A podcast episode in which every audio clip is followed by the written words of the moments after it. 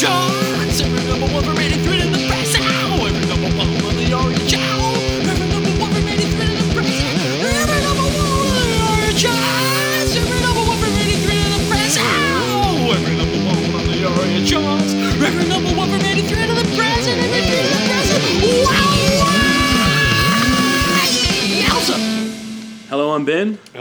I'm Tom. and you're listening to Sunglasses at Night podcast. The year is 2017. It sure is. Uh, this is the podcast where we look back at a year in musical history and social, cultural stuff via the lens of the ARIA charts, Australian Recording Industry Association charts, and see what was at the top of the list uh, for, in this case, 2017. 2017, correct. Only five years ago. So a lot of the material in this podcast is fresh in my mind. We're able to say what's aged well, what hasn't aged as well. Yes. Um, you know, it's sort of when it's when it's you know. I don't want to say that there'll be recency bias in in the sense that we're going to treat these songs better than we otherwise would have because they're quite near. Because um, as you find out, um, there's a few shitters on the list, Tom. That it wouldn't matter whether sure we're doing this podcast this year or in ten years' time. we could safely, even if we had have done it in you know the minute after these songs came out, I think we could have safely said that they were they were garbage, and, I would stand by that to this very day. I think I might be suffering from the opposite from recency bias, e.g., that yeah. I think I felt a certain fondness for some of the weird shit from the 80s that I was listening to, and you can forgive its Yep. many problems by just going, well, it was 1987, what Yep. did they know? Whereas stuff that came out five years ago, Yep. I find myself thinking, mm, there's But not a lot of excuses for this. No, no, no. Exactly. But as you said, Tom, the word that you just said then, weirdness, in the 80s, you did get the weirdness that, that broke through. And now the algorithm seems to have stripped out the sort yeah. of, the, you Well, know, the tails at, on it. At the number one spot. Oh, absolutely. Yeah. At the number one spot. Yeah, you're right. There's still people doing some weird stuff, but I think, I know what you mean. Looking when we went through the nineties, I did find myself thinking because Yeah. I lived through that. I have very strong memories of that because I was very into music back then. Mm. And my main impression from looking back, other than just reminiscing, was thinking there was a lot more strange stuff than I remembered. There were a lot more just weird outliers and odd little musical things that were popular that I'd completely forgotten about. You know, and Of course, of And course. And the strange, diversity of the charts where, hey, it might be a rap song, might be a rock Yeah, song, it might be, mm, might, mm, might be the mm, Crash Crash Test Dummies, Dummies. might be Here's Johnny, we don't know. Um, Yeah. but nowadays, it's a rarity for us to talk about anything that's not sort of pop or trap pop or rap pop or.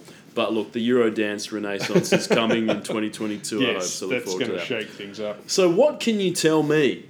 Just Oh. jog my memory about 2017. Is there anything that you can tell me, Tom, just to paint a picture of what was going on in the greater world around Sure. us? All right. Well, yeah, in the greater world, uh, a lot of things happened in 2017, which are disturbing in themselves, set Hmm. the stage for even more depressing things to immediately follow that we weren't aware of right at the time, like it being the hottest year on record Ah. again, Mugabe getting hounded from office, the UK picking up a divorce bill of 50 billion euros, Yep. neo fascist murder rallies in America, mass shootings at rock concerts, Harvey Weinstein accusations, etc., etc. Yep. On the plus side, uh, Warren Beatty read out the wrong Best Picture Oscar winner. That was good. Creating a truly Zoolander esque moment that would only be bettered five years later when Will Smith showed up with a hangover and an extremely sandy vagina. Now, what at the time did they say? Oh shit! That the people that keep the envelopes, KPMG or whoever the fuck it was, is like, oh, they just mixed it up. They gave us the wrong envelope. Was that the that was what they were running with, or Uh, no, I. God, can't remember. It was something like that. We got the wrong envelope, or we or they wrote the wrong thing in the envelope. We just fucked it up. They blamed each other initially, Yep. but um, that's actually a good question. Oh, look, it doesn't matter now. All that matters is that someone got up on stage and they had to tell them to fuck off right back to where they came from. Yeah. All right. I'm curious. No, look, it's sort of um, that was definitely a weird moment, something I hadn't seen before. But is it? Uh, I mean, I'm not a conspiracy theorist, but are we sort of getting to the point where the Oscars need something crazy to people for people to even remember that they're on or exist or relevant? Because last year I couldn't tell you what the best picture was, but everyone knows that Will Smith got up and true. slapped Chris Rock, and it was the same situation with this. It's like, oh, what actually was the best picture? I can't remember, but I remember they wrote, read out the wrong one. Yeah, he the Beatty claimed that the card he'd been given did say Emma Stone La La Land, so either he was handed the wrong card or it was the fault of the KPMG Okay, thing. so they were trying to pass it off on each other. For years and years and years, there was a uh, rumor that uh, Marisa Tomei had accidentally been awarded Best Actress for My Cousin Vinny Okay. by a fairly pissed looking Jack Nicholson. Yep. And people had said that because she was up against some like Meryl Streep and stuff that year. I can't remember the details, but you know, much more lauded actresses, and that was kind of a weird. That was like a comedy role. They don't usually win No. Oscars and stuff. And also, what was Jack Nicholson being Jack Nicholson? People just thought, oh, he read the wrong thing out. Then nobody wanted to correct him, so they just gave it. To Okay. him. But I don't think that was true. It was just one of those things. I didn't think I would ever actually see the real thing taking place. Absolutely, You but it has. yeah. Especially with this sort of, you know, it's everything's all digital. I think it happened again this year, Tom, because um, I believe that um, at the Arias, uh, Tones and I won a song for Best Song of the Year, which had to have been a mistake. There's absolutely no way Yeah. that that could have been the best song of any year. But um, so yeah, sorry. Oh, you're right. Um, what else? Uh, the acceptable face of blackface, Kendall Jenner, started a Pepsi ad Mm. set at a Black Lives Matter rally, and it turned out that there are still some areas of the cultural psyche that millennials would prefer remain uncolonised by multinational conglomerates. Uh, so people got fairly annoyed about that, Yeah. and the ad got cancelled. Uh, Beyonce had twins, and Oh. then immediately started rehearsing for her Coachella appearance Good. Quote in the beginning it was so many muscle spasms and just internally my body was not connected my mind was not there my mind wanted to be with my children what people don't see is the sacrifice Yeah. uh, now i think people do see the sacrifice they're more interested in the questions why the fuck wouldn't you just wait a year before you did Coachella Yeah. Coachella's on every year, to the best of my knowledge, Tom. So you could just say, I'm having twins, I'll just do it the year after. Mm. If your Um, body's screaming at you, uh, lie down, stop doing crunches, and hang out with your fucking babies that you just gave birth to, maybe you should do that Yeah. instead of going on a crash everything diet for six months and taking mystery diet pills Yeah. that rich people seem to be able to get down at And- the corner shop. I don't know, Tom, but I don't assume that her and Jay Z are desperate for the cash. I, I think they probably have the bills covered. Um, so I'm not. It's like Oh, got to yeah. do this Coachella thing. We've got a mortgage and payment it's next not week. like- Beyonce's not the kind of artist, you know, the kind of up and coming Tones and I style, style artist where your agent might be going, look, if This you take a year yeah. off, you're going to go off the boil and Yeah, everyone's exactly. going to forget your name. Yeah, exactly. It's fucking Beyonce. Yep. You know, that actually happens later on this year too. There's a, but I'll, Yep. yeah, we can talk about that when we get Oh, to. Oh, and one last good bit of news: uh, Andrew WK finally won back the rights to release music under his own name. Oh, good. Which is uh, Andrew Winifred Krampus. Okay. Why did he lose it in the first place? Was it I don't know. Owned by some other manager? I'm not entire. I don't know the whole story, but we've discussed this before. Oh, it's, remember, it's a He- wild story. He yep. lost. He lost the rights to his own name somehow. Yep. Through some patent troll type thing. I remember he, my brother bought tickets to see him in Perth about. That would have been about 2012, Okay. 2010, and he came to Australia. And then when he arrived, when he landed, he wasn't allowed to perform. Okay. So he just showed up at bars and, you know, hang out with people and stuff. He wasn't allowed have to perform. just as sick as sort of. Um, oh yeah, totally. How you would? Yeah. you Oh, know. you wouldn't turn that down for sure. But that's that's pretty odd. um, yeah. Look, I, I guess yeah, that sort of probably feeds back into the stories that you know, he's he's fake, and you know other people own his. You know, the image is owned by someone else, and he's a paid actor to do it. I so think he, you're yeah. right. I So it's all. I mean, that's why that's how these stories start because of all these very probably complicated legal arrangements that he has with like, you know.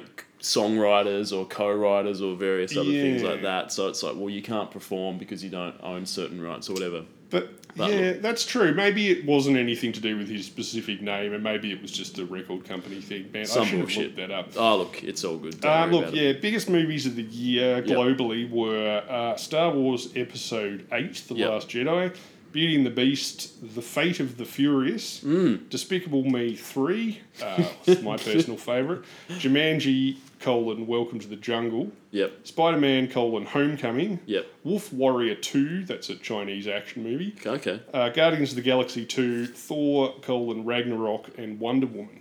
So that's uh, That's almost. Is that all sequels or? it's seven sequels, Seven. two remakes, and a film about a bondage fantasy superheroine from 1941 Yep. who was already in a TV show Yeah, 40 yeah. years ago. Fair enough. Look, Tom. Yeah, on the bright side, one thing, uh, Jumanji colon Welcome to the Jungle Yeah. did at least feature the song Welcome to the Did it? Jungle on the soundtrack, Fantastic. which marked it for mine above the 2008 The Rock slash Stifler vehicle Welcome to the Jungle, aka the Rundown, which doesn't. No, no. The 2013 Van Damme slash Adam Brody vehicle Welcome to the Jungle, Oh. which doesn't either. The 2020 Catherine Deneuve vehicle Welcome to the Jungle, which doesn't either. And the 2007 Absolutely No One vehicle Welcome to the Jungle, a horror movie so low budget that they might as well have used the fucking original song because nobody would Yep. ever have noticed and sued them. Stuck- yeah, because the whole in. budget of the film's probably a hundred bucks. Definitely. Yeah, quite a common title for a film. It's, I'm glad that they did use it because I remember seeing um, the Rock Stifler vehicle "Welcome to the Jungle" I quite and enjoyed couldn't. that. Yeah, I didn't mind it to be honest. Um, Christopher Walken gives low of his- expectations and, and it exceeded them, and but yeah, it didn't feature "Welcome to the Jungle." Now, What a wasted opportunity. yeah, it is. Look, we we do shit on Hollywood a bit when we talk about these films, um, the biggest films of the year, because they are often sequels Hmm. or superhero or whatever. But I think you know occasionally there's a diamond in the rough, and for me, 2017 did demonstrate that Hollywood does have some original ideas. Sometimes they are prepared to think outside the box. They are prepared to take risks and do some things that you might not expect. Because certainly one of the better films that I've seen in recent years did come out in 2017, one that did sort of break all of those expectations of what you might expect from Hollywood. And of course, I'm referring to the Emoji film, Tom, which um, really hmm. took the idea of what if we took emojis from a phone um, because you know how people are too lazy to write these days, and, and the hmm. English language is out the fucking window. So instead of typing to someone how you feel about something, you just do like a thumbs up or a crying face or some horse shit like that. Um, well, what if you took those and turn them into a feature length Hollywood film? That Um, fucking Lego movie's got a lot to answer It for. does, it does. If so, that had just been the pile of shit that everyone assumed that it would be, then and Yep. failed, then none of this would have happened. But Yeah, definitely. I was I was in a car um, in Launceston um, a couple of years ago, probably with my mum. I think going to visit her, and she said, "You want to watch a film tonight?" And I was like, "Yeah, that sounds good." And she said, "I've got the emo- emoji movie on DVD." I just jumped out the window. Um, so I've not seen it, Tom. Yeah, But I think it, you weren't the only one. I think most of the audiences jumped out the Yeah. exit door Oh, exactly. halfway through the film, and then the rest of the you know after the post theatre sales jumped out the window after the star T.J. Miller was revealed to be something of an abusive piece of Yeah, that's true. Didn't well. help either. But they're coming out with new emojis every year, Tom. So there is a sequel potentially somewhere Mm. down the line, I guess, as we get the more emojis. So um, can't wait for that. Now, song time. Yeah, let's get on with it. Fantastic. All right, so Tom, 2017, first two weeks of the year, more of rockabye, as we talked about Mm. Last time with Clean Bandit. Yeah. Got anything else you want to say about this? Oh, just to reiterate, in case anyone didn't hear last time, this is not Lullaby by Shawn No, Mullins, no. which features the word rockabye in it 23 Yep. times. Yep. This is the one about pole dancing in a forest next to a pub where your kid plays Call of Duty at home with the babysitter. Correct, yeah, yeah. That was uh, the searing social indictment Yeah, exactly. the song Rockabye. Yep, and it does feature that sort of uh, all rockabye, rocka, rocka, rocka, like off-brand shaggy It rockabye, does. which I do enjoy very, very much. But um, It's a real, what you would call a dog's Yeah. breakfast. Absolutely. So, two weeks of that, but then um, Rockabye by Clean Bandit could have been number one for maybe another month or two months, as is the strength of that song. I think it's a very high caliber song. Could have been number one for probably almost the whole year, I would predict, uh, given how good it is. But it couldn't be because something came along, Tom, that, that sort of knocked it off its perch. Uh, and I'm, of course, referring to Ed Sheeran, The Shape of You, Tom, which uh, was 15 weeks. 15 weeks. Yeah. um, which for those that are counting is more than one quarter of a calendar year. Mm. Um, it's it's a significant period of time, and this was the the song that the Australian public streamed into oblivion. Let's face it, they just couldn't get enough of it. Um, Fifteen weeks is far too long. It topped the charts in thirty four countries Wow. Probably doesn't surprise you. And 15 weeks, um, look, congratulations to Ed Sheeran. it is a record. It is an ARIA charts Yeah. record, knocking Coolio's Gangster's Paradise, Wow. which stood atop the ARIA listening sort of charts as Mm-hmm. the longest period of time for 13 weeks back in 1995. So, a couple of questions out of this. One, will Ed be able to hold this record until 2035? Shaggy, um, you know, he had a couple of big runs with, you know, it wasn't me and that sort of shit, but he couldn't, could never beat, you know, no matter how Mm-hmm. Long Shaggy had, or probably the Black Eyed Peas had some bullshit. None of those guys could get close to uh, Coolio, who had a, a full 20 years. Can Ed do the same? Well- can, can he last for 20 years? I was uh, secretly hoping for uh, some sort of drive-by Ed Sheeran Coolio beef that Yeah. might lead to you know, uh, you know something. I don't want to say you know getting shot in the street, No, but no. you know I don't want to not say it. Unfortunately, then I remembered that Coolio's already passed away. He has passed And away. So Yep. yeah, the likelihoods of him drive-buying Ed Sheeran. Yeah. And you know, and even then, that would he would still have to release a better song. I'm sure he could do a 2024. He could have done a 24 re- remix Oh, of Gangster's Paradise. exactly right. Exactly. So, So no, no. I probably I- shouldn't be advocating the murder of Ed Sheeran. no, you shouldn't be. You shouldn't be. You But shouldn't uh, be. no, I reckon.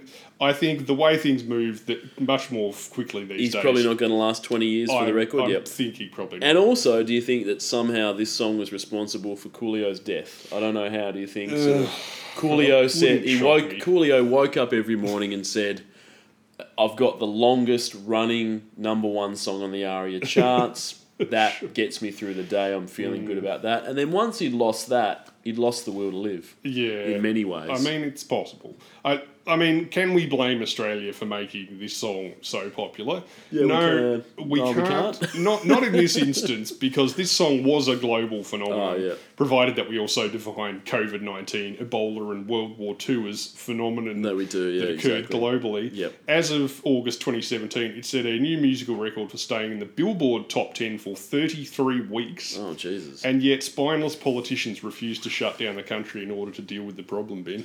I can't believe it. the bloody I can't brigade. believe it. Yeah, personally. I mean, what you know what they do in Iran? They just pull the plug on the internet, Tom. They just say, Hmm. "What's that? You you're talking shit on the government on Twitter? We'll just shut down the whole internet." And that's what the Australian government should be doing. That's they right. should say.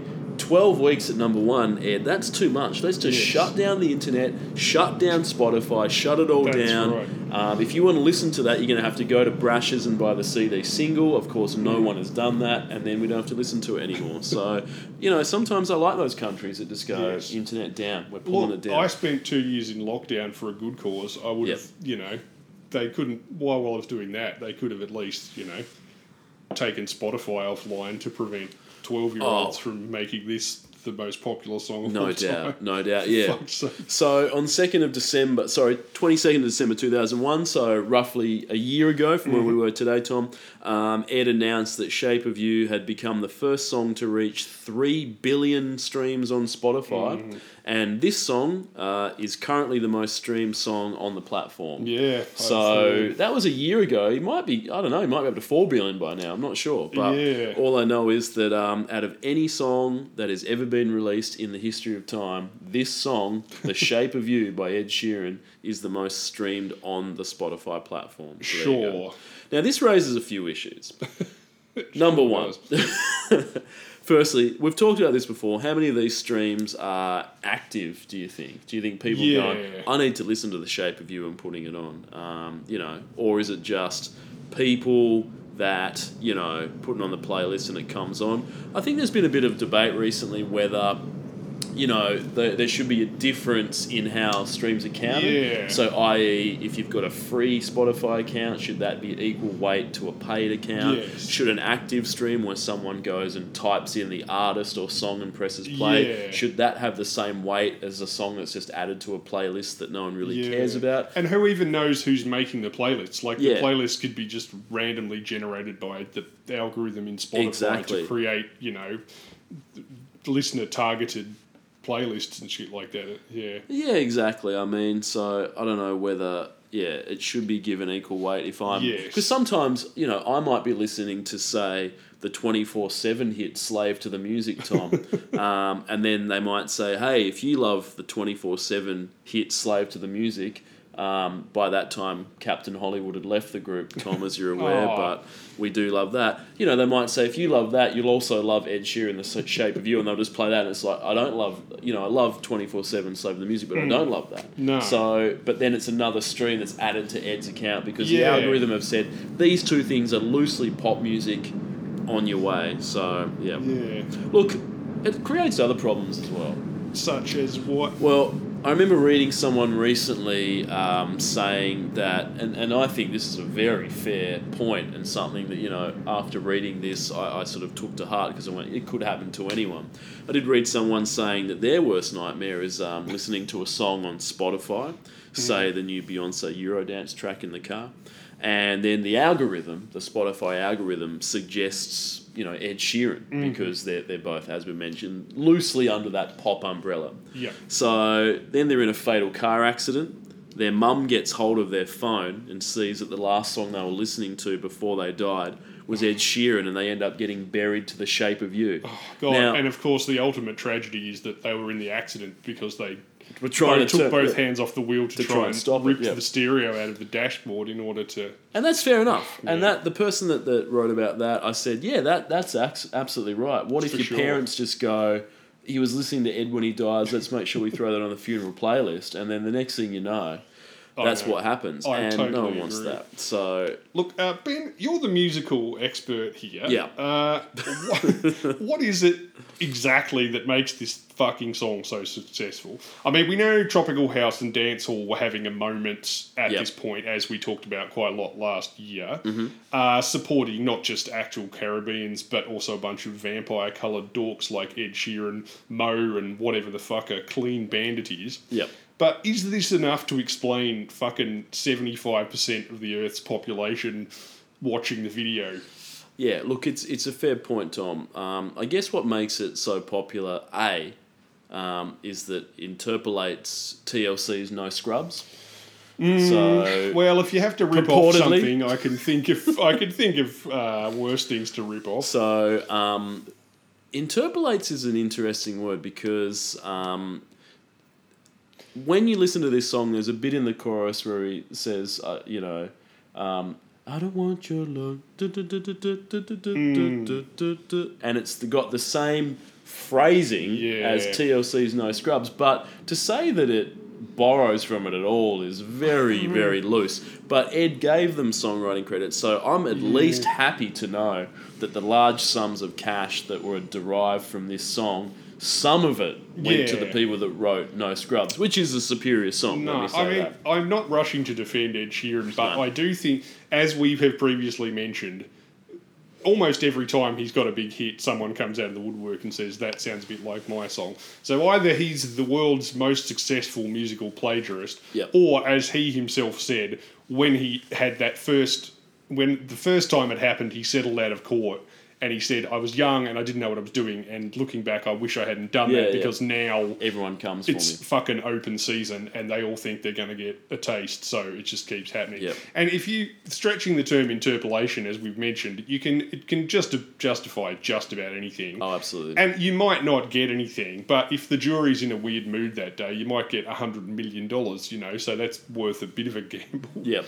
Yeah. look, the song itself, though, what makes it so popular is it because it, it sounds like it's using like a weird instrument in there. Like it sounds like a xylophone or some shit like that. Do people love that? The song itself, it's pretty, it's just kind of bland. Like yeah, it's just sort of. it's sort of vaguely it's catchy, horror- but it's, yeah. it's no more catchy than you know the rest of the songs Yeah. this year. to say know. the song is bad is, is not um, something that I would suggest I is. just- I mean, right. I- It's I don't see- kind of bland, boring. Yeah, yeah. I, I, I don't see what puts this above any of his other songs. You No. know, for instance, like they that sort of, sort of you know, kind of acoustic, uh, what's it called, syncopated acoustic kind Yeah. of percussive thing and dodgy white boy raps and stuff. You know, I mean that's that's half of his songs sound like that. That one he did with Pharrell, Pharrell, Mm-hmm. the first number one he had on the Arias. That was I thought that was similar sounding to this, but I thought it was vaguely better than this. But Absolutely. you know, but somehow this becomes the most successful song in the world. You know, So what makes it so successful? I guess it's hard to know. I can't really put my finger um, on it's it. not even a particularly like like we said. It's dance hall, which is a popular style at the time, but it's not like dance hall took over the whole world. no, no, no. You know, I yeah. Anyway, Exactly. Look, um, I never need to hear this song ever No, again for the rest of my life. I haven't even heard it that much, but No, the amount um, that I have heard it is Yeah. and speaking of songs I never Mm-hmm. have to hear for the rest of my life, um, this song, The Shape of You, is off his album Divide. You may have Mm. noticed that his albums follow a, I think one's called Plus, one's called Minus, one's called Yeah. Multiply. So I'm not sure what's going to. He's gone through maybe long, you know, sort of um, square root or something like that. For, He's done know. it once, and then the next time he's thought, "What am I going to call my next album?" And then he, Yeah. a light bulb's gone off over his head. Yeah, so he, he must. He's probably run equals. I guess is he done that yet? I'm not sure. Oh, but he's look, run out of mathematical symbols now, Yeah. so we'll be moving on to emojis. Yeah, uh, I hope so, so- I hope so, definitely.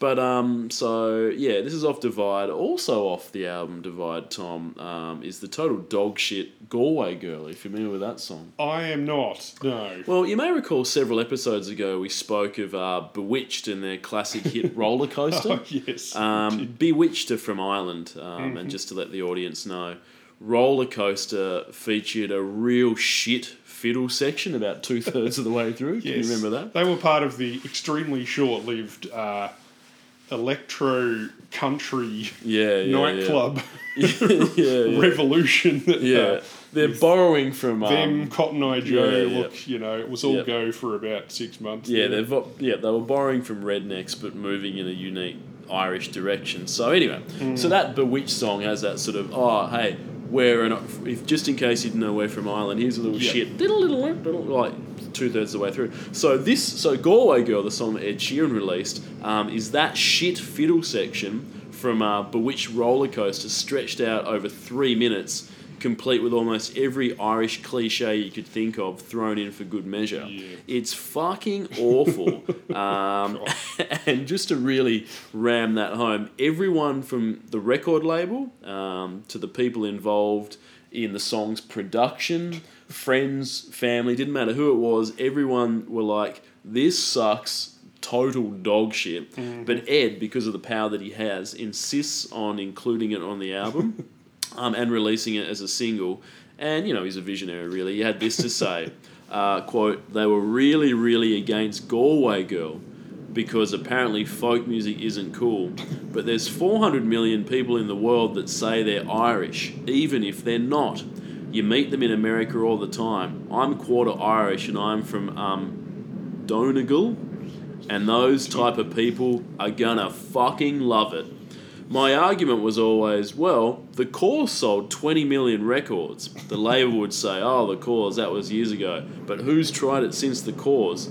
There's a huge gap in the market, and I promise you, in two years' time, there'll be a big folk band that comes up that's pop, and that'll happen as a result of labels being like, oh shit, we can put a fiddle and a pipe on it, and then we can try it as well. So, what Ed said is that um, no one likes it, but because the Corrs were popular, and he said in he said quote in two years' time there'll be some big folk band that does that. He was wrong.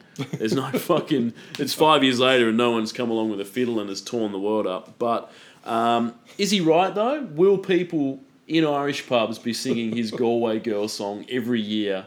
On St. Paddy's Day until the end of time. Was there a gap in the market, as Ed said, and has he filled it with a great song?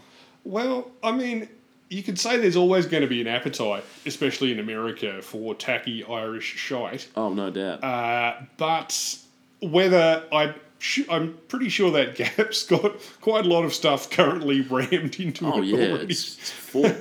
I mean, yeah, look, I guess you can only go with numbers. Do you have any idea how successful Galway Girl actually Oh, was? it, it made it. It was a top ten single in Australia. Um, Yeah, didn't make it to number one, but uh, the I think it it's just horrific, and the fact that um, he was like, yeah, I just think that you know on St Patrick's Day people get pissed and want to hear this song. I don't know. I don't know, but it's it's abysmal. It's um, don't listen to it. Just pretend it doesn't exist. It's one of the worst songs I've heard this decade. it, it sounds putting it out there. So look, um, Ed Sheeran had the name of the song inked on his arm. Galway Girl. Yep. but um, only realizing afterwards that the tattoo had a typo in it, Tom.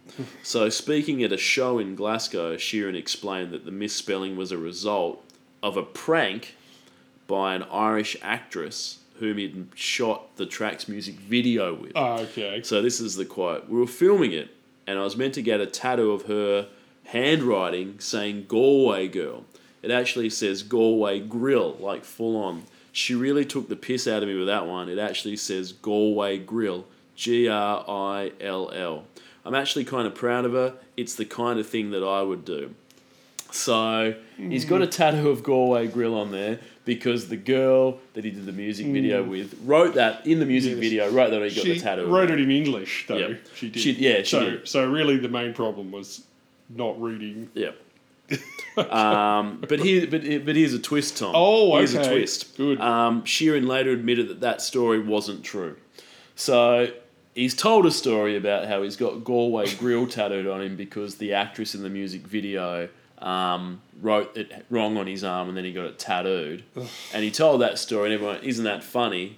And then he came out later and went, I actually just made that up. So it's not true. So he got it was a planned. tattoo. It was planned. No, it's a real tattoo. It was planned for the Galway Girl video. She didn't play the prank on me. She was meant to write Galway Girl, and then I was like, it's going to be funny if you write something different. So she came up with Galway Grill. I think it's funnier to just say that she fucked the tattoo up, but it isn't actually the story. Well, I think that story really demonstrates that Ed's grasp of uh, Comedy is- sense of is- humour is lacking. It's every bit as good as his sense of music. But There's a couple of things wrong with that, Tom. Yeah. A, is it funny to begin with? And two, No. if you do tell the story about the Galway Grill, about her doing it wrong, and everyone goes, ha ha ha ha, what you got to do is you don't tell the truth the next week because then it ruins this shitty fake story that you've told. you can't So just keep explaining things by going, "Oh, it was funny," that and that especially was when it's fake. not funny. and then that was true. Good so, lord. look, I don't know. One more thing about Galway Girl. Ed said this: it's a love it or hate it song, and many hate it. I've never put out a song before that's polarized so many people. People really, really hate it. No shit, like I do. Mm. It offends them that the song exists, but I do think, quote, in five or ten years, those same people will be dancing to it drunk at the bar. Mm. So it's five years later, Tom, and no one's doing it. Let's No. wait. Ten, let's wait five more. Let's wait ten years, two thousand twenty-seven, and see where the Galway girl. Maybe it'll it'll go viral on TikTok. Who knows? Maybe it'll hit the the real top of the charts. so, what did they think of that song in Ireland? I don't think anyone liked it anyway. I think it was universally panned as just being total dog shit. So yeah. Anyway, Okay. anyway, Yeah, look, it seems like uh, what Ed is doing there is deliberately confusing uh, divisiveness uh, with the lowest common denominator. yeah, yeah. You know what I mean? The internet has conclusively proven a theory as old as human language is, e.g., that at any point X percent of people are fuckwits who like dumb stuff. I mean, Domino's isn't massively popular despite torturing animals and giving you cancer because it's a challenging culinary experiment. It's massively popular because a lot of people are thick and or slumming it and or had their sense of taste removed in a workplace accident, Yeah. much like Ed Sheeran.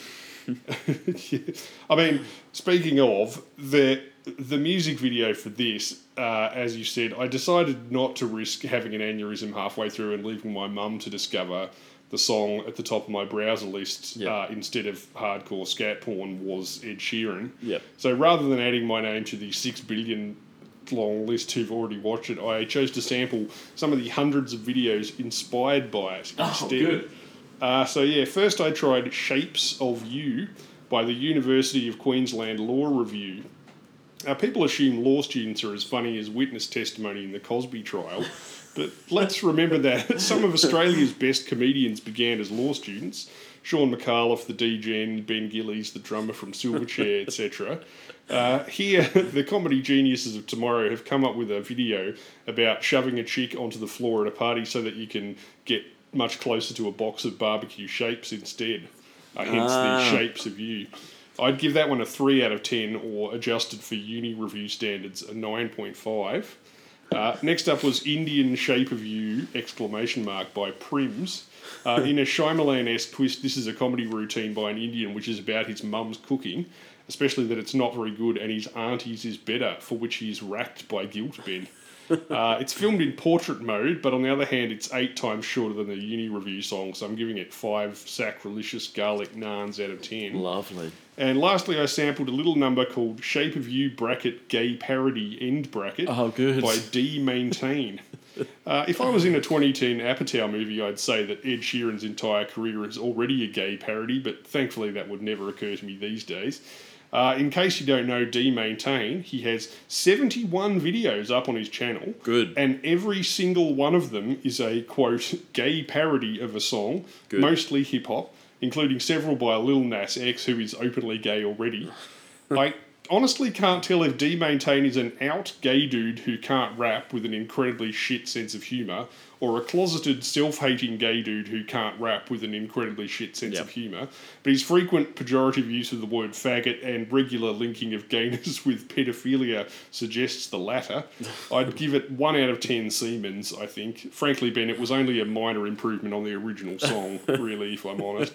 Did, did you watch the official video for this? Yeah. What happens? Does he give away whose cans he's talking about? It's not Gigi Hadid again, is it? No, it's not. I don't know. I don't know who. I don't know who the chick is in the music video, but he's. Um, I'm not going to say it's inspired by Rocky because that would be unkind. but he's a Ed's a boxer. He's doing Oh, some. sure, yes. So he's got his shirt Sure. off. That's he's, he's what I think fully, of when I look at Ed Sheeran. Yep. Um, guy. for the blandness of his music, he's got a lot of tattoos. So um, he's he's full fully inked all over. He's doing some box shadow Sure. boxing, doing a bit of stuff. Um, look, the you know the song I guess itself is just basically about a guy being in love with the shape of a person. Um, I don't know whether that means he's in love with them Just the themselves cans, or I just think. the cans. Um, so I think in the video he just hangs out with a chick between sort of Between real dog like shit. guy. boxing Lord. segments. Um, that's about it. It's about as exciting as the song itself, really. Yeah. So Despite that, Shape of You is also the uh, second most played YouTube pop video of all time. yeah, After Despacito, and the fourth most played YouTube video of all time. Completely after Baby Shark Yep. and Johnny Johnny Yes Papa by LooLoo Kids, both of which are obviously targeted at a more mature audience. yeah, yeah. Look, um, the last thing I want to say about this song, Tom, um, is when Ed had this to say. He said, "I want people to have an opinion, even if it's their opinion that hurts me. I get called beige a lot. Certainly does." because his music's fucking boring. But I can't be beige if my music's splitting this much fucking opinion. Yeah. Now, Ed's right, I guess, in a way. you can't really be considered bland if you are splitting opinion. So the best way to stop being bland and beige, so to speak, is either do something really, really good, or you can do something fucking atrocious. Mm. And Ed Sheeran has chosen the low road and released Galway Girl, a song that is so fucking bad that people went, you know what? He's split an opinion. He can't be mediocre. So Yeah. kudos to him because As I it- said, once again, he seems to be confusing, uh, you know, fucking divisiveness. Molec- molecular gastronomy. That you know, look, I put an ice cube on top of an orange, deep froze the whole thing, Yep. and then you know, now rolling it towards you. It's a bold culinary experiment that's going to divide opinion. Yep. And here's some tepid room temperature KFC that's been sitting on a bench for six hours Yep. you know that one of those things is an experiment Yeah. the other one's just lowest common denominator and if you don't eat it then the cat will eat it then, For sure. yeah, that's not the same thing Exactly. exactly beige right. beige isn't interesting because some people like it and some people don't No. like it. There's Yeah. just generally no one gives a shit. So, look, um, I don't have anything more to say about this. What about the sublime lyrical Oh, content look. of this track? I'm not going to tell you the six people responsible for this because, much like suicide on the news, I don't want to encourage copycat No, incidents. Ben. no, no. Uh, this was originally written for Rihanna, which might explain the pseudo tropical vibe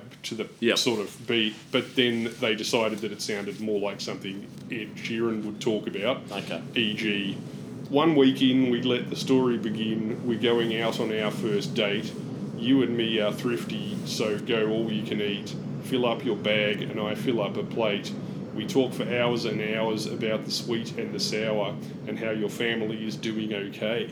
Yep. Uh, I signed off at the third line where Ed takes his first date to an all you can eat Chinese restaurant to Yep. save money, then pours half the Bain Marie into his cargo pants and spends a minimum of four hours, at his own estimation, talking about the relative merits of sweet and sour pork versus black bean sauce. Yep. It's probably a good thing he didn't play this to Rihanna, or he would have copped MSG poisoning via a chopstick to each gonad, I think. Yeah. That's um I didn't realise um I hadn't delved so deeply into the lyrics to realise what it was really about. Um but it's interesting, Tom, because um you may be familiar with a former Hobart eating establishment known as the China Diner, no, no. which was an all you could eat top shelf, an all you could eat Chinese restaurant um, located in Moonah. Um, Moonah's been completely gentrified now. It's where the cool kids hang out. The China Diner doesn't exist any Oh. longer, but it did um, back when I was a university student. All you could eat for I think it was like eight dollars. The price it was way too low. Yeah. To the point that I it, no one I knew ever went there. And then one day we just went fuck it. Let's all go to the China Diner because why not? This won't last forever. Let's go check it out. Showed up to the China Diner, paid the eight bucks, um, got the eight dollars worth of food, I dare say. But there was a guy there who was eating dinner for one alone at the China Diner, and when he left, I saw him fill up the pockets on his cargo pants with sweet and sour pork. Much like Ed Sheeran's date in this song, Tom. They were bulging. And he left the restaurant, and then we left about 10 minutes later. Drove down the street, past him on Main Road Moonah. He was walking down there, just popping sweet and sour pork like it was popcorn straight out of the old cargo pant. Was he So, sort of leaving a, tra- trail? it was like yeah, it was like a sort of Hansel and Gretel situation, Tom. to find your way back to the China diner, you just follow the, the crumbs of sweet and sour pork. But Sounds like a man who appreciates Yeah. value. Ben. so I have a feeling that maybe a young Ed Sheeran was also dining with us on that mm. day, and he witnessed that and said, "I'm going to get the old all-you-can-eat Chinese restaurant sweet and sour pork experience that I saw." yeah. into a number one song, and he's done just that. So I'm glad that um, every time I listen to this song from now on, I'll think about that China Diner experience. What was that expression we used last week that uh, was uh, code for? What is it? Was got got it getting wires crossed or something? When uh, it was when people offer a song to an artist, and then when they're telling the anecdote, they make it sound like it was a viable prospect, but they just couldn't make it work Yeah. because of like scheduling or something. It was, it was like scheduling issues or something, It's wasn't like it? Tones and I. Oh, I wrote this song for Rihanna, but in the end, Scheduling we, issues. We had our wires crossed or something like What- that. yeah. It was, wasn't wires crossed. God damn it! Yeah. This sounds like one of those situations. you know. Definitely. I'm pretty sure Rihanna has got better sense than to sign on for this shit. Well, also, if it's like I wrote Sheeran. this for Rihanna, but it's like, was she aware of that? Did she ask for Ed to write her a song, or was this? I wrote this with Rihanna in mind. Yeah. I mean, I could fucking write a song with Rihanna in mind, but it doesn't mean she's going to sing it. So exactly there's almost no about. chance that if I said I wrote this with Rihanna in mind, but then she wouldn't return any of my emails, um, and she has a restraining order against me, so now I have to record it myself. Mm. That's how it goes. Look, um, fifty. I don't. I don't want to talk about No, this anymore. Too no. long. How's he going? Um, so goodness me, we know that Ed's going crazy on the Spotify. This has um, what does he have? Sorry, of uh, right? seventy-five million, I believe it is. So something along those lines. And in terms of the Discogs price of this, it is Uh, six dollars. So there you go. Uh, okay. So seventy-five mil. I mean, we knew that he had a lot of listeners, so it doesn't surprise me. But this would cost you six bucks. Don't don't spend six dollars on this. That's probably not the way to go. No, fuck no. All right, cool. That's actually quite low by today's standards as well. I guess, you know, the Yeah. success of this, they must have printed. They, yeah, they probably made a heap of these. Even in this non-physical product era, they probably just pumped out a fuckload of these. So, um, cool. All right, next Yeah, next week, next? um, seventeenth of April. So we've skipped straight to the mid middle of April. That's Mm. how long the first song of the year was. Number one. Yep. This is uh, Harry Styles with "Sign of the Times." Tom. Mm, one week. One week for this. Now look, Harry, following on from Zayn, we spoke about Mm. Zayn last week. Zayn was the first one to say, "I'm fucking out Yes. of One Direction. Yeah. I'm getting the fuck out of here." Another member of One Direction has scuttled off for a solo career. exactly right. So this Um, is yeah, yep. as a musical model, Harry here, you know, first straight up, first hit off his first single off his solo album. Yep. Uh, he's chosen uh, Coldplay as a musical model, who were really hitting their stride in. Let me just look at the calendar here. 2017. Yep. Uh, for instance, Gwyneth Paltrow and Chris Martin consciously uncoupled in 2016 last year. God. So even old Goopy Cheeks herself was over Coldplay by this stage. Yep. Yeah, Harry's gone. Nah, I reckon you know Chris Martin is the way to go. Yeah, exactly. Um, is Gwyneth Paltrow a just kind of a, a massive piss taker and is quite amusing and we should like her, or is she just a total fuckwit? One We've of the talked biggest. about this before. I can't decide. Yeah. I can't decide because um, some of the things she does where it's like we're consciously uncoupling. It's like, is this just taking the piss out of divorce and he being her being like, I'm married to Chris Martin. The dude sucks shit. I, wa- I don't want to say divorce. I'm just going to be a bit of a prankster about it. Or is it just like I'm a total fucking wanker and I need to make everything pretentious I know hell? what you mean. It's hard to tell. Like s- since then, she has said in interviews, like, you know, I didn't want to get divorced. You know, I, Yeah. I, I, you know, it wasn't my decision. But then, you know, that could be just her stage managing. Yeah. You know, I think it's better for my image if I look like the, you know, the victim because people like that better. You know, Mm. and, but yeah, and then at the time they're saying consciously uncoupled. So, what did their PR agents have a meeting to decide on that? Or they, like, like you say, you know, yeah, it could be a joke, or it could, yeah, it's it's really hard to tell. We've talked about that before. Yeah. She's she's a hard one to Look, I'm on the fence. I'm on the fence at the moment, Mm. so I'll wait. I'll wait and see. So, um, yeah. Sometimes I go, yeah. If this is meant to be a joke, that's super Yeah. funny. But then I never know. Goop so, is fu- Goop is an amusingly dorky thing to call your website. yeah. If it's meant to be that, if it's meant to be something else, then it's not. It's bad. Yeah, exactly. Who knows? All right. So look, moving on from Chris Yes. Martin, but um, you're right. Look, this breaks from the shit One Direction pop, and look, this goes in a classic rock direction, kind Hmm. of, I guess. Look, for me, this is better than anything that One Direction ever released, but that's Yeah. faint. That's faint praise. It obviously. is. Let's face it. Everything they did was pretty bad. So look, Uh, this is yeah. I don't really know. Like, it's, really long. This song as well. It's like five or six minutes. So It is. It, it this was written by Sign of the Times, written by co uh, co-written by producer Jeff Bhasker, Yep. who's worked with Kanye, Mark Ronson, and your mates Fun. Full stop. oh, good. Uh, Yep. yeah.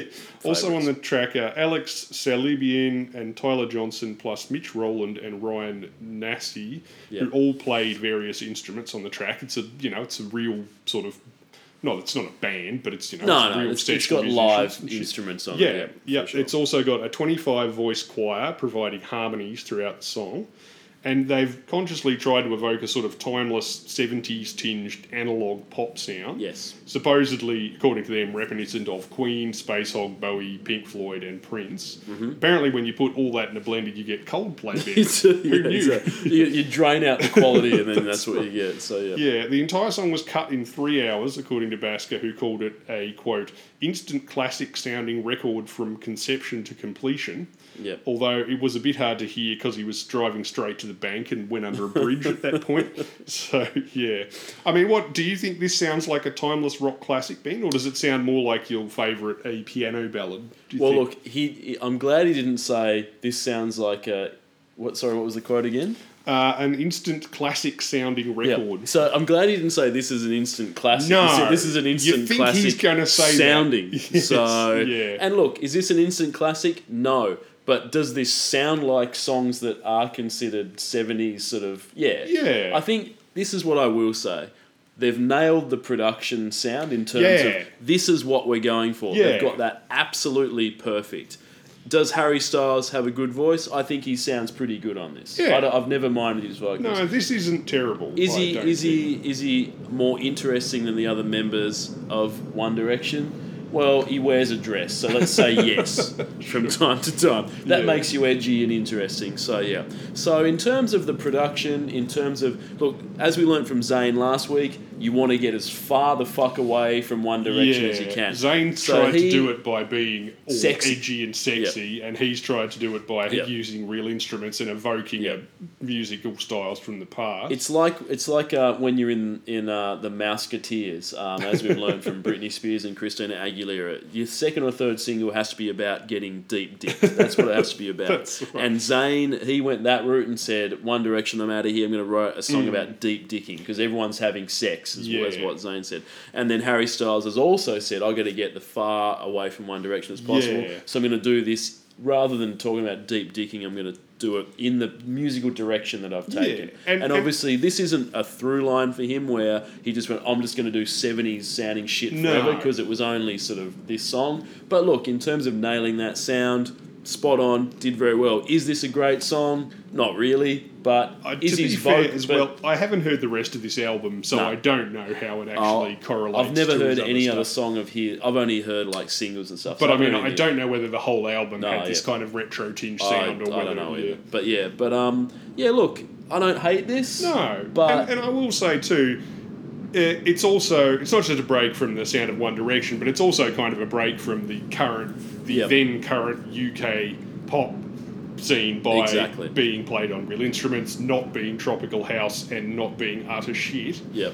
Uh, yeah, like you say, personally, I don't mind this either. It is also way too long. Oh. It's like five minutes Yes. forty long, and Yeah. that's three minutes longer than it needs to be. Prog rock aside, I think if you want to learn from the seventies hits, then get out while the going's good. Yeah, for sure. Leave on a high note. Yeah, you don't have to wring the fucking cloth till the last drip comes out. This shouldn't have gone for any longer than four minutes. I'm sorry. No, Harry, there you no. But look, um, yeah, credit where credit's due. Um, I think for a debut single, he's done what he needed Yeah. to do. Break away from the dog shit he used to be associated with, and he said to the audience, "Hey, expect the unexpected from me." I'm going to be wearing a dress in my next video clip. I'm going to be doing singing about watermelons in a couple of years. Sure. Wait for it. So yeah.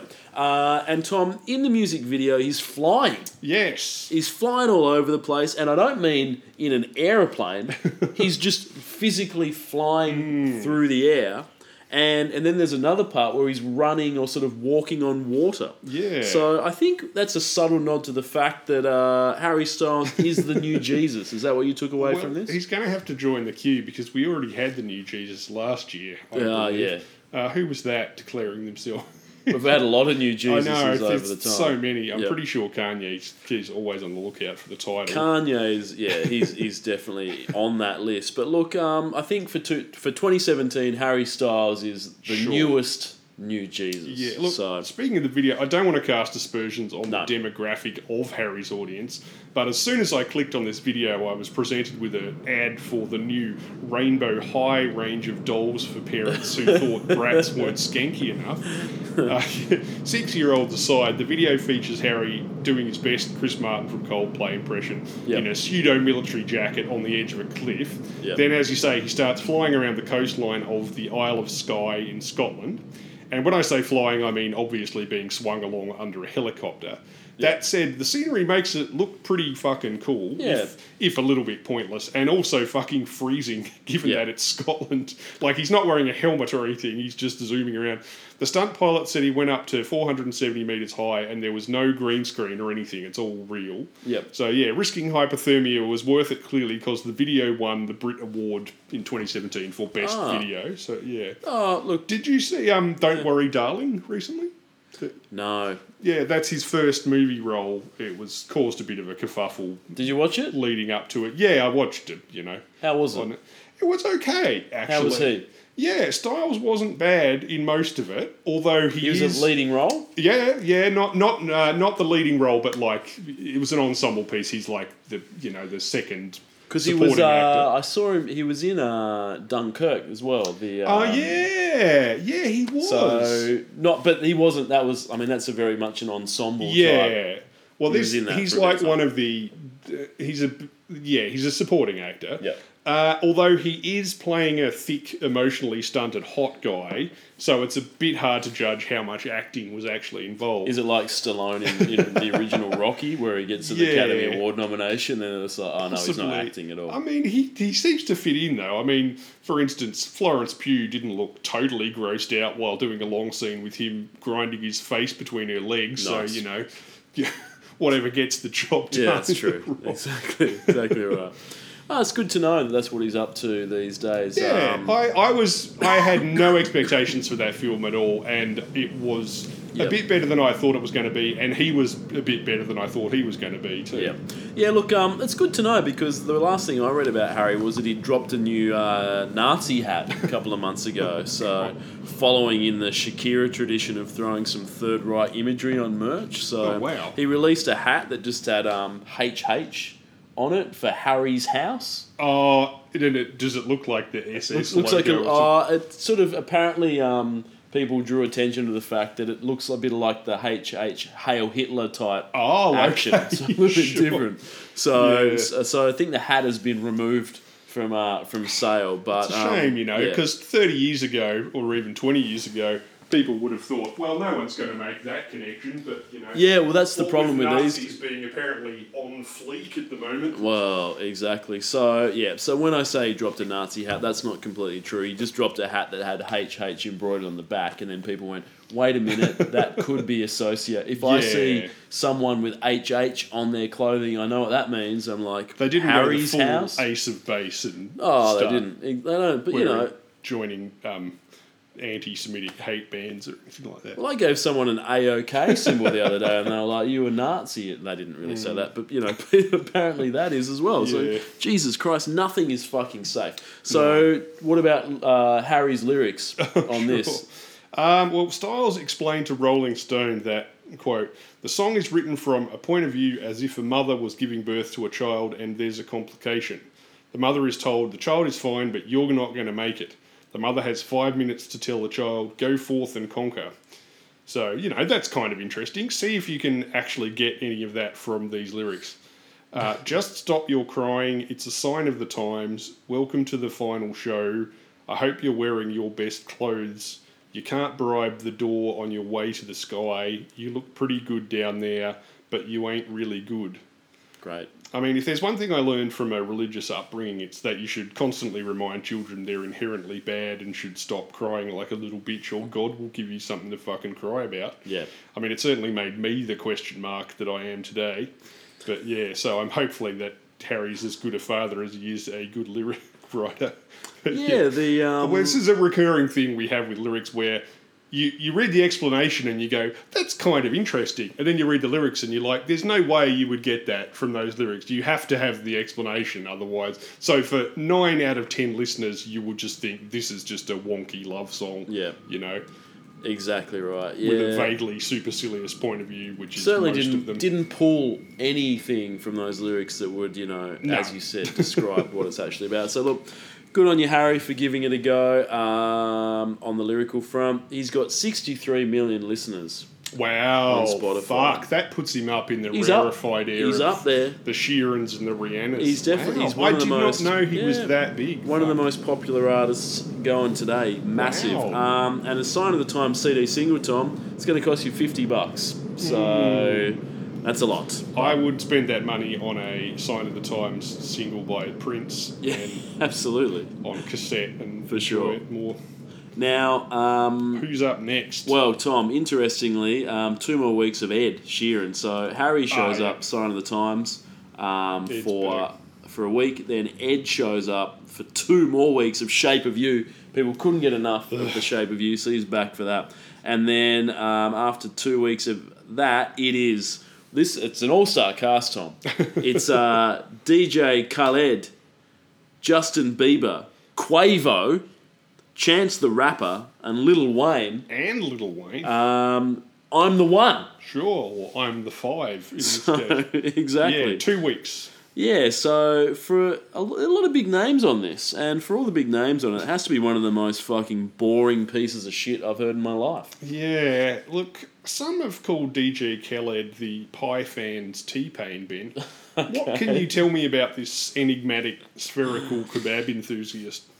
Well, the DJ Khaled story, it's actually um, a unique one, which Mm-hmm. by unique I mean one we haven't heard before. It's Sure. by no means some sort of crazy, wild story that everyone's going to be blown away by, but it is a little bit different in the sense that. Um, yeah, look, he started out working as a radio host in the 90s, so like a radio DJ. Yeah. Um, Oh, so he was actually a DJ, Yeah, yeah, not, yeah. So not a on- on the radio. part-time iPod programmer. no, no. Yeah, so he worked on the radio, had a radio show. Um, he's from New Orleans. Okay, Um, I just assumed he was from Florida, but Yeah. um, no. So New Orleans.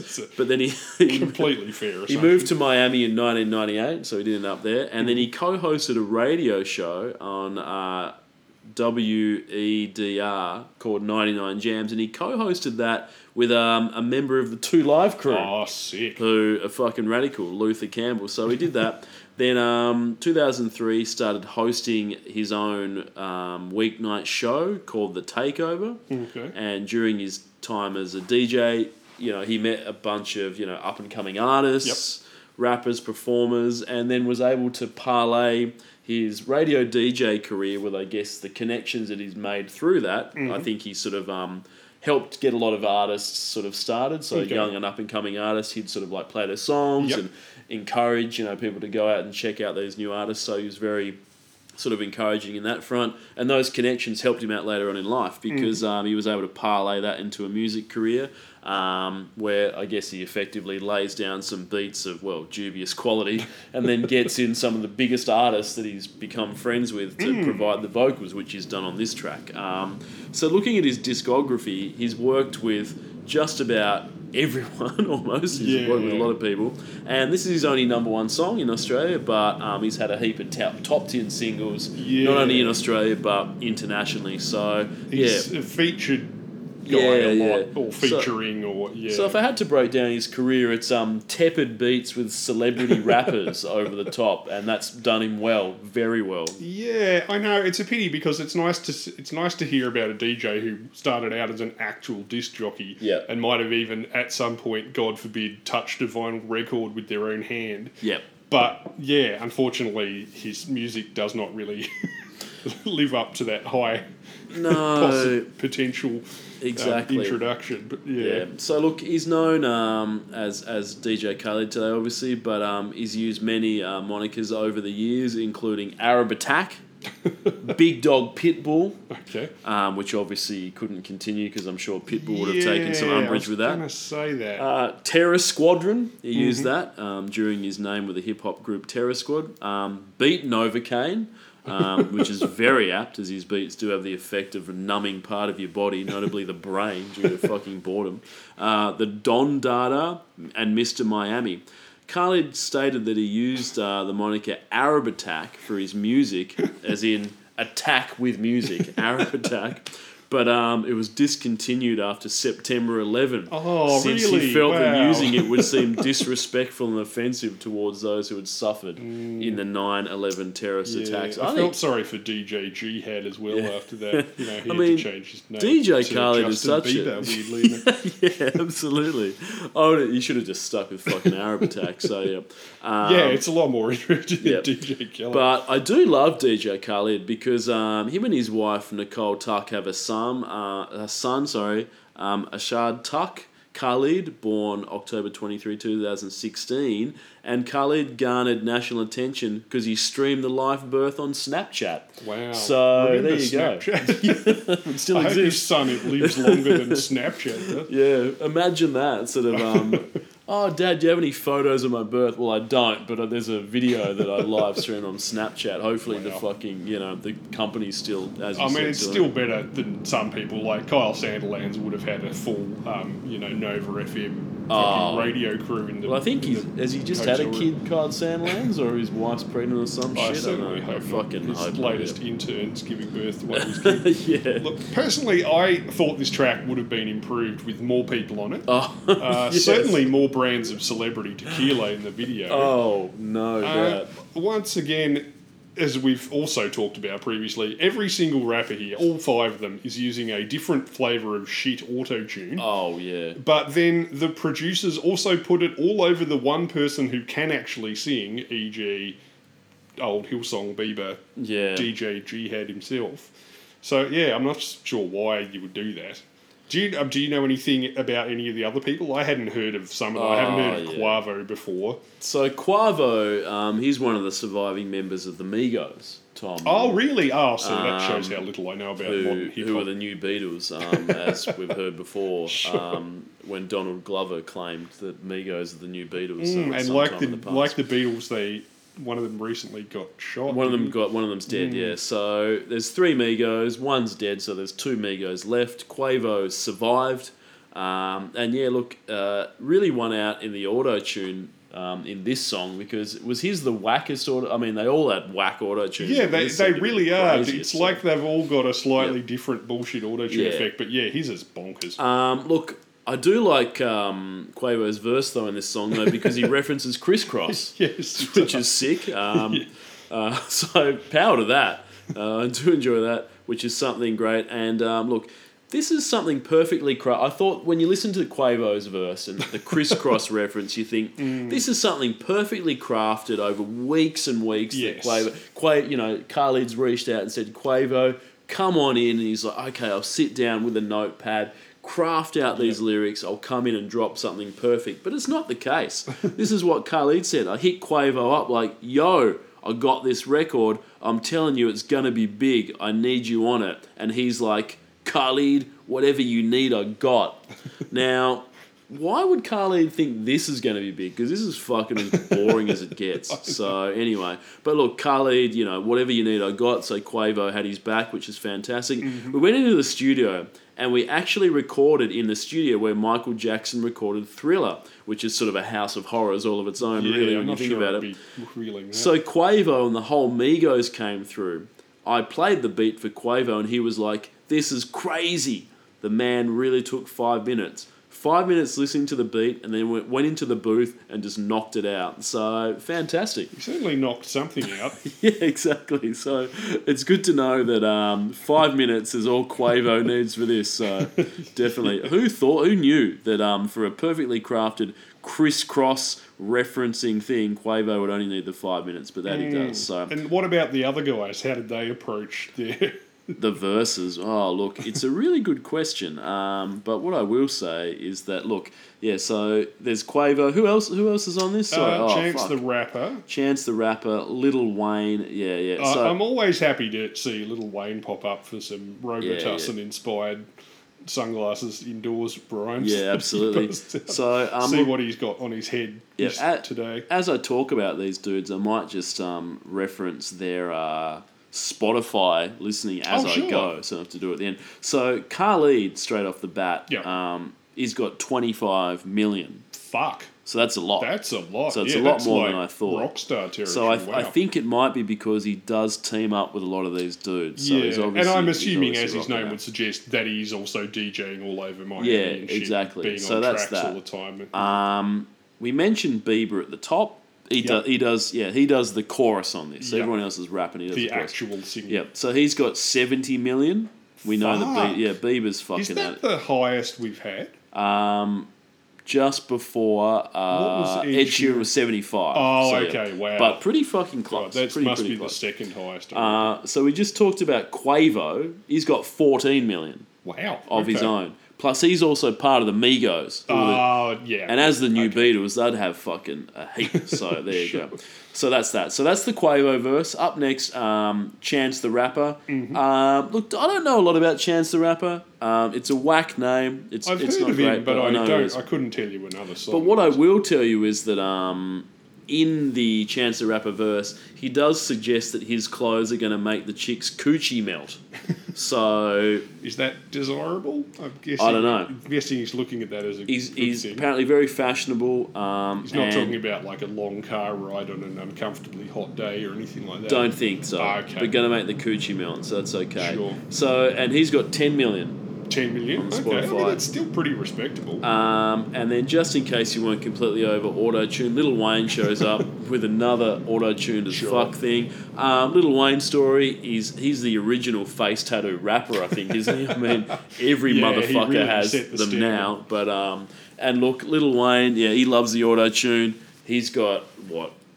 He doesn't have a heap of big hits, but he, he guests on all kinds. He's been around for fucking ever. he does have an so- entire self-taught electric guitar album where he just wanted to be a rock and roll guy for a whole album. Massive respect to that.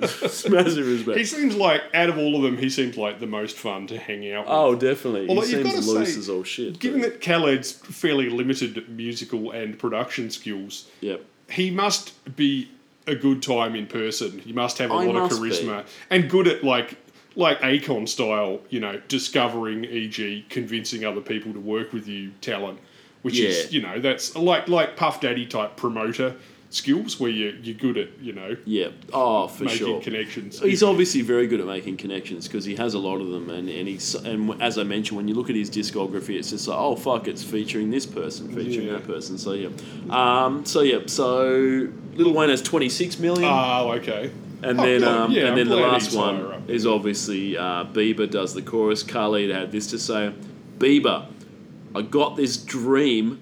I want to play for you. I feel we're good about it. And he was like, man, let me hear it. And I played it over the phone, and he loved it. You know, he knocked out.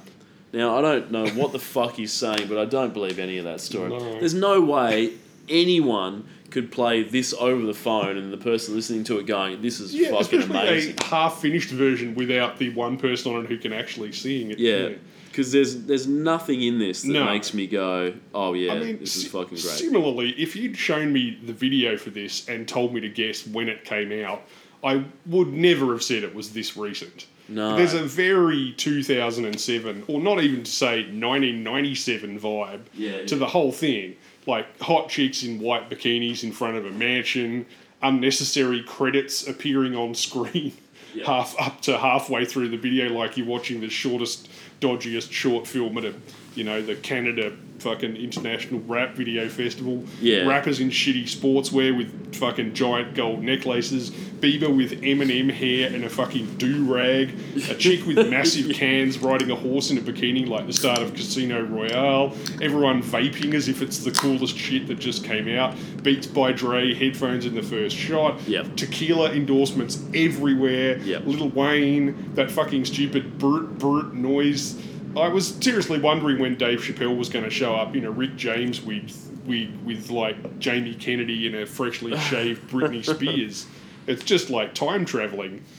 Exactly. Now, look, as you mentioned, the video is wild. Um, apparently, it takes place at DJ Khaled's house. Mm, it looks tacky enough. Now, um, if this is true, the dude must be doing very well, as it looks like he lives on his own island. Yeah, it looks Um, like a looks- po- little point, spit of land somewhere yeah. in Miami, of course. So he bought a house. He purportedly bought a house in Miami in 2017 for 25 million dollars. So he obviously has made a lot of cash from um, his dog shit music, and I assume that the house in the video is that house. So he's obviously doing very well, Yep. despite um, whatever garbage he's churning out. But as you said, um, yeah, the video. I think the opening scene of the video is a chick with just enormous tits riding a horse. And that sort of sets the Yeah. scene for the rest of the video. It- There's it a lot of starts- tits in this. it this. starts as it means to go on. Yeah, yeah, yeah. Like, it's- what, I, what I like about this video is that in 2017, pop rap has apparently hit the level that glam metal was at in like 1991. Oh, you know this hubristic flying directly towards the sun. Nothing bad's ever going to happen Yeah. to us. You know Like this is basically a one-off not that supergroup featuring a bunch of stoned, badly dressed, modestly talented wankers waving bottles in the driveway of a tacky McMansion that one of them just bought, bragging about all the strange they're getting while a bunch of day hire Playboy centerfolds bounce around behind them on trampolines or whatever. Yeah. The difference is that the glam metal guys would have played the song themselves and then married the centerfolds. Uh, look, if you fed me a bottle of cognac and asked if I wanted to see Arena Ivanova ride a horse around in slow motion, I would say yes. Oh, so I can't course. blame DJ Khaled for that. Uh, much like the video for, say, Cherry Pie, I just wish the viewer was having as much fun as these chodes clearly did making it Oh, on the day. absolutely. You know, you say that's just the song as well. You're like, look, I know that it is infectious watching other people have a good time, but you know, there's only so much I can, you know, psychically infer without the song not being shit. No doubt. Yeah, exactly right. Exactly. Now, um, interestingly though, I think I captured, uh, as you said, a lot of fucking tequila references. in this, Yeah. I think there might have even been some weed product placement. Did you capture that? Yeah, no, there was something going on with the vaping. Yeah, I wasn't yeah. sure whether Might have- that yeah. was like the brand of the vaping or whether it was like the brand Was of the marijuana was weed. weed legal at this point in America? Yet? 2000 Maybe it wasn't It quite. have maybe been yeah. it- Colorado. Maybe Colorado. Yeah. Yeah. Um, because I sort of looked at that when is that a is that a vape pen sort of product Yeah. placement or is that a sort of DJ Khaled's got his own Yeah. fucking weed? Because now obviously instead of everyone having a fucking tequila and a gin and a Yeah. sparkling wine, whatever bullshit. Yeah, you Yeah, can have no. your own weed line. So Weed was legal in Colorado in 2012, so it's possible that it was. Mm. The, but I know what you mean, and there was more than one. I'm not exaggerating about the tequila thing. I was more than there's more than one brand of alcohol in Oh, this. So yeah, of those five dudes, at least two of them have their own Yep. product placement. I'm pretty sure there was three. I think there was at least three. I don't even know if they were all tequila. I'm just using that as a lazy cliche, but there Yeah. were yeah. There's- exactly. Yeah, it's kind of like a just a promotional commercial, really. For sure. Now, there's so many people singing on this. There must be some of the finest lyrics of the year. Oh, I was just going to briefly say, in case you were wondering, uh, what is DJ Khaled up to now? Oh yeah, I, I am. Yeah. Uh, well, apart from overseeing a restaurant called The Licking while refusing to perform cunnilingus, as he's personally stated in public, uh, the dude is currently offering a fans t- a chance to use Airbnb to sleep in his shoe cupboard.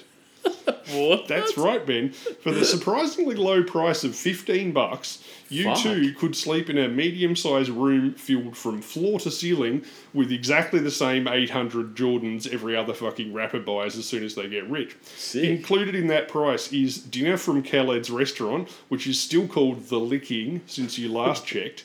Plus, being kept awake all night by shithouse preset synth beats, stripper moans, and orgasmic cries of "I played myself," uh, which is you know what he gets up to on the So weekends. he's charging fifteen bucks a night sleep in his shoe cupboard. Yeah, I mean, That's it's fucking awesome. It seems like it's like a, a fan contest thing that's open to anyone. Yeah. But why he would charge fifteen bucks and not just no dollars? Maybe Airbnb has a minimum. minimum You've got to pay fifteen bucks for. it. Yeah, I mean, it, it's quite a big. It's not really a cupboard. It's like it's a cupboard if you're a multi-millionaire. Oh, yeah, yeah. But it, yeah, it's kind of like the size of. A master bedroom in a normal house, but just covered in shoes. Look, I mean, I've got to imagine fun. it would probably smell hella nice Yeah, if, yeah, if, if you put 800 brand new pairs of sneakers in a Yeah, room. It probably smells fucking great. That's one of Definitely. my favourite smells in the world. Yeah. Anyway, uh, lyrically speaking, um, this was written by August 08, January 06, Bobby Brackins, David Dior, Nick Knack, Padwhack, Dogbone, Pooh Bear, Eeyore, Quavo, Lil Wayne, Chance the Rapper, Probability the Statistician, Justin Bieber, Anne Frank, and DJ Khaled.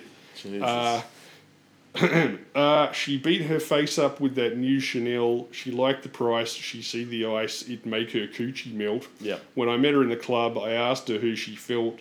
Then she went and put that booty on that Gucci belt. Nice. I might be wrong, Ben, but I think Chance the rapper should look past Crystal the stripper here because it sounds like she doesn't know how to operate makeup, belts, fingers, No. or frozen water. Nothing.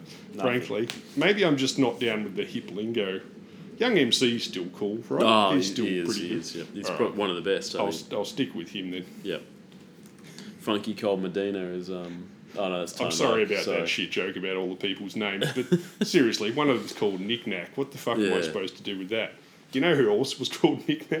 The midget in the film Man with a Golden Gun, which is one of a James Bond supervillain's wacky, four foot tall, murderous waiter slash henchman. Absolutely. Look, I'm glad that you called out um, Chance the Rapper's um, verse because it's probably the best, I guess. So, yeah. Sure. Well, best I mean, is sort of. As you say, the other ones definitely have the wrote, written on the spot vibe. Yeah. Um, although Quavo did say, we go back, remember crisscross and hopscotch. So, I'm not sure if hopscotch is really a time specific. yeah, I'm not sure. Apparently it is. Maybe it is, Crisscross, sure. Um, so yeah, we've read out all those guys. Yep, sorry. Khaled 25 mil, Bieber 70 mil, Quavo 14 mil, Chance 10 mil, Little Wayne 26 mil. And this was released digital only, so not available on the Discogs to re-buy. There you go. If you want this, you got to download it from some fucking store. Yeah. The Apple Store, 99 cents. How much do songs cost these days? I don't really know. Probably something like that. Sure. Cool. All right. Up next, Tom. Um, for well, thirteen weeks. Yeah. It's uh, Luis Fonsi and Daddy Yankee featuring Justin Bieber. Again, Despacito. Yeah, we man. talked about that at the I top just- of the top top of the episode. So. I'm not sure if there was something going on in 2017 or Yep. just if just a coincidence that the two most popular songs of the last decade came Yeah. out within like two months of each other. Yeah, It's look, 13 weird? Weeks in any other year would have been the biggest song of the year Yeah, by for sure. far. As we mentioned, um, Mm, that would have been a tie for Coolio, the yeah. longest Exactly, song in exactly, our so- top top you know, Yeah. number one spot. So yeah, you're right. A couple of months ago, this would have 13 weeks of Despacito would have yeah equaled Mm-hmm. equaled uh, Coolio, but alas, um, sorry, Yeah, Ed Sheeran got there first. it's So a shame really because Gangsta's Paradise knocks both of these two into a cock Yeah. fucking hat. So yeah, unfortunately, Daddy Yankee had to compete with uh, the Shape of You. Now, Luis Fonsi and Daddy Yankee, they were both in their 40s when this came out. Mm. So uh, they're from Puerto Rico, and obviously, given you know their age, they both started out some time ago. Yeah. Had quite a lengthy career as Spanish language musicians. Luis Fonsi, uh, more of a sort of Latin pop guy. Mm. Um, Daddy Yankee, Daddy Yankee, sorry, a reggaeton Yep, dude, we've had which that on is sort of um, times. yeah, So that's sort of like uh, Jamaican style music, yeah, reggae. Sean yeah, Sean Paul was it Sean? yeah, Paul? He mixed with was some yeah, mixed with some dance hall, um, Latin American sort of vibe, some hip hop. Daddy Yankee is um, he's one of the originators of that style coming out of Puerto Rico. Hmm. Yeah. So now, Tom, I know that you're at the um, basically every Central and South American festival that happens in Melbourne. Mm-hmm. There's a lot of them. You know, if I ask, you know, you want to catch up on the weekend, you're like, I can't. It's the Guatemalan festival this weekend. What about next weekend? Oh, there's a Brazilian festival. You know, week after that, no, there's a Suriname festival on, and I'm like, you know, what's Suriname? And you're like, it's a small Dutch-speaking, you know, country at the very top of South America. You know, sort of a remnant of the Dutch exploration in the 17th century. Um, then you know there'll be a Panama night that you're at. You know, a Bolivian film festival. You know, you're at all of these things. You love that sort of vibe. So, my question is, how many Daddy Yankee shirts do you see at these things? and um, what would be a good English language equivalent of Daddy Yankee? Uh, well, it's got to be Uncle Kracker, doesn't it? it does, yeah, definitely. It's really the only option. so. Yeah, In fact, I'm sure. pretty sure those two cunts are related. I think they're. Have they done a duet before? Probably have. Don't know. They might have. Or it's possible the opposite could be true. Uncle Kracker might have been guilty of sending out white nationalist death squads Yeah, to he find might, Daddy yep. Yankee. So Daddy Yankee might be using that name as a cover to throw, you Yep. know, white nationalists off the scent for his illegal So- immigrant status. In So, America. Daddy Yankee, it, it would be unfair to say that um, he's the sort of Puerto Rican Macklemore. Is that sort of would that be selling him short? Do you think? I mean, it could be. It could be. he's the Puerto Rican Little Wayne. I'm not sure, but anyway, look. So he released his seventh album Mm-hmm. this year, titled Legendaddy. Okay. which is fucking great because it's a play on words of legendary, Ah, I but. Mm-hmm. legend daddy because his name's Daddy Yankee. You see, it works on a lot of levels. Um, and he's retiring from music, which is a huge loss for the reggaeton community. But Bad Bunny, Okay. who I believe is actually the most streamed artist in music as of every, I think for the last five years. Wow, he's the number one artist on Spotify every year. Um, he's there to take the crown. But when you look at his output, um, he's had a shitload of number one and top ten singles on the US Latin charts. That's uh, that's Daddy Yankee. That is. So he's obviously very successful. yeah. Um, but dare I say, the reason that Daddy Yankee is able to retire from music after his seventh album would be uh, this song. Is that a fair assessment, Tom? yeah, it seems likely. And I think Luis Fonsi's uh, the same. He had a string of number one hits and top ten hits on that US Latin charts. Yeah.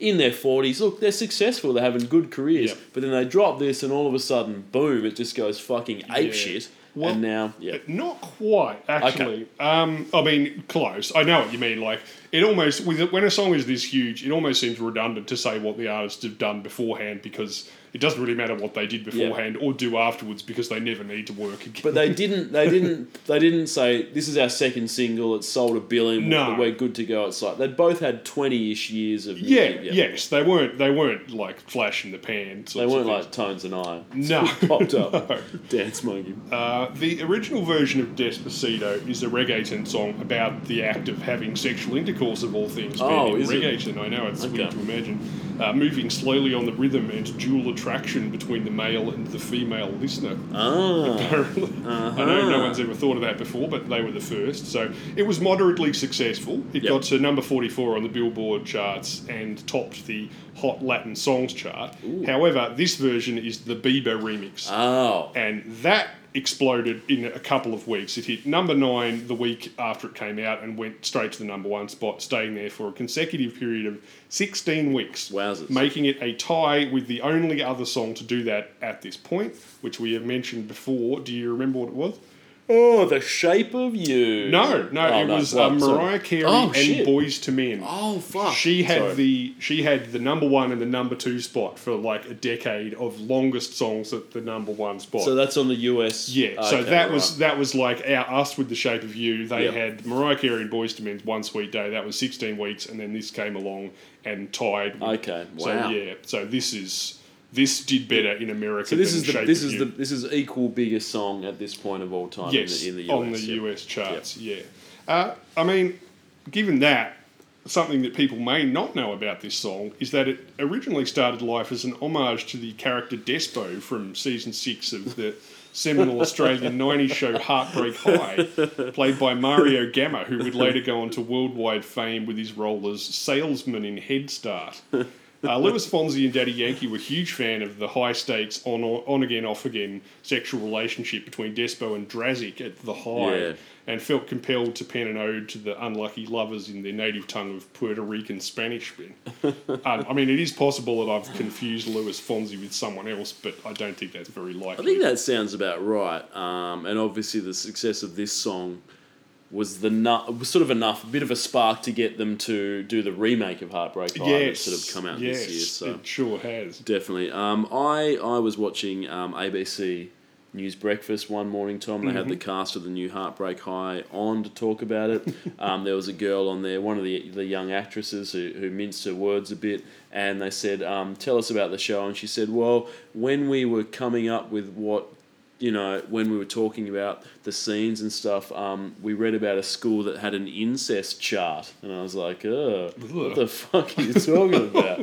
and um, That sounds I think what like she meant was people. There were there was a school that had a someone had drawn up like everyone who had banged each other. Oh, and it, and it was a bit incestuous, is what she meant. But it No. came out. She said we read about a school with an incest chart. And I went, that's fucking You weird. give that to a current affair, and you're going to get seven weeks of stories about the incest scourge sweeping our playgrounds. Oh, tell know, me about it. Exactly. It's like right. one kid goes to a party and does a bucket bong, and then three weeks later they're talking about rainbow sex orgies taking Yeah. over our primary Oh, schools. that's exactly right. Exactly. Now, um, so this is possibly about Heartbreak High. We don't know exactly. Maybe. We- I'm not sure. But yeah, probably, I might probably. be confusing it. Now, um, excluding Baby Shark, Tom, you've talked about this before at Ah, the top yeah. of the show. Um, obviously, a highly annoying fucking kid song. Goes for, and the thing about Baby Shark is that it goes for, I think, two minutes or less than two minutes. So imagine a child, they hear that, it goes for two minutes, and they're like, put it on again. Oh, mum, put it on again. And the parents are probably like, I'll put that on a fucking loop, and then I'm going to go and do something else. And that's why it's had about 10 billion streams because it goes for such a short period of time and parents just get the fuck out of there and don't turn it off. Whereas this, so excluding that, this is the most sort of played song on YouTube. Um, Yeah. Which, but once again, look, there's nothing wrong with this song, but what is it about the song that sort Yeah. of projects it to the level where it's like, yeah, got to hear that again? Well, I mean, yeah, as you say, um, in July of this year, Despacito became the most streamed song of all time with 4.6 billion plays across streaming platforms. Then in August, the video became the most watched video in YouTube history, surpassing See You Again by Wiz Khalifa and becoming the first video ever to reach 3 billion views. Currently has over 5 billion views, but is still not as popular as the Baby Shark song or Johnny Johnny Yes Papa by LooLoo Kids Yep. as previously noted, intended for a much more mature audience. As we said long ago with good old Shakira, Shakira though, if you can conquer the Latin American charts plus the Western charts, Yeah. you end up with double the audience and you really can rule the world, I Yeah. reckon, albeit in this case for only one song. Oh, for sure. But for but sure. I, I reckon it's that. I reckon it's those two things combined. Those two. If you can get the North American audience, you got the Western world. Yeah. And if you've got that plus the South American audience, you know, then you can go. You can be just huge. Like I could, I could not believe how successful Shakira was when you look at the figures. Like I remember her being huge, Yeah. and she still pops up now. But when you look at the amount of money she made, Mm. you know, and the amount of the the numbers her album sold, like she was huge, you Yeah. know. And I reckon it's that. I reckon it's the, the you know, And unfortunately, she uh, paid no tax on any of that. I think she might end up going to prison after the Spanish court no. Well, she's got a very high IQ, and as we all know from Donald Trump, uh, smart people don't pay any taxes. That's correct. So, yeah. That's correct. Yeah, exactly. So, um, look, one of the co-write, obviously the the song. This song was written by um, Daddy Yankee. Yeah. Um, the other guy, Luis Fonsi, and they had a co-writer, um, Erica Ender, who was a, um, I think Luis Fonsi's sort of co-writer. They collaborate a lot on various things, and she said it's a song that talks about sensuality, of seducing, of sex, as you mentioned, Tom, but in a very classy way. I Okay. think that's the way we express it is very elegant and very respectful. Um, as uh, we can see here, Daddy Yankee's lyrics, they're in Spanish, but we've translated, I've put them into Google Translate, Sure. this is what I've come up with. Daddy Yankee here, world's best rapper, gonna fire my rock hard rocket straight up your snapper. I'm not like Elon sending my rocket to Mars, mine is earthbound straight for your ass. So it's very classy, talks about hmm. sensuality, seducing of sex, but in a classy way. That's true. So it's a it's a great song, and I'm glad that they've kept it very very classy. Yeah, according to the aptly named Luis Fonsi, uh, when you write songs, you have to put a face to the lyric a little bit. Yeah. But it was such a sexy song that there wasn't really a person. It was a scenario more than a person. I went to that place, and that place was in a club somewhere. When you get to a club and you just start making that eye contact with this beautiful girl, and that's kind of how the song starts. It's really a story. No, Lewis, no, it isn't. That's called a bunch of boring bullshit based on the idea that Despacito rhymes with bandito and sounds vaguely horny. Yep. I just don't understand how many of the, so many of these guys are such boring cunts. Don't Oh, they exactly. realise that you can tell reporters anything? Yep. Rock journalism is dead if it ever existed. Nobody's going to check your shit. When someone asks what a song is about, say it's about anything you want at all. Say it's about Drake's mum bent over a washing machine, Oh, or the exactly. time you banged Melania Trump at the Vatican, or something. You know. Just make it up. Yeah, people will tweet about that shit for weeks. You'll be doing them a favour by distracting them from Elon Musk or atrocities in Ukraine or whatever. Exactly I mean. Daddy Yankee seems like a dodgy cunt. He's got a terrible fucking name. He But at least I'll remember those lyrics longer than I remembered that incredibly tedious story about Oh, making sure. up some shit about an imaginary nightclub where you met a chick that doesn't exist. Yeah. Now, Tom, has Bieber pulled a Timberland on this and sort of injected himself into the remix and done minimal to sort of score a number one, or is he responsible? You think, as you mentioned, was it him that sort of because the original version hadn't really gone Yeah. gangbusters? The reason I ask is because. Um, the music video, as we've mentioned, most streamed music video on Mm. YouTube, second most streamed video after Baby Shark. The one that's streamed um, all those billions of times that you've mentioned, Tom, it's actually the original, not the Bieber one. So if you go onto YouTube, look at the video that Oh. has like, um, I think you said six. I, th- I looked recently. I think it's up to eight billion now. So think it's sort of popped up an extra bill in the. Um, but you know, it's obviously streamed a lot. But yeah, so the the version of Despacito on YouTube that's been straight, streamed eight billion times. Um, is not the remix with Bieber. So I'm not really sure. Does he? How does that work? Yeah. He was obviously a catalyst in getting the song to be popular in the first place. strange? But now, when people choose to watch the song on YouTube, they're going just for that. This So- happened twice last year where he dug a song out of someone's out of Ed Sheeran's rubbish bin. Yeah, And you know, out of the 400 songs Ed throws away as not being good enough every week, Yeah. and got them both to be massively successful. Yeah. The one he did with Calvin Harris and Ed Sheeran, and another one with just Ed Sheeran. Yeah. And it's like that. You sort of have to think, well, I mean, he didn't write the s- lyrics or the music, Yeah. and he's not really a producer. No. He sings on them, you know, through a computer. But like, but then again, the song would have stayed in the bin if he left it. Mm. You know, like this. It's hard to imagine this would have gotten this level of fame without, at least in America, without you know True. Bieber's name attached to it. True. But then again, you'd say that doesn't necessarily mean it's the better actual song. It just means that's the guy that people like know. So. In 2017, he helped them sort of the song to become known and become popular. But then, Yeah. on the long run, people are just like, "I'll just listen to the Yeah. original without him on Or there." So. you might also say, but nobody remembers that he was on this song because he doesn't make enough of an impact. No. So when they're typing in, they're not typing in Justin Bieber Despacito. They just type Despacito. Yeah, exactly. you know, yeah. exactly. So look, Bieber himself, he actually received a bit of a backlash from fans after a bungled performance of the song um, at an appearance at the 1 OAK nightclub in New York in 2017. Now, Tom, he'd forgotten the lyrics. he Bieber's got a lot of songs. He must forget Sure. some of his own lyrics. So, Are the, lo- are the lyrics in English or the, Um, the Spanish lyrics? well, this is what he sung. He got up and yelled, "I don't know the words, so I say Doritos." I don't know the words, I say Doritos. I don't know the word, I say Doritos. Despacito, I ate a burrito. I just want a burrito. So he got up and sung that, and apparently um, people weren't super happy with that. But Luis Fonsi, who um, obviously is a co-writer of this song, he said, "Hey, I'm going to defend the. the I'm going to defend Bieber." He got up and said, "It's not an easy chorus to sing, even for fluent Spanish singers like myself. It's got a lot of lyrics. It's tongue twisty." So that's one way of putting it. it's difficult to sing. It's tongue twisty. He had a problem with it. Um, the other thing is, you could say that's just straight racist. Just him just going. It's a Spanish language, so I'm just going to say Doritos, burrito. Ah, fuck it. Who cares? So anyway. I mean, if you want, yeah, if you wanted to be charitable, you could say, well, those things rhyme with Despacito. If you wanted to be less charitable, you could say the first thing he thinks of when he thinks of Spain is burritos. no, exactly, exactly. Top thing that pops into his head. For sure, yeah. Yeah. Um, look, uh, I think that um, you'd have to say that Daddy Yankee by now, he probably owns about a third of Puerto Rico. You'd have to say. You'd have to think. The the just the sort of the money they've made off this just must be completely insane.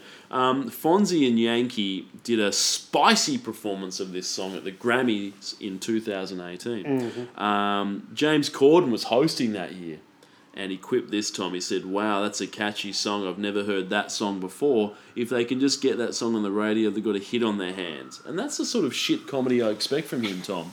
The sort of uh, very played out, Yeah. real popular song. I've not He's heard this definitely before. the Domino's Hawaiian pizza of comedy, Ah. James Corden. He's he's absolutely dog shit. I can't. Uh, it's it's sort of amusing now that it's coming out that he's a total cunt.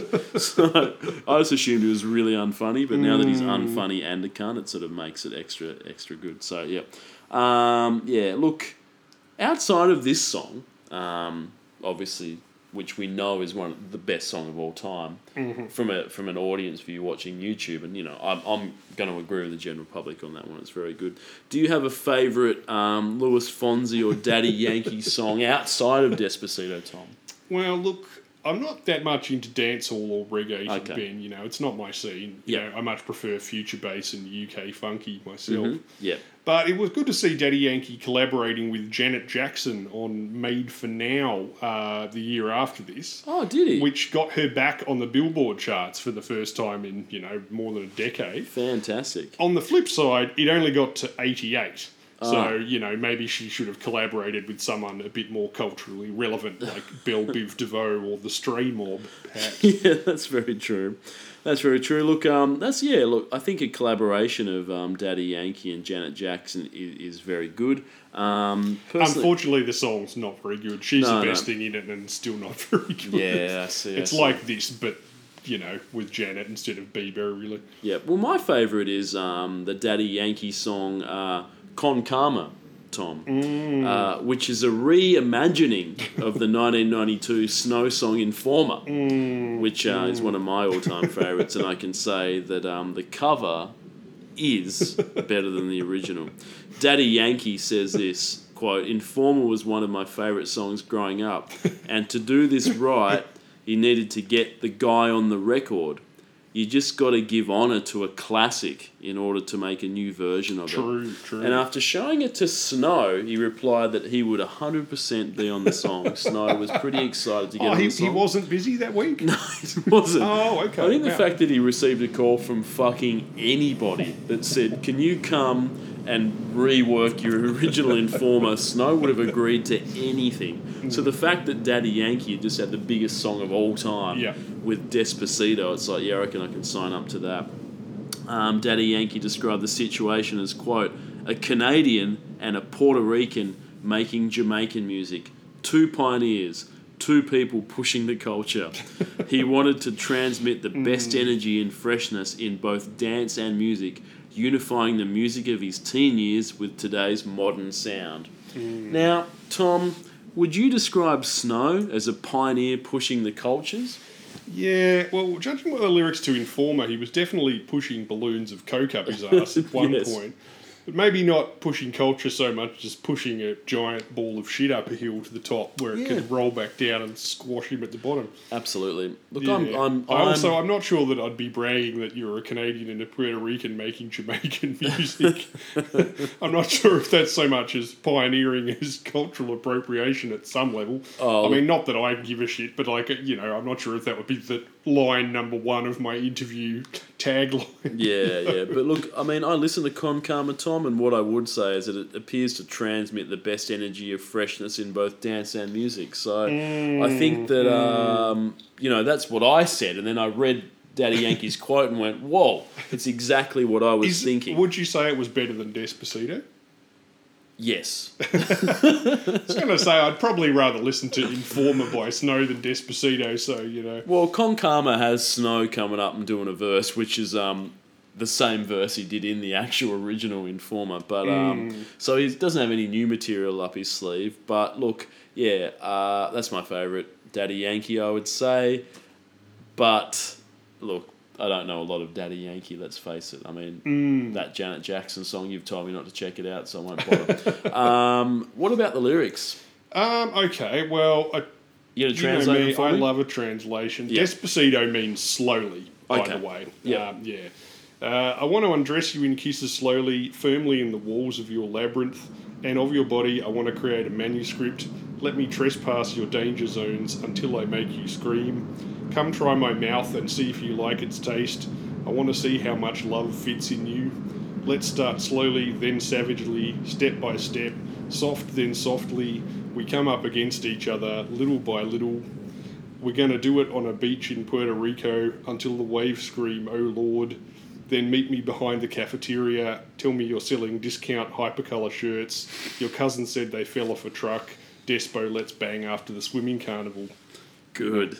Yeah, that part confused some people in Spain. They weren't quite sure about that. But Yeah, yeah. Look, I guess not everyone's seen the original Heartbreak High. So. Yeah, well, he made such a huge impact that a lot of people forget that Despo was only in half of one season. I think it was the 1997 one. But fortunately, at the concerts, uh, Luis Fonsi and Daddy Yankee were selling uh, DVDs at the merch table. And know, I think so they'd people could- explain it as well before they'd get up and they'd go, "This next song's Despacito." Everyone, and, and then he'd be like, "And just for the context, this is what Yes, part of it's about." and everyone's right. like, "Okay, good, good, good." Um, yeah, excellent. Now, have you got anything more to say about this? No, no. Fonsi, Luis Fonsi, eighteen million. All right.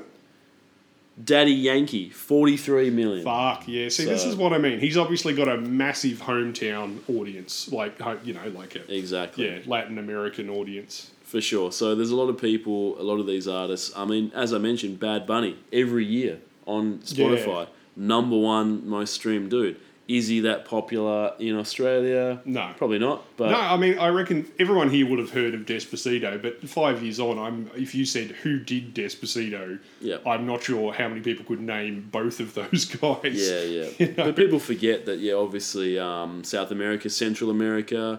Um, and I'm sure these artists are also very popular in the US on the Latin I mean, charts. it's, all, it's just a massive population of people, you know, and they have their own sound and stuff. But if you can cross over, Yeah, exactly. And then people in Europe as well. I mean, people in Spain that are like, oh, cool, I can Yeah, hear some, totally. some music that's actually in my language. So, yeah, obviously, massive, massive, massive. So, that's huge.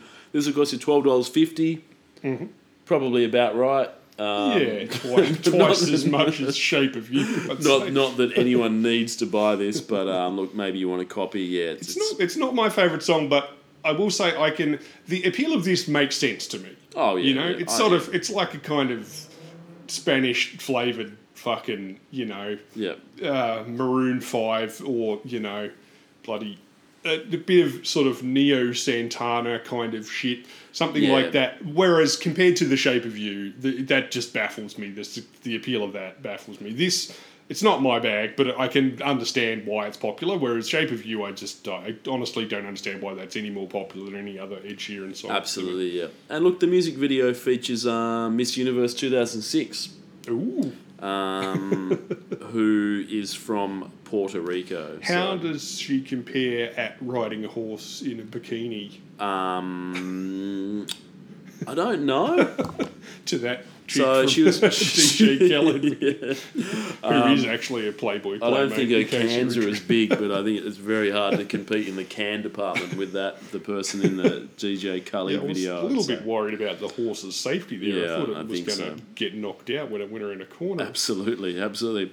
So, Tom, up next, Mm. um, Pink, Speaking of female empowerment, like like fucking Two- clockwork. two weeks. Two yeah. weeks. What about us, Tom? So here we are, another year, another boring pink song for fifty-year-old divorcees. Yep, Is that we're about still, right? So, we're still, yeah. I think the conclusion we've come to is that Pink has a large under fifteen, over fifty, Yeah, yeah, yeah. audience. But yeah, think- we've, we've established that you love Pink Ben. How would you rate this compared to your other favourites of hers? That one from Alice in Wonderland two, or the one with the boob milking terrorists in it? The boob milking terrorist is a high point. Um, the Alice in Wonderland one probably a low point, but this is actually worse than the Alice in Wonderland one. I dare say. Um, look, this could be about a relationship breakdown, as it's pink, and every Mm-hmm. fucking song seems to fall into that sort of territory. But um, it's actually appears to be a bit of a oh no, what's going to happen to free spirits like us now that we've elected a right wing business dude, man baby, as president? The authority has let us down in the past, and now it's going to be even worse. There's like a yeah, political sort of bend on what about us? What about me and my sort of Yeah. If base, it's basically a song saying, "Oh look, if you were an artist or gay or you know, I guess a minority, you know, everything used to be okay, but now oh, we're going to be forgotten about. No one's going to care about us anymore." Yeah. And look, she's not wrong. No. because you know, under the Trump presidency, I don't think that. Uh, No. Any sort of minority group was given any sort of consideration. No. I mean there were a lot of musicians kind of you know getting angsty about. I think this was around the same time when Eminem did that long and Mm. indecipherable rap about how much Yep. he hated Donald Trump. I mean, there were a lot of people trying to articulate, you know, frustration and that sort of thing. But the problem is that she takes. There's no specificity in the song No. at all. It's all so generic. Yeah, exactly. Like that, it never, it never, like even the title. You know, it doesn't. What about us? Like, who who is us? You Yeah. know, this, this is what happens when you take a protest song and strip out all the specificity, legitimate anger, and sense of purpose, and leaving just a vague shell of, you know, whoever they is can't keep doing whatever they're doing to whoever us is, or we'll all definitely do something at some point.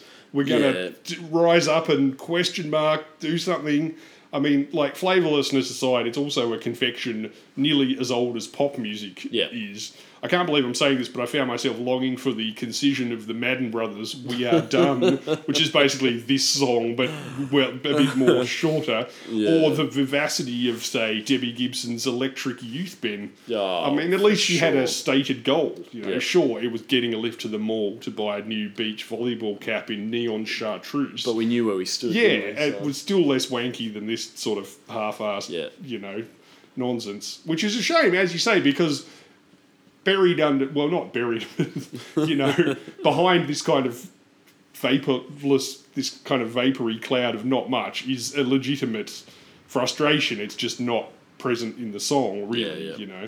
I think um, when you're Pink and you're an artist of this size, the best thing to do is not record this song and then just come out and say, "Look, I'm disappointed with whatever," and blah blah Yeah, blah. And yeah. hopefully it'll rally her fucking 50 million Spotify listeners or whatever to go out Yeah. and vote next time against the thing that she doesn't really like. It must be frustrating as an artist because Oh, if you course. if you state your if you straight up state your opinion in interviews or you use your platform at you know Yep. at, you know the Emmys or whatever to you know to encourage people to do stuff, you're immediately shot down as being a you know privileged celebrity Yep. using your talking points. Blah blah blah. Ricky Gervais complains about you using his platform as a overpaid cunt to do the exact thing he's complaining about. But you know people go, well, what do you know about anything? But then if you write didactic music that differs from your normal stuff, then it's Yep. like you've changed your whole style and that sort of thing. And it also dates Yeah. your your stuff, you know, like unless that's your thing, like Rage Against the Machine or you know, you,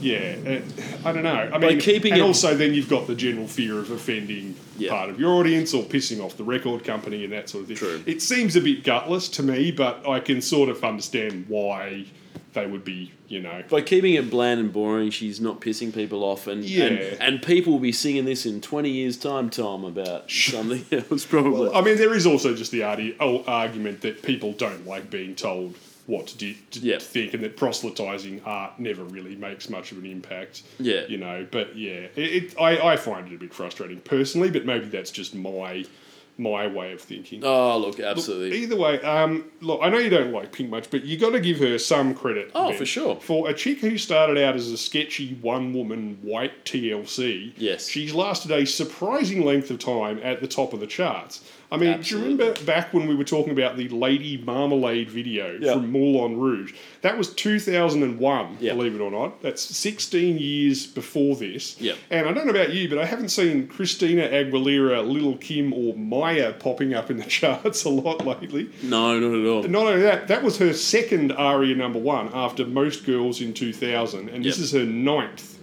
So not bad for someone with She a pops up every. She pops up every two name. years, a year Oh, or two. totally. She pops up all the time. We've So, said it before, but it's not just pink. Like, like Australia really does seem to like her. She appeals to something in the Australian temperament. Yeah, Maybe whenever she- yeah, whenever she tours here- pissy Yeah. kind of persona, people just like her. And when she Yeah. tours here, there's always fucking five shows. Oh yeah, totally. Arena. No, she does. People eat up. They love the what did you call it? The Cirque du Soleil for drunk chicks or whatever. Yeah, basically that. Yeah, for Yeah. sure.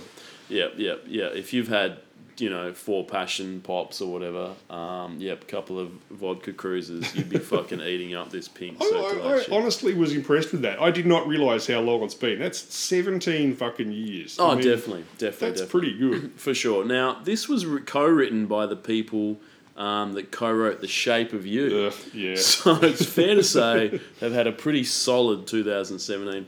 Um, Yeah. I'm hopeful that they'll retire from music Daddy Yankee style just off the back of the cash that they got from this year. Yeah, this was written by Pink, producer Steve Mack, and Johnny McDaid. Uh, he's the guitarist of Snow Patrol. Oh, Jesus I Christ. know. Uh, he played session tracks and did production for people like Robbie Williams, Alicia Keys, and DJ Snake before being Yeah, sucked into the yeah. nightmarish vortex that astronomers call Sheeran's Hold. uh, co-writer Johnny McDaid. can't escape once you've can't passed once that you sort of cross the event horizon, horizon. yeah. yeah. Uh, he said, uh, working with producer Steve Mack is always a masterclass in pop music. Steve is a wizard when it comes to crafting pop. He and I together work really well because he'll always fight for the connected simplicity of. Look, it's not simplistic at all. It's simple in the sense that, as Einstein said, it's as simple as it can be and no simpler than that. Steve really fought for the chord changes in the song to be almost like a mantra, you know, that they musically just repeat and repeat and repeat to give Alicia the stage to weave the melody into a place where it would soar into this epic celebration and the unity that comes from it. The repetition in the song, the idea that it would become almost like a heartbeat as it got inside you and become integral when you listen to it. We need to question more, and I love that the song's premise is a question. So just to clarify, one, this song is basic as hell, so Einstein definitely would have liked it. Two, it wasn't basic enough, so I demanded it be more repetitive. That was definitely on purpose. And three, questions are good, which is why this song is a question, and definitely not because we couldn't think of an answer to our own question proposed by the song. Look, um, you know, I don't want to say that. Remember when I said artists should just make up anything when interviewers asked them? Well, this is what this is what you do get when that happens. Yeah, that's true. You get allusions Careful to what you wish for. Einstein. Yeah. yeah. I'm just saying that's more interesting than saying oh, it was about a fake club I Oh, never absolutely, went to. absolutely. Look, um, It's mad. Will I Am has said some whack shit, but he never mentioned He's Einstein. not afraid to. He never drew some sort of connection between his dog shit fucking you know new dance that whatever Hmm. he's doing in Einstein. So He was a fan of that theory that less is more, but yeah. yeah. What was, Personally, what I was tend the to Einstein? What was the is more. Einstein? The exact Einstein part? Uh, well, it's a, it must be an Einstein quote. It's as simple as it can be, Ah, and no okay. simpler than that. Good, good, Einstein was probably talking about how the i- I'm assuming the ideal mathematical equation sure, is yeah. as simple as you can get yeah, it yeah. to be. You want to get it as yeah for sure. yeah, So. I'm not. I don't think he was ta- to shit pop music. I don't think so. No. I think Einstein was probably talking about the theory of relativity, and yeah, oh, not, you don't think Einstein would have liked Boom Boom Pow? Oh, you would have. yeah, definitely.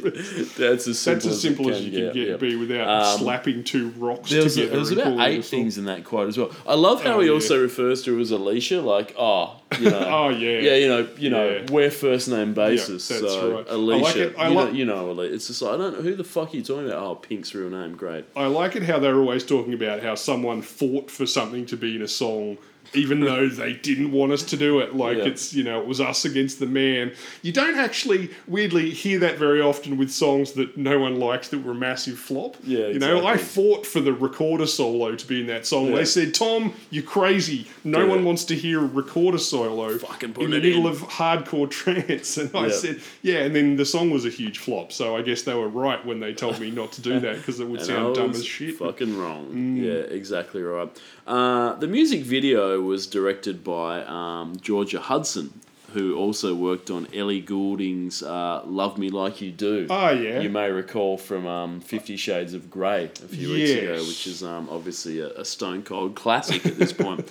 Now, Pink. Pink joins a diverse cast of disillusioned young people in the music Mm. video, Tom, expressing their anguish through choreographed dance routines in the streets of a desolate city. As you do. The video allows the dancers to express their real life frustration with a political climate through the interpretive dance. Her favourite sequence involves a powerful confrontation between a gay couple who work out their emotions through choreography, Tom. It's probably happened. Absolutely. Now, I'm a fan of the arts, and by arts I mean, um, you know, Pink's music, music, yeah. Pink's Pink's music specifically, Pink's music videos, um, Daddy Yankee, um, sort of YouTube cats in boxes videos, etc., etc. So I enjoy all of all of the all of the arts, that sort of stuff. Um, but one thing I, I probably don't know whether I'll ever get on board is uh, the emotional interpretive dance. You know, where someone's like, "Hey, you've had a bad day. Can you express that by sort of, you know, Yeah. running, you know, going to give someone a hug and then pushing you away, and then you backpedal really quickly into a wall and push your hands up against it, and then sort of move your hands around your head really, really quickly, and then flop onto the floor. So I think it's just sort of, for me, a lot easier to just say, look, yeah, I've, you know, I've had a bad day, or look, I've just found out that you know, you know, my sister was in a car accident. She's in the hospital. I hope she's going to be okay. The words do speak volumes more than someone sort of like doing a sort of walk against the wind, going. "Ah." So, and this video is basically just all that, just Yeah. people going, ah, look at me, I'm so emotionally anguished. So, uh, as the director said, it was absolutely electric filming it, Tom. the idea was to illustrate a condensed version of the course of a relationship. Which is also This- not what this song is about. No, not at all. Putting that aside. Yeah, exactly. This scene was a loosely guided freestyle, and each time it grew in intensity, didn't it? Mm, what? Once again, Noel Gallagher's Yeah. words about music video directors spring to my mind. We wanted to set a space in a story for them to be animalistic in, for this to be raw and unexpected, for their guts to spill. It was absolutely fucking insane. We had a helicopter flying overhead to light them from a spotlight, the track booming like a monster against downtown LA. Gunshots going off from the neighborhood. Our steady cam on Brian behaving like a hypnotized snake, a total acid energy. Did you get that from the video, Tom? It looked like a bunch of uh, drunk teenagers on the top floor of a car park Yeah. having a minor scuffle to me. Exactly. Um, You know, exactly. I, that I was in a lot of those situations just growing up, and it. Uh, Yeah. I'm not sure if I would call it electric.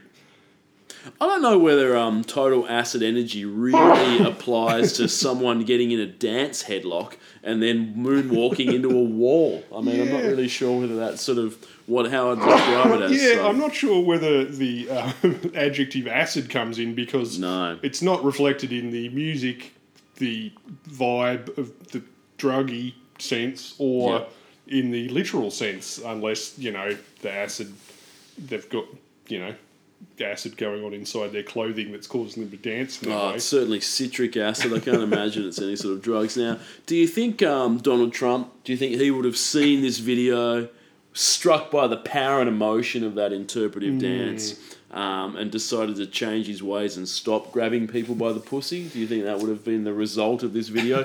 Did Pink achieve her purpose? Look, I'd say this video changed at least as many minds towards the cause of progressive activism as that Pepsi ad where Kendall Jenner gives a cop a wristy in front of a billboard Yeah. for a soft drink. True. Uh, this video somehow has less impact than that one, Yeah. and about 5,000% less impact than the video for Out of Control by the Chemical Brothers, Hmm. directed by WIZ, which plays with the tropes of media driven protest footage, features Rosario Dawson rather than a bunch of random teenagers you've never heard of, Yep. and impressively manages to take the piss out of that Kendall Jenner commercial 10 years before it actually existed. Yeah. Have you seen that I one? have, yeah, That's it's a good. Really good Really good, video.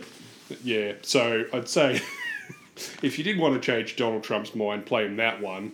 You know, maybe Rosario Dawson's sweaty cans will change his mind better than whatever the hell is going on here. Yeah, interpretive dance. I mean, I know. Trump is renowned for his love of interpretive dance. Yeah. Look, when I was a teenager, Tom, um, I went to see Stompin' dance, uh, the the dance troupe in Launceston Yes, because I think I may have seen that. because I was a teenager, and I think when you were sort of fifteen, it was like, oh, you know, what do what do what do grown ups do? What do mature people do? You Mm. go and you go to you go and um, you drink coffee at a cafe. Yeah. Um, Go the you, you go to the theatre. You go and see like dance stuff, and um, this was down at Inveresk. Remember when they had Yeah, the shed, you the know, rail yards, the yeah. rail yards. I think of, I um, actually did go to that. Yeah, thing. I yeah, definitely saw a an interpretive dance thing at the rail yards. So this is getting a bit sort of um, for people that don't uh, unfamiliar with Launceston in Tasmania, there's a, a rail yards where trains or trams used to be, but they hadn't had trains or trams in Launceston for fucking decades by the time you know I was a teenager. So, but the rail yards just outside the city centre were still there, and then they were looking for ways to repurpose that. Yep. And but there's a museum there now, and, and a few, and the University of Tasmania is relocated there. But in the '90s, before they were figuring out what to do, they were just sort of empty sheds that Yeah. things would happen. And of It's a good place for photography students to go and take photos because it's lots of big ruined old buildings with Yeah, you know, exactly. wire and would have been a great place growth for people to put on raves. I'm not sure whether they Yeah. did that. I'm sure they would have, but yeah. And then occasionally, um, as I went to see, it was interpretive dance pieces by Stompin' Dance Mm. Youth Theatre Company. And when I was 15, I was like, oh, this is what people do. And then I went Yep. and went, that was the worst thing I've seen in my life. But you probably don't say that at the time. You just go, oh, I loved it, And loved it. st- was am I is was Stompin' was that the one where all the people hit rubbish bins and or was that Stomp?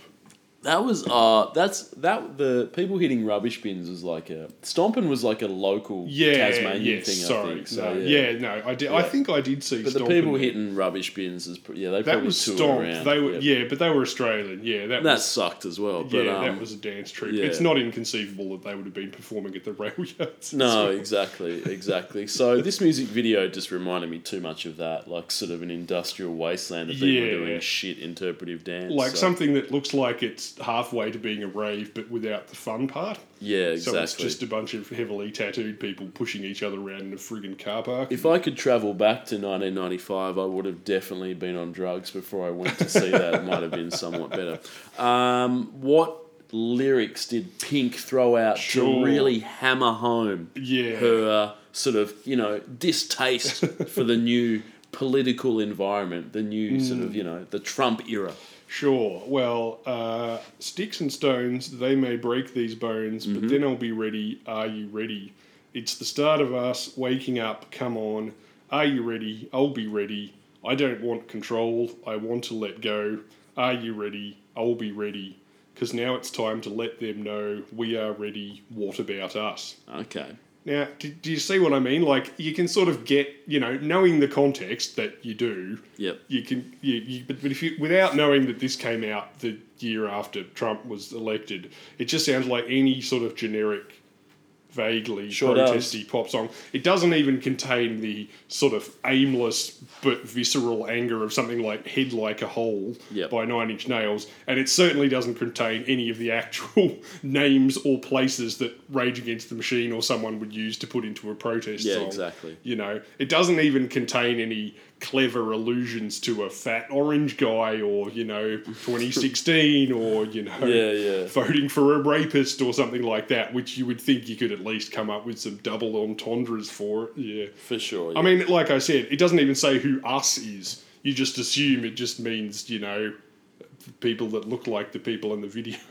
Yeah, look, the song's pretty. It's it's too generic, I think, Yeah. for it to have the Yeah. impact that was sort of intended. So I mean, I like the fact that she safe. felt something, but it just For sure.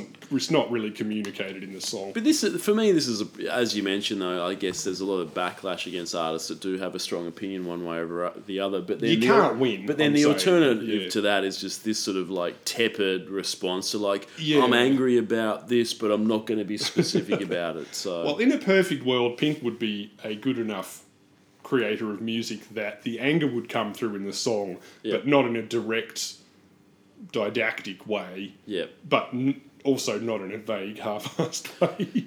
and you would be able to infer it through the actual song, which wouldn't have to literally be about that. But yeah, Yeah. sadly, we don't live in a perfect world, and this is Pink's ninth number one. But I guess in she's. 17 But she might just be looking to trot this out in eight years' time when you know Maybe, someone else maybe, comes into maybe. power. i- I, from, I you know- hope I hope it's just from a lack of talent and not because she's scared of offending Walmart shoppers. I think know. it's probably from a lack of talent. I assume it's that. Let's give her the credit of saying she just Because let's look at Pink's audience. Maybe she, yeah, maybe she would be alienating. Because there'd be I- a lot I of conservative. I- there'd be a lot of people there just going, "Hey," because when Pink plays the whole, "Oh, look, hey." You know, I'm the underdog, and I'm just like you, and we're you know all to, all in this together, and I love you guys. That could be, um, you know, Democrats or Republicans, I guess. You know, Yeah. when you look at it, it could Yeah. be sort of the the down the, the downtrodden or the forgotten. No. You know, that's sort of who she sort of plays to, doesn't she? The people that have, oh, your husband's a dickhead, but don't worry, I'm here for you and whatever. So yeah. It's a long way from. but she's always been quite political with her sort of Well- pro, um, you know, gay marriage sort of songs and those sorts of things. But So would- again, it's not in the song. No. It's pro gay. You know, it's pro gay marriage because she says it, and then it's alluded to in the video, which is not True, written, true. not directed by her. I mean, she She's- she gives off. She has a kind of, and her videos do. Like even this one still continues into 2017. They have a kind of grungy vibe. She Yeah. likes that kind of. You know, that's what separates her image from your Lady Gagas and your Britneys. who are going through a very sort of yeah. polished or they have different variations. But her her shtick is that she's a bit grungy, she's a bit rough and tumble, she's a bit punky and that sort of thing. But when you actually think of the, where the word grungy comes from, like you know, after what Nevermind came out, Kurt Cobain came out and said in an interview, you know, if you are homophobic or you don't believe in feminism, don't buy our fucking records. We fucking hate you. I mean, Yep. this is not. I'm not reading between the lines. He No, said this. direct, yeah, exactly. You know? And I mean, I'm not necessarily saying that's a good idea, but I'm saying there's no, there's no misconstruing it. And at that time, that was a genuinely quite, you know, edgy thing to say. Like some of his audience probably didn't like that at all. And you know, but yeah, I don't know. It But just- if you don't, just but if you don't stand for something, you stand for nothing. And I think sort of the Yeah. Kurt Cobain thing of like, but also um, Kurt Cobain and obviously Nirvana, and in the grunge era, there was a very much sort of like, we don't want the success, we don't care about the money so much. You know, we just we just want to play music and whatever, you know. Whereas I think with Pink, it's sort of like, well, you know, I Yeah. don't want to alienate this, you know. That's what I when I mean. come to Melbourne, I, I don't want to only be able to play three Yeah. shows at Rod Laver. I need to play the full five because my husband's, um, you know, he needs fuel for the motorbike, etc., etc. So right, I, I don't know. Monster Energy. But yeah, can't, but- I can't feed my kids on Monster Energy. correct. When when artists come out and they say, "Look, yeah, don't buy our shit if you if you are this sort of way or whatever," you, you know, I What I mean is, that. She could have that. instead of writing this song, she could have done one interview where she said, "If you voted for Trump, I hate you. Don't buy my records." exactly, But then she would have lost heaps of money. You know, she would have. You know, uh, yeah. exactly. Even though everybody knows, I mean, but then would she have fucking? So this is a weird question. I yeah, I genuinely, I'm not sure. Like the like this song, I'm not sure whether this is generic out of you know out of worry, out of fear, or whether it's just generic because that's just how she writes music. I think it's like let's do a let's do a protest song, okay, but let's keep it as bland as possible. So, or, Yeah. or maybe they knocked it out in an afternoon. Who the fuck knows? Or Whatever. maybe, I mean, I suppose if you really wanted to be charitable, you, she maybe she was thinking like, oh, you know, the the more people this applies to, then the more people will enjoy it. Yep. You know, the way that Taylor Swift seems to have a knack for writing songs, which although they may be about one thing, could technically apply to the largest possible. It's about it's about people. Jake Gyllenhaal's nutsack, but it could also be about anything. any boyfriend So, yeah. you've ever had. Yeah. For sure. So Alright. look, twenty seven mil for Pink. We know that nine dollars for this. Wowzers. Twenty-seven mil's not Yep. that high. No. That's only two million higher than a Lil Wayne. Ah, true, but Lil Wayne has a pool, so there we go. That's true. Um, anything else to say about this? No, no, fuck no, no. All right, great. Moving on next week. It's uh, Taylor Swift is back. She is. She's back in the saddle, Tom, with um, "Look What You Made Me Do." Yeah, only for two weeks this time. Though, Two weeks, is- two weeks of yeah. Taylor. So I mean, she could only have two weeks because you know Ed and Despacito took up the whole fucking year. So look, Yeah, this is um, the first single from her first album. Back after she was away for an entire year. Look know. out, JD I Salinger. Know. We've got another fucking mystery recluse in the building. I, wonder what she looks like Yeah. after a Yeah, year. I man. know. People did mention that um, she was away for a period of time, but I had a look and it didn't appear to be that Yeah, long. So I was sure. I was thinking, oh well, that's obviously my shit memory. I must Yeah. have forgotten that she'd gone Yeah. away. Then no, it's like no, it's like eleven months or something Yeah, I know. between albums. Look, I'm not going to lie. This is pretty. Fu- this is pretty catchy. This one. Yeah. Um, the chorus. I like that the chorus is just um, a drum loop with heaps of hi hats, like a sort of um, old school sort of hip hop thing. quite minimal. No, yeah, no other instrumentation in the in the sort of chorus, and it's just Taylor sort of talk singing Look What You Made Me Do, um, and then a sample of what sounds like Taylor getting dicked by someone. There's a bit of a "Ah" in there. So, um, would you hazard a guess as to who she's getting dicked by in that? Or it could be literally anyone by this stage, yeah, I if I started naming potential candidates, Yeah, going to take for sure, for night. sure. So look, um, yeah, like this one, it's I, I just like that the chorus is just super minimal of just like her going, "Look what you made me do," with just a yeah hi hat going fucking crazy. So look, Yeah. um, but interestingly, Tom, and this is something I didn't know Neither- before I either, researched this no. song, and I think if anyone did know this, um, the Swifties would know Yeah. because the Swifties know everything. They've, you know, they, as we know, it's like you know, Easter eggs. They're analysing the lyrics. They're like trying to find the lost city of No, Atlantis. off if, if you if you could stuff. get this by merely listening to the Yeah. song, I take my hat off to you. So this is purportedly a reworking of um, the Right Said Fred hit "I'm Too Sexy." so um, it must be a loose reworking, and by loose I mean fucking very yeah, loose. looser Now- than parts of the right said Fred twins, I reckon. Oh, because exactly right. I mean, to be fair, like half of Taylor's audience would be too young or more even to have ever heard that in its original form. You know, Yeah. even if they've heard of it, but. Uh, I yeah I, I know what you mean. I, I never would have picked that. So Uh, the this hook- is the yeah. rare occasion I reckon Yep. where they could have just stolen it and nobody would have ever noticed. Oh fuck no! Exactly right. And, and if they had it, really, it doesn't sound anything like it. It's, I think it's like more of a tempo sort of thing. Yeah, And like even if you know exactly where it kicks in, which is one minute and five seconds of the song to be exact, you'd impress me if you could sort of point it out. Yeah. So look, um, the the song's hook apparently follows the rhythmic pattern of "I'm Too Sexy." So, Swift look, has what you made credited. me do yeah. is- Look what you made me do. What you made So me that's do. I'm too sexy for this shirt. Oh. Too sexy for it's. it's Sure, I guess. I mean, I guess it's sort of like yeah. So that that's basically all it is. Hey, Her yeah. just saying, "Look what you made me do," follows the I mean, pattern of "I'm too they're sexy for my shirt." credited as writers, so they're getting money from this. So it's a it's a Yeah. proper credit. So they've got that. Um, so the the Right Said Fred dudes, yeah, get a writing credit and get royalties from this. Right Said Fred frontman Richard Fairbrace um, uh, explained to NME how Swift uh, interpolated their tune. This is what he had to say. The title of "Look What You Made Me Do" is based upon the verse of "Sexy." That's basically it. What's weird about sexy is that when people sing it, they sing the verse and not the chorus. Nobody sings that, I guess. Everyone think, sings I'm too sexy. It's the verse that people have latched onto and not the chorus. So, in Taylor's song, they adapt the rhythm and attitude of the sexy verse as a chorus. So they've interpolated it differently, that's it. It'd be an idiot to complain about it, wouldn't fucking wouldn't you? We've been really lucky to have had picked by someone like Taylor, who's obviously very cool and very successful and open-minded about and relaxed about it. She's not like some people. Now, Tom, this raises one very salient point for me. You are, they are very lucky to get a songwriting credit on Taylor Swift's song because it's free money for them.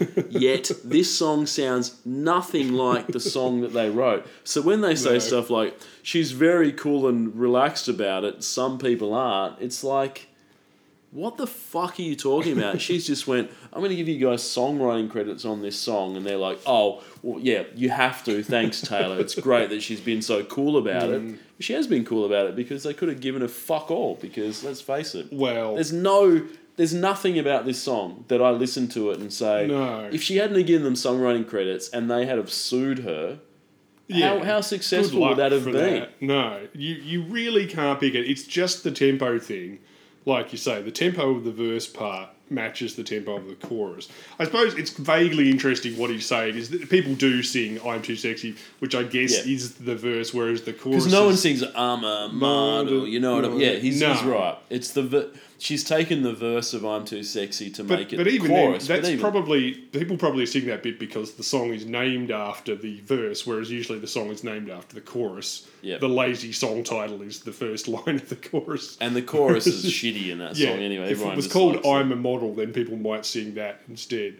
But yeah, I mean, it- it is yeah. weird. I suppose at this point, speaking of being very cool and very open-minded, uh, they're lucky that they're getting anything because they both recently came out as fervently conspiracist anti-vax twats. Oh, great. So yeah, so they should be pretty lucky they're getting anything. Although to be fair, they had a massive hit in the early '90s, so it's possible they're still living off the royalties from that. Yeah, And I no think that doubt. that fucking one of the guys in their band got heaps of cash from Crazy Frog somehow as well. Oh, I think- fuck, really? Remember, we've talked about Oh, that in the that's past. right. Yeah, yeah, three of the most annoying songs of the last 20 years.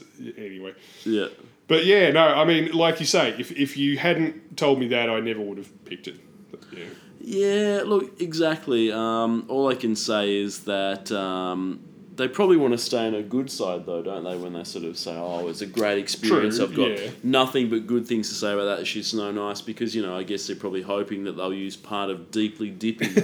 On one of Taylor's later albums, I assume. So she'll just be, sa- you know, sampling Was that, that. your no vote doubt. for worst song of the decade? Oh, it's fucking abysmal. Yes, it's one of the one of the worst of that decade. So yeah, um, look, and also, right said Fred, they don't want to get on the wrong side of the Swifties um, No. because they'll, they'll fucking kill you. yeah. They will um, call in a bomb threat to your workplace and have you fired if you they're talk badly on, on. Taylor. So, um, I did read that a couple of Swifties are, are suing um, Ticketek because Yeah, Taylor, I, was going to talk about quite yeah. later on. sorry, but yeah. but her recent tour um, was announced, and Yeah. no one could get tickets, and some Swifties are like, ah, so there you go. Unprecedented demand. Absolutely, absolutely. So, um, yeah, that's the weird thing about this song. Super catchy chorus, Mm. quite like it. As you said, the first song off um, her her album Reputation, I believe that album. Um, but yeah, the whole right said Fred connection didn't didn't see that at all. No. So what else you got to say about it? Um, look, this was produced by Jack Antonoff, uh, Jack off to his mates.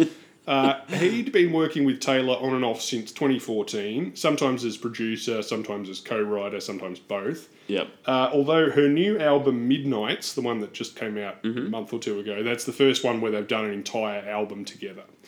Uh, people have credited slash blamed Jack off for pushing Taylor towards a more synthy, digital, somewhat sort of retro and hip hop tinged sound. Okay. Uh, right at the time, she seemed to be heading in a more confessional, lo-fi musical direction. Yep. I mean, you know, her early stuff was country. She can play the piano, she can Yeah. play the guitar, and that sort of thing. Which version of Taylor do you prefer? Do you think?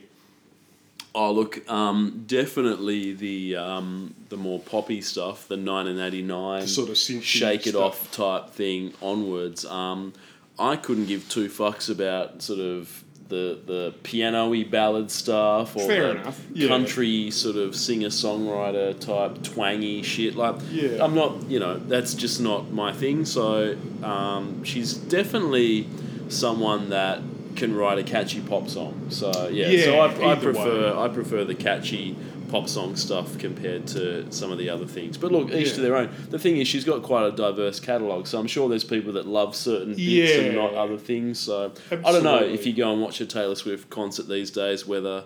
What is, does she? I don't, I don't know whether she pulls a bit of that. Here's some from uh, Yeah, when I was I've a never country seen twanger. live, so I Here's some couldn't tell fucking you. pop stuff. So yeah, I'm this, sure it's this a was just thing. the so- album thing. But Yeah. Personally, I don't mind both. Although, from listening to Midnights, I think she does better with a blend of producers as Okay. on these earlier albums. People have pointed out that the seven bonus tracks for Midnights, all of which are produced in a different style by a different dude, Yep. are some of the best in the actual package. Okay. And maybe she should have sacrificed consistency for something a bit less like the shit she's been doing for the last three albums already. Yep. Uh, because, you know, she is pretty prolific. She cranks out an album every year or two. Yep.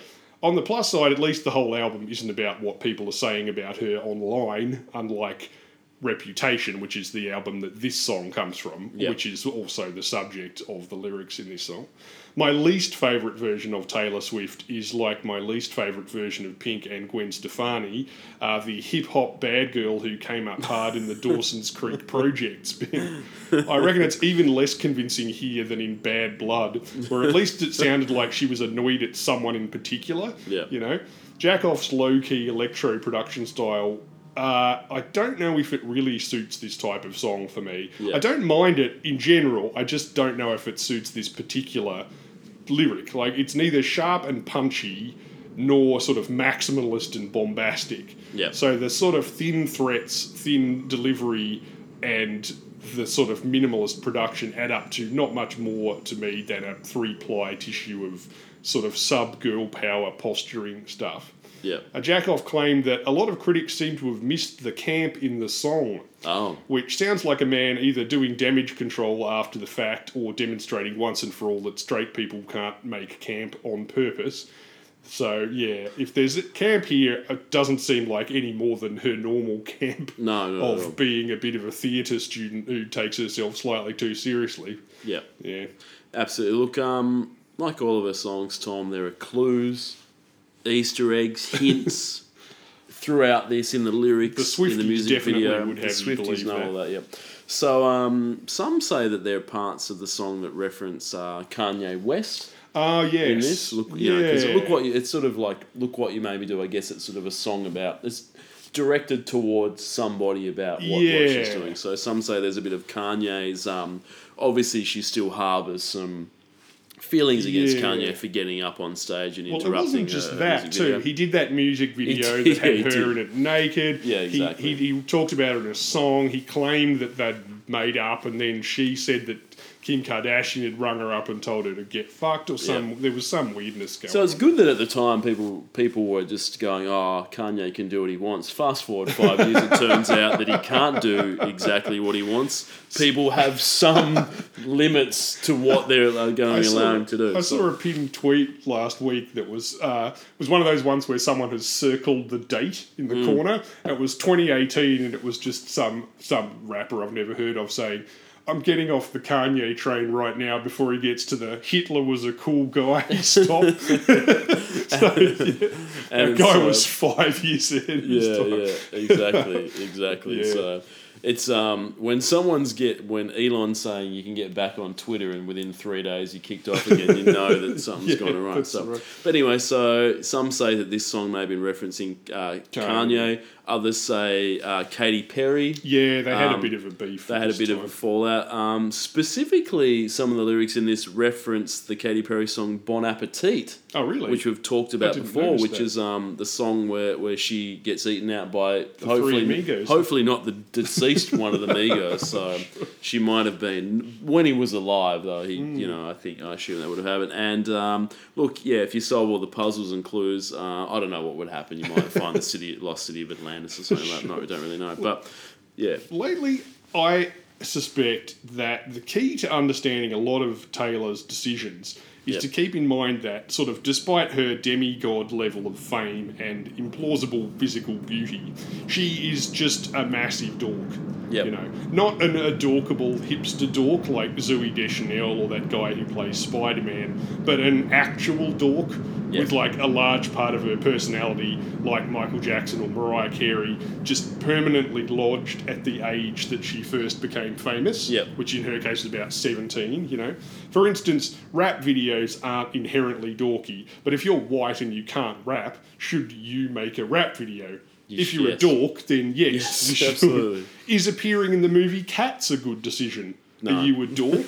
then it seems like it would be. Yeah. Hmm, perhaps I should avoid the limelight and retain an air of mystery about my creative processes and the meaning behind my art. Oh, hang on, there's a reporter on the phone. Should I talk to him for three hours? Ah, Total Dork says yes, I should. Yeah. I don't know. And I think, like, you know, Ben Elton springs to mind as well. There's a temptation on behalf of cynics to look at people like that and go, "Ooh, this is all chin strokingly calculated, and that this all must be part of a plan that we can't see, and it's designed to." Especially when the person then goes on to have monetary success, you know, which is not always the case. Like, no one's you know piling up to see cats around the block, unironically. No, Um, no.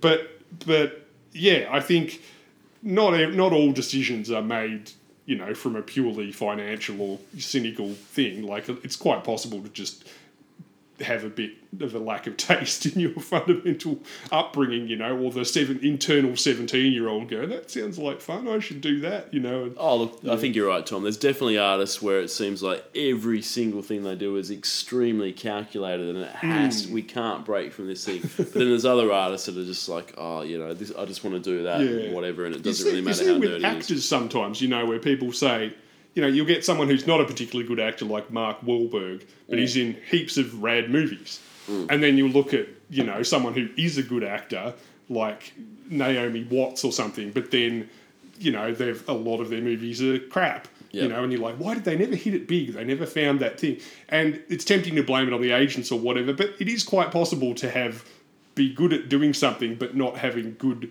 objective taste in the thing. Just Yeah. because you're a good actor doesn't mean you have good taste in movies. Yeah. You know, and just because you're a good musician doesn't mean you're good at picking like as many interviews that we've talked about said with people like Katy Perry for instance they can't even they don't even really seem to be able to tell what the appeal of their own style of music is Oh, you know like for sure, exactly. They, don't even know. Yeah, when Katy Perry's Well, coming out talking about, oh, my love for old school hip hop, it's like you fucking got no idea what the hell you're talking about. talking about her sort of outre edgy perspective that she's got on things, or like Linda Perry talking about herself like she's this lost grunge rocker or whatever. And you're like, no, you write You've been, boys you've to been men writing songs. pop do you- songs for 30 years at Yeah, this point, so anyway. fuck off. So, look, um, the music video sees Taylor, she's in a bathtub filled with uh, Oh, there's 10 a- million dollars in diamonds. Fuck, were they real? Yes, Holy real diamonds. Fucking shit. So she had to. Um, oh my god, that's so much. She went to the. Oh, I can't, so I wish I could remember the jeweler, but um, she contacted them and said, "I need some diamonds for this music Oh video." The dude went into the vault, pulled out ten mil of diamonds, and she's in the bathtub with real diamonds. So Fucking it's pretty hell. amazing. It looks like broken Yep. glass. And this is one of those music videos where it's obviously just like um, budget is no constraint because it's so many set pieces. Oh, yeah, you know, there's yeah, like yeah. the bathtub thing with the ten million jury. Then there's another bit where there's about a mi- like seems like there's a hundred people in the sort of Yeah. setup.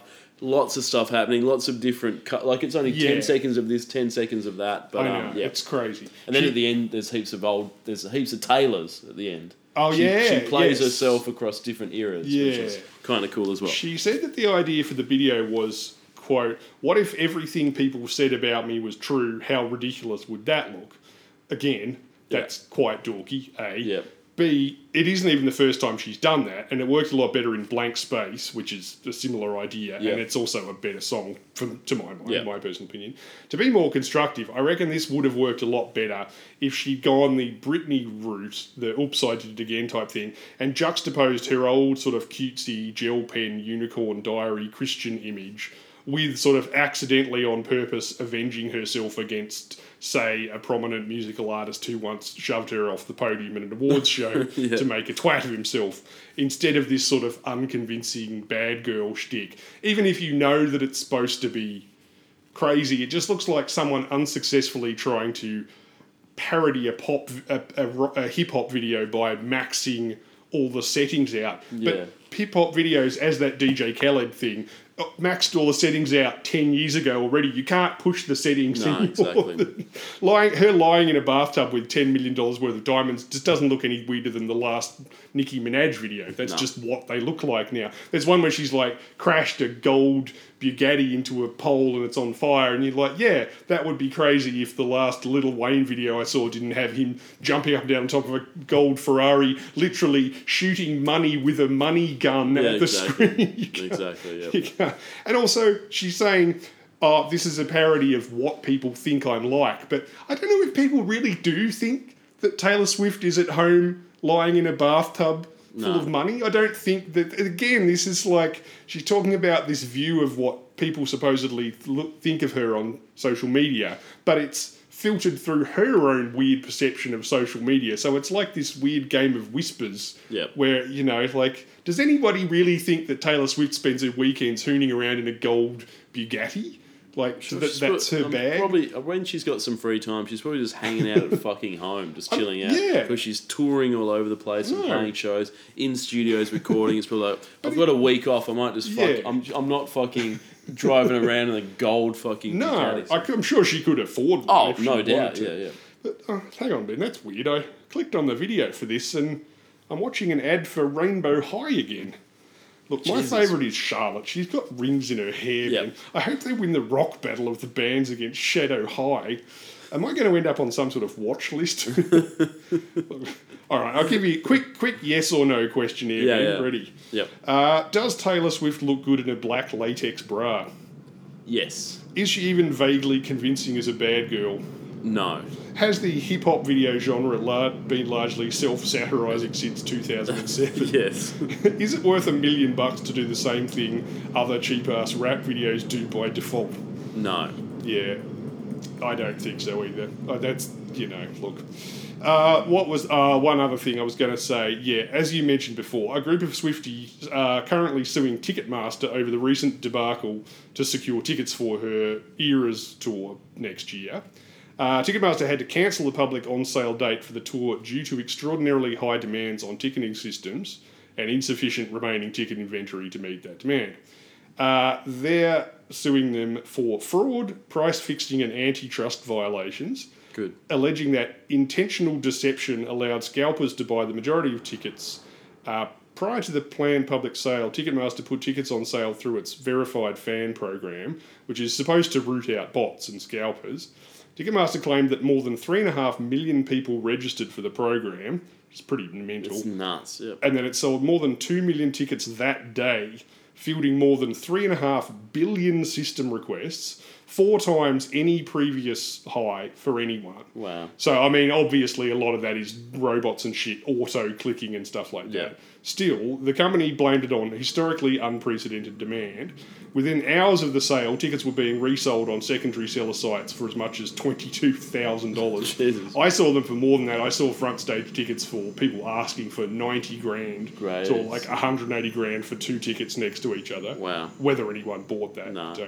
Uh, the lawsuit acknowledges Ticketmaster's monopoly on the live music industry. Because no other venue can hold half as many people as the stadiums and venues through Ticketmaster, Taylor Swift and other musicians have no choice but to work through Ticketmaster. The fans accuse the company of stating that it has taken steps to address this issue, but in reality has taken steps to make additional profit from the scalped tickets.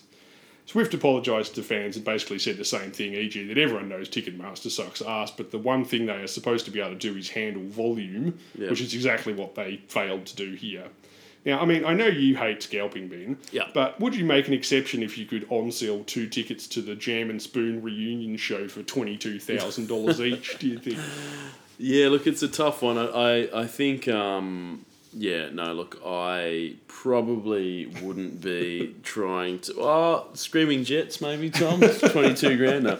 But yeah, look, it's, Or it's a fair point. grand? It's a fair point. I guess there's some people that are like, I'm going to buy these two tickets, and I'm that this is going to get me in America. This will get me through college. You know, what I mean? Yeah. Or, you know. So it's quite. But With but something thing- like that, I'd be willing to just have a go on the basis of going in the lottery. Yeah. E.g., I don't even like Taylor Swift, but if I get these tickets, oh, it'll be such a fluke Yep. that I get through that then I'll just maybe. But these will sell them. resale sites, No, when, when it's no. like ninety thousand dollars, nobody's paying that. You know, No, like this it's sort of it's, it's insane. But yeah, absolutely. But um, But yeah, their accusation is that Ticketmaster are they're they're two faced. On the one hand, they're saying, "Oh, we're trying to stop this happening." On the other side, though, they're taking money from the on They are, sites course, yeah. as well. Everybody Ticketmaster is Yeah. it's a fucking scam because Some- you're absolutely right. Yeah, some people pointed out that Eddie Vedder was accusing Ticketmaster of predatory bullshit and boycotting them back in the Oh, nineties. yeah, Um, absolutely. unfortunately, nobody could tell what he was saying. Don't use Ticketmaster. They suck a bunch of bullshit. I don't know, Ticketmaster. So, yeah, by the time they figured it out, it was too late. And Exactly. agreed. Agreed. I didn't even know who Ticketmaster was then. I lived in Launceston. I was like, is that like when you go to, you know, Irish Murphy's and they make you Yeah, pay a cover charge? Well, we didn't have to worry about it because nothing ever came to Tasmania. Well, Tasmania. no, that was pre-internet too, as Yeah, well. yeah. So the idea that uh, people would be using artificial intelligences to auto spam fucking sites, you know. Yeah, and it's sort of insane to think about the fact that you know, 1993. Imagine you're a massive Pearl Jam fan. and They come to Australia. You got to you got to physically go and line up at Yeah. like Ticketmaster. It's like I'm lining up to get these tickets. Like nowadays, it's just like jump on the phone, buy the tickets. You, you're good to I go. think so. I think probably a lot of older people like me and boomers and stuff still have this image of scalpers as like cheeky guys outside the AFL yeah, running up and down the line going, oh, I got two for Collingwood, he's going to give me 50 bucks or whatever, yeah. you know, and not just some fucking quasi legal international, you know, fucking conspiracy thing with just robots just Oh, trying exactly. to pounce on the biggest tickets. I mean, obviously people know Taylor Swift's going to be the biggest concert of the year, so, Yep. you know, yeah. Yeah, when I was living in the It UK, sucks. it was still I still I saw a heap. It was all it was scalping all the time in the UK. Like I definitely remember selling tickets to scalpers when I lived in London because I'd buy two tickets to go see something, and you But know, that's what I mean. friend like, I was gonna that's go- kind of valid. Like yeah, that's yeah, of course. you know. I'd show up to the it's venue. not that. I've got two Yeah. tickets. The dude that I was going to go with couldn't make it, um, or you know, me and a mate and someone else couldn't make it. So, uh, you know, Scalper would say, "This is sold out. You got a ticket?" It's like, "Yeah, I've got a free one." He's like, "I'll give you twenty quid for it," and then you'd go, "Okay," and then you'd get it off him. Hmm. You'd make the money back on the ticket you'd bought, um, and then he'd probably go and flip it to someone Yeah. for double that, you know. And that was just the sort of thing, and it was Oh, sort of it was a weird sort of thing. But hey, you know, I don't know. Hey, but I've buying something too. for a hundred bucks and then trying to sell it for ninety thousand. That's a Yeah. different different Yeah, sort of world. just like automatically using machines to buy max out all the ticket buying you can possibly do with the specific purpose of just on selling them online yeah, is exactly, shit, you know. exactly. But It's a different thing. If you can't go to a concert and then you sell it to someone on Gumtree, you know that's It's a different thing, yeah, Yeah. rather than a professional biz, exactly. So, um, lyrics. Yeah. What's Taylor hit us with? um, okay. What did Uh, what did we make her do specifically? Well, yeah, Taylor Swift, Jack Antonoff, uh, with Rob Manzoli, Richard Fairbrass, and Fred Fairbrass from that uh, sexy gym. yeah, yeah. Uh, but I got smarter. I got harder in the nick of time. Honey, I rose up from the dead. I do it all the time. Mm. I think that's just a reference to her coming back after a year. I've got a list of names, and yours is in red underlined. I check it once, then I check it twice. Oh, chilling, Ben. I believe she's Who- booked to headline the 3 a.m. slot at the next gathering of the Juggalos. I think so. Intense murder rhymes that she comes out Do with. we know whose name is underlined and thing. in red? It's not even. That's what I mean. Like again, it sort of goes back to that pink Probably thing a Kanye. little bit. If she was just a bit more obvious about Kanye West, it'd be way more fun. Oh. You know? And Oh, it's not course. like it's going to annoy her fans. Like no one's she, but yeah, she just sort of. Yeah. well, anyway. Tom, um, I will tell you this: eighty-two million. That's as high as we've had.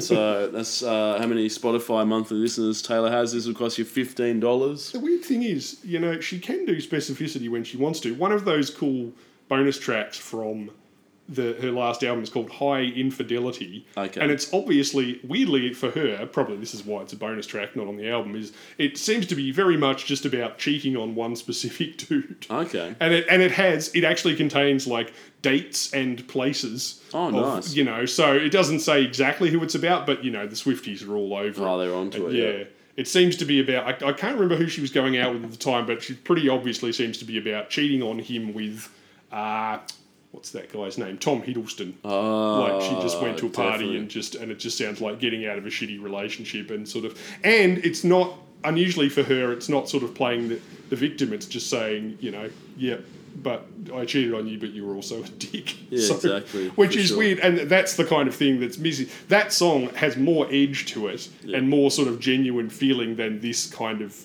you Oh, know, lazy sure. sort of fake attempt at doing a another diss track. Yeah, that was the thing. She just can't do diss tracks. No, I'd, It's I'd much jam. rather listen to a song about her getting finger slayed by the next Spider Man under Brooklyn Bridge. Mm, than, you know, exactly, sort of than some whatever. sort of weird hip hop. melange Exactly, thing. exactly, exactly. Ah, okay. So, all right, time up for two weeks. Uh, next, Oh. Ah. it's Sam Smith. Yeah. Damn it. Sma- Sam Smith, too good at goodbyes. Sam Smith with some boring Not shit. good enough Now, at goodbyes. question, first question, Tom. Where are the beats? Exactly. This has got the only. This has finger clicking. I think it's got that in the whole song. No beats. Replace that finger clicking with 140 BPMs, 150. Exactly. We might be getting somewhere, but This is- unfortunately, this, this yeah. sucks shit. Yeah, This is exactly the kind of thing that led to the Eurodance renaissance we're Oh. currently experiencing. absolutely. As further demonstrated by the sublime use of Two Unlimited in the latest Rick and Morty episode. Yeah. I'm claiming that as part of the, the renaissance. it is. By contrast, this is a kind of old school retro soul ish tinged thing. Yep. But it doesn't have the catchy hook that that sort of song No. needs. He's, Terrible. His voice is quite nice, and I don't hate the choir bit in the chorus, Mm. but there's not enough actual song for my liking, really. And they give him way too much space to indulge his kind of vocal flourishes. You know, his voice is better than your average X Factor winner, but he's not fucking Mariah Carey. He doesn't need to be doing trills and what are they? What's it called? Vibratos and weird. No, none of that bullshit. Those- yeah. Exactly. Yep, for sure. Now, Tom, I know you're a pronoun Nazi. So I just want to say that yes, I know Sam Smith has indicated his pronoun. Sorry, pronouns are they and them. Sure. Okay. So if I'm speaking quickly and not thinking and say the wrong thing, please don't phone up my place of employment, demand that I'm fired, um, or purchase my hacked Medibank data off the dark web and send anthrax to my house. And by that I mean, you know, the, the chemical compound of anthrax or recorded material from the band for the last three decades, okay? Sure, So they and them.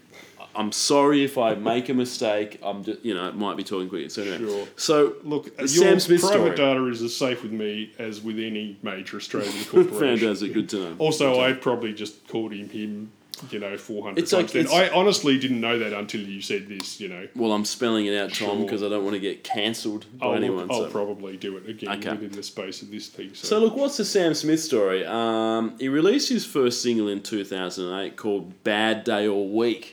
oh, okay. which is um, a Stock Aitken and Waterman level piece of shit that surprisingly didn't get any traction at all. It sounds like it was recorded in um, 1992 using the worst technology of that time. Didn't take off, but look, fortunately for Sam, he severed his ties with that label and signed up with um, a new group of dudes. And the album that uh, they recorded with his original record label was never released. So Yeah. basically, it went. We don't. I don't want to be part of this. Never released. Got rid of it. Fast forward a few years, and his fe- his vocals are featured on a few electronic tracks before uh, his debut album in the Lonely Hour was released in 2014. Okay. And he's been doing boring shit ever since that. So yeah, I think this is his second album with that Yeah, yeah, record yeah. label. Yeah. so Sam's first sort of musical, uh, I guess, when he Oh, that is when, interesting. So he's been around longer than I thought. He's been around for 10 years at Yeah, this yeah. point, but, basically. but got big off. Um, I well, the first sort of uh, songs he had, there was a bit of an electronic music dance sort of tinge, but then. Yeah. when the album was released, it was very much in this sort of boring as fuck Yeah. action. Now I know you're a big fan of his James Bond contribution, I believe, Tom. Yeah, look, this was, as you say, this was uh, his first solo release since the 2015 James Bond theme, Yep. Writings on the Wall. Uh, yeah. Uh, well, look, I mean, he stirred up some controversy uh, when Writings on the Wall, which was from Spectre, won Best Original Song at the Oscars. Uh, not because it wasn't, obviously, but because he claimed to be the first openly gay person to win an Oscar while accepting his Oscar. Right. Uh, for the record, previous openly gay winners include Melissa Etheridge, 2007, Best Original Song, Stephen Sondheim, 91, Best Original Song from Dick Tracy, question mark, Sir John Gielgud, 1981 for Arthur, John Schlesinger, 1970, Best Director for Midnight Cowboy, Howard Ashman, Bill Condon, Dustin Lance Black, Elton John, John Corigliano, Alan Ball, and Scott Rudin, the producer of No Country for Old Men, a film that some consider to be slightly better than Spectre. Oh But yeah. yeah, so um, it was kind of a little bit of a wasn't so much a flub as just something that's so weird that nobody got too offended. It's just like, Yeah. well, he must have just been super pissed or He must have something been like on that. crack. Yeah. Exactly. Yeah. Anyway, um, look, in a Beats One interview, Sam explained that only four songs on this album, The Thrill of It All, are personal, and Too Good at Goodbyes is one of them. Uh, quote, the song is about a relationship I was in, and it's basically about getting good at getting dumped. I'm still very, very single. I think I'm even more single than I was when I released In the Lonely Hour. So, yeah, do you have any relationship advice for Sam, Ben? Because it seems like life, life is tough for the Oscar winning professional musician. Maybe you should try that George Michael technique, you know, smoke a massive bifter, drive your Range Rover through a hedge into a park and hit up the public toilets. Yeah, look, I think that's Which probably are probably the way to go. unisex now. I mean, bloody woke brigades ruined all the best glory holes, I reckon.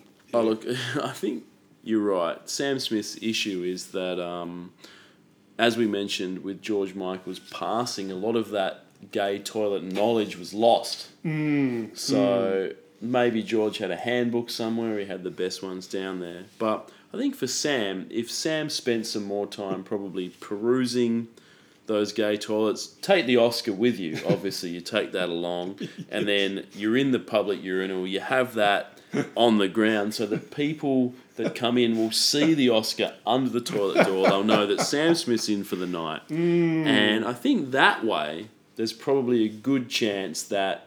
You know, love will be found. It'll take some time, but That's as true. but George, you know, he said George said he spent a lot of time in public toilets. He knew the good toilets to go. He knew which ones to That's go true. to. So you got to put the hours in. Love doesn't happen Yeah. overnight, Tom. A relationship doesn't occur out of nothing. You got to put the time in. That's so right. Sam needs to spend the time he needs to get up Don't to. to make the Alan Jones mistake, do you? Just No. pick the first public toilet in London No. you find and start waving the flag. No, no, no, no. So I think Sam, find that George Michael knowledge, find the best public toilets, spend some time in there, Mm-hmm. And love will find a way. That's And when my you advice. come to a generously sized glory hole, just stick the end of the Oscar through that. Exactly And if that right. doesn't, you know, get one on the hook, I don't know what will. exactly right, exactly. So I think that's my advice, but you know it's not for everyone. no. I will say that. did you uh, did you watch the video of this? Speaking of videos, Oh, it was, yeah, it was boring. yeah, it achieves the not very difficult twin distinctions of making the UK look grim and depressing, and making Sam Smith look like Jude Law's creepy cousin with a five head. yeah, uh, I may be too focused on looks in the pop arena, Ben. I guess at some level, I don't think someone should be able to get to number one unless they are at minimum less fugly than I am. Hmm. You know, if they've got massive talent and a third arm, then they won't be on the charts either. They'll be off doing something more interesting in a musical genre that only the most far-sighted aficionados are paying attention to right now, like Eurobeat. Yeah, of course, yeah. Yeah. Look, Look, um, no, I know it's so. Uh, as that last paragraph indicates, it's so boring that I struggle to think of anything to say about it. Yeah, this, this is this this is a nothing song for me. Um, Yeah, no, it's really nothing dull. to say about it at all. Um, Lyrics, anything that stands out? Barely. No, Because every time you hurt me, the less that I cry, and every time you leave me, the quicker these tears dry, and every time you walk out, the less I love you. Baby, we don't stand a chance. It's sad, but it's true. I'm way too good at goodbyes. Like this song, it's not actually terrible, it's just not really interesting enough to stand out. Yep. I'm happy to hear someone with talent at the top of the charts. I just wish it was doing something a bit more interesting than this. Yeah, no doubt. Look, Yeah, um, you don't have to look like Taylor Swift to be at number one, but if you, you know, you should be with something more interesting. look, he's obviously a good vocalist. Yeah, he um, can sing, but, there are a lot of material- people who can fucking sing. Yeah, exactly. Not Needs- on X Factor, something better. obviously, but in real life there are. for sure. Let's Um, get on to someone who. Look, he's got seventy million listeners, which is Fuck fucking insane. That is Yep, mental. So he's got a lot, and How the fuck? seventy million? yep, he's massive. He's massive. It's like it, not He's quite tap- Ed Sheeran. That was as big Yeah. as fucking. Look, he knows what people like. Boring shit. He's tapped into that market. God. People like you know, I was bullshit. just saying that at the start of this episode, and now clearly it still takes me by surprise Yep. sometimes. And there's none for sale on Discogs right now. If you want to buy one for a loved one for Christmas, there's none available for sale. Uh, but as an indicator, the last one that sold sold for thirty nine dollars. So They save your probably pennies. didn't make many of those. No doubt, I wouldn't no have doubt, thought because he's doubt. still an unknown quantity. Although, you know, winning an Oscar is going to help. But then you look at the list of people who've won Oscars for Best Original Song. You know, Three Six Mafia spring to mind. It doesn't necessarily guarantee you a lifelong musical career. Not at all. Not I at think all. those guys are drinking cough syrup in a basement with Lil Wayne right now. I think so. okay, who have we got next? Someone with some real skills. I hope please. so. I hope so. More talent? Is that what you're after? Was that what you were sort of begging for? Someone with some real vocal chops. Yeah, definitely. With vocal chops, we've got um, the new Vanilla Ice Tom in Post Malone with Rockstar for how many weeks is this? Seven weeks. Seven weeks. Fucking oath. Yeah. Um, seven. Once again, seven weeks in any given year would have been a very sort of great run, but for Post Malone, it wasn't to be. Um, No. As we've known, he was defeated by, you know, Daddy Yankee. Uh, with Despacito and Ed Sheeran, That's so right. look, seven's no good this year. So look, look, it's probably not entirely fair, to my knowledge, to say that Post Malone is, you know, the new Vanilla Ice. That's sort of, you know, obviously he's a white rapper, but that's not No. not polite thing to say. you know, because as far as I'm, you know, aware, Post Malone is not featured in his own film or performed with the Ninja Turtles, but has admittedly had more than one popular song. So They I tell think- me, sure. I, I- think, from what I understand, so Post Malone is sort of um, winning in that front. So look, Hmm. um, at first I was hoping this was going to be a cover of Nickelback's Rockstar, Tom. That's what I sort of Sadly uh, knew- not. yeah, that's what I thought it was. Um, but unfortunately, this is much worse. Post Malone operates in a trap pop, cloud rap environment, I guess, which I'd describe as tedious. God damn it. um, look, he clearly it's a guy that has some musical ability. I think. Like I don't. I think that he can sort of probably say. I'll take it on he- faith. I, I take it on faith that he probably can do something musically. It's just that he's explored areas that I couldn't give two fucks about, and um, he's working in a pretty bland and unexciting space. So. You know, I mean, look, okay, maybe I'm old, but Yep. objectively, this has no melody, no, bass line, no hook, nothing to say, and if there's a decent flow, I can't detect it in the No, lyrics. no, For a song no. called Rockstar, it features zero rock and zero star. yeah, It's, I, sure. you know, I don't know what else to say about it. Um, yeah. Well, cloud rap, um, I guess across the board has that sort of um, put you to sleep vibe. Yeah. you know what I mean. Like it's sort of. I do am- know. I mean, I don't really. I'd hate to say that cloud rap is um, sort of ambient house plus rapping, but you know what? I- Like there's sort of like a uh, sort of. That's being Is there a dreamy? house. Is there a dreamy element to it, or is it just a sort of? It can't be a coincidence that half of them seem to be addicted to prescription pills. Yeah. Because I sure as fuck feel like I'm on them when I'm listening to this stuff. Yeah. I mean, sometimes it's a nice feeling, but generally I don't come to hip hop for the same reasons I come to a cup of milky chamomile and a snuggly blanket. yeah, you know? correct. Yeah, if this exactly. is, I mean, it's, this is cloud rap. Is, it's SoundCloud and cloud rap the same thing? That's well, I, what I was. I, I think they're different things because he Um, did start out on SoundCloud. Yeah, correct. Yeah, But but they're not the same thing. That's No. just a coincidence. That I think SoundCloud rappers is sort of like lo-fi dudes that are uploading sort of stuff Yeah. to SoundCloud. Whereas Cloud Rap Cloud is rappers sort of has that sort of what I'm nodding ethereal, off on ambient. dreamy sort of. yes, uh, I've had know, five whatever. Xanax kind of thing. For so, sure. So how could this guy have gone from SoundCloud to stardom, Ben? Putting aside option A, entire generation of wiggers hooked on social media and prescription drugs, Yeah. we're left with B, DJ'd a Kardashian's birthday party and met stable genius Kanye West, who introduced him to the world's favourite middle-aged lesbian impersonator Justin Bieber. Uh, After hearing Malone's mystifyingly popular first single, White Iverson, Earl Sweatshirt tweeted, Just heard the song White Iverson, man's who man's is this lol, who let this slide? LMAO, I'm a grown ass man, you'll have fun slapping that one. Turns out if there's one thing Kanye West loves, it's publicly slapping it. So yeah, I'm with Earl Sweatshirt Yeah, on yeah. that one. Exactly. It's just this just makes me feel old, you know. yeah, I mean, correct. And not not in the interesting way of like I'm offended and I don't understand this. It's just like I don't understand where the song in this song is at all. You know. Yeah, like I remember listening to this and sort of um, went, "This this is shitty," uh, and then yeah, not knowing where this guy came from, Hmm. read about yeah, his first song was White Iverson. Went and listened to that. That was fucking No, terrible. terrible. And just sort of was like, okay, so it's sort of a non-rap sort of rapping thing. Yeah, sort of about. Yeah, nothing in particular from the point of view of a guy who's, I mean, unlike Eminem, doesn't even really seem to have any where coming from. You know, Yeah. like he doesn't have an angle lyrically that I could detect. It's sort of um, it's almost in the uh, we well, I mean, look, we sort of spoke about you know Sam Smith being pretty bland. This is almost like a hip hopish equivalent of, of that. You know, like it's sort of it's it's rap kind of, but it doesn't really do anything, and it's just sort of is it. Do you reckon this is popular and gets all the streams off sort of background music? You just put it on and it's just on in the background, it just I mean- plays, and it's like I I feel like more. It's just we were talking about it last week with you know the this style of hip hop that it just it's just the dominant style at the moment, and it Yeah. just doesn't. It does nothing for me, but it clearly does something for someone, and it it sort of it reminds me a tiny bit of like the sort of warbly, non melodic kind of stuff that like Ariana Grande does. Yep. Which is her stuff's hip hop influenced, but it's obviously not hip hop.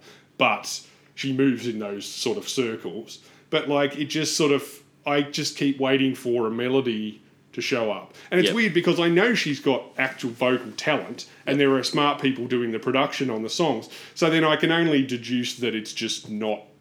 It's not for me. It's obviously not intended for me. No, exactly. But Look, yeah, I mean that doesn't mean it's necessarily good though. No, no. Oh, but just because it's not for you, correct, it doesn't mean that it's, it's good. No, but Um, but then I you know I'm tempted to think well maybe I'm just missing something here because I'm too old and I'm not the audience for this. But yeah, For if, sure. If there's something in this song that I'm missing, then squinting at it very hard from close range, I could not detect it. Yeah, sucks shit. Um, look, Post Malone did do a Nirvana covers set live from his house Oh during lockdown, Poor uh, featuring the most stable Kardashian current or former husband in Travis Barker performing drug uh, drums, and apparently that was very well received. So shows that Post Malone. He's not only capable of doing some of the blandest sort of cloud rap out there, he can also do Nirvana covers with a guitar. So he hmm. can play an instrument. So I'll give him that. Yeah. So and people people seem to enjoy that. So good on him there. Look, I'm starting to think though that Tom, the origin. You know how we read about the origin stories of songs, and someone's like, "Yo, I was in a taxi, and then I got a phone call from you know," and you just sort of take them as read as being like, "Okay, Yeah. that's what it is." But I'm starting to think that almost every one of those is complete bullshit because we've sort of learnt that someone will say something, and then another artist will be like, "Oh, this is how the origin of that happened," oh, and Oh, you know, and and it's no different with this song. So artists are obviously asked in interviews how a certain song came to be. You know, they either forgot or the story is just so boring that they make something up, as you said they probably should. And um, look, so with this song, Post Malone said this. I was in New York, Yeah. we're at Quad Studios. Some kid came in and he was like in the next session next door, in another session next door. He said, Hey, can I play you some beats? I'm like, I guess so. You know, I'm a nice guy. I like music. I'll listen to your beats. He played the beat and it was incredible. His name is Tank. He's a really young guy and a really talented producer. So we did that and Joey Badass was in there. We were just vibing on it and the melody was sick. We cut a little scratch vocal, took it back to LA. I finished my part, sent it off to Savage, and there it is. So that's Post Malone sort of. Now, first of all, no one's listening to this beat and saying it's sick because it's No. fucking boring as shit. But Also, then anyway, how old was Tank? Was he like oh, seven? about That ten or something. I don't know. So then, Tank God, he said, Tank God is a good name. so I'll that guy, yeah, he said, I he said, uh, I was he used a chance meeting with Post Malone at a sneaker store. He said, I was like, uh, I met you in L.A. and then he was like at Flight Club.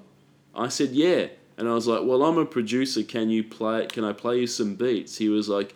Yeah, let's get weird. That's what apparently Post Malone said. So Post Malone reckons that he was recording and Tank was just next door and popped in and played him some beats. Hmm. Tank's like, I met you at a fucking sneaker shop. Which one of these is real, Tom? I don't know. And I think it's really important because was this song born out of a sneaker shop meeting or was it hmm. born out of a chance studio meeting? It- They're I don't feel like I can different really engage with it until I have that question settled in my mind. Exactly. And do you really think Post Malone went, yeah, let's get weird? I don't know. Well, I mean, according to uh, some weird factoid I read, he was at school. He was voted uh, most likely to become a, you know, become famous. Well, so it's possible. It's possible that he is in person really a charismatic and fun dude to Well, he be around. DJ Khaled style, where you think there has to be some reason that does not appear in his music or in his videos that explains why people like him so much. Well, he must have done something at high school that endeared people and went, oh, he's the most likely to but what I mean is maybe he is a nice enough guy, or he's taken enough pills that he's some random kid comes up to him and goes, "Can I play some beats?" And he's Yeah. like, "All right, fuck it, I'm not doing anything else for the next Yeah. half an hour." Now, Tom, I know you're going to get to the lyrics later, but I, I just feel like I need to point out that the opening lyric to this song is I've been fucking hoes and popping pillies. I feel just like a rock star. Hmm. Yeah, Which is, you know. makes him feel like a rock star. Apparently, as you say, it's weird because he looks like he grew up in a trailer park, But he obviously didn't because if he had, he would know that that behaviour is available to anyone who has twenty Yep. bucks and lives near hose and pill suppliers. For sure, Yeah. absolutely. If he was doing coke and fucking attractive women who aren't prostitutes, it would seem more like rock star behaviour Yeah. to me. And is the stupidest thing you've heard in music this year the bit in the song where he does the gun going? Mm, it's every bit as stupid as the bit in that DJ Khaled song where the guy keeps going brr, brr, brr, like he's some sort of weird pigeon Yeah, from that's true. That's awful. And but when yeah, Post No, Malone doing the, terrible.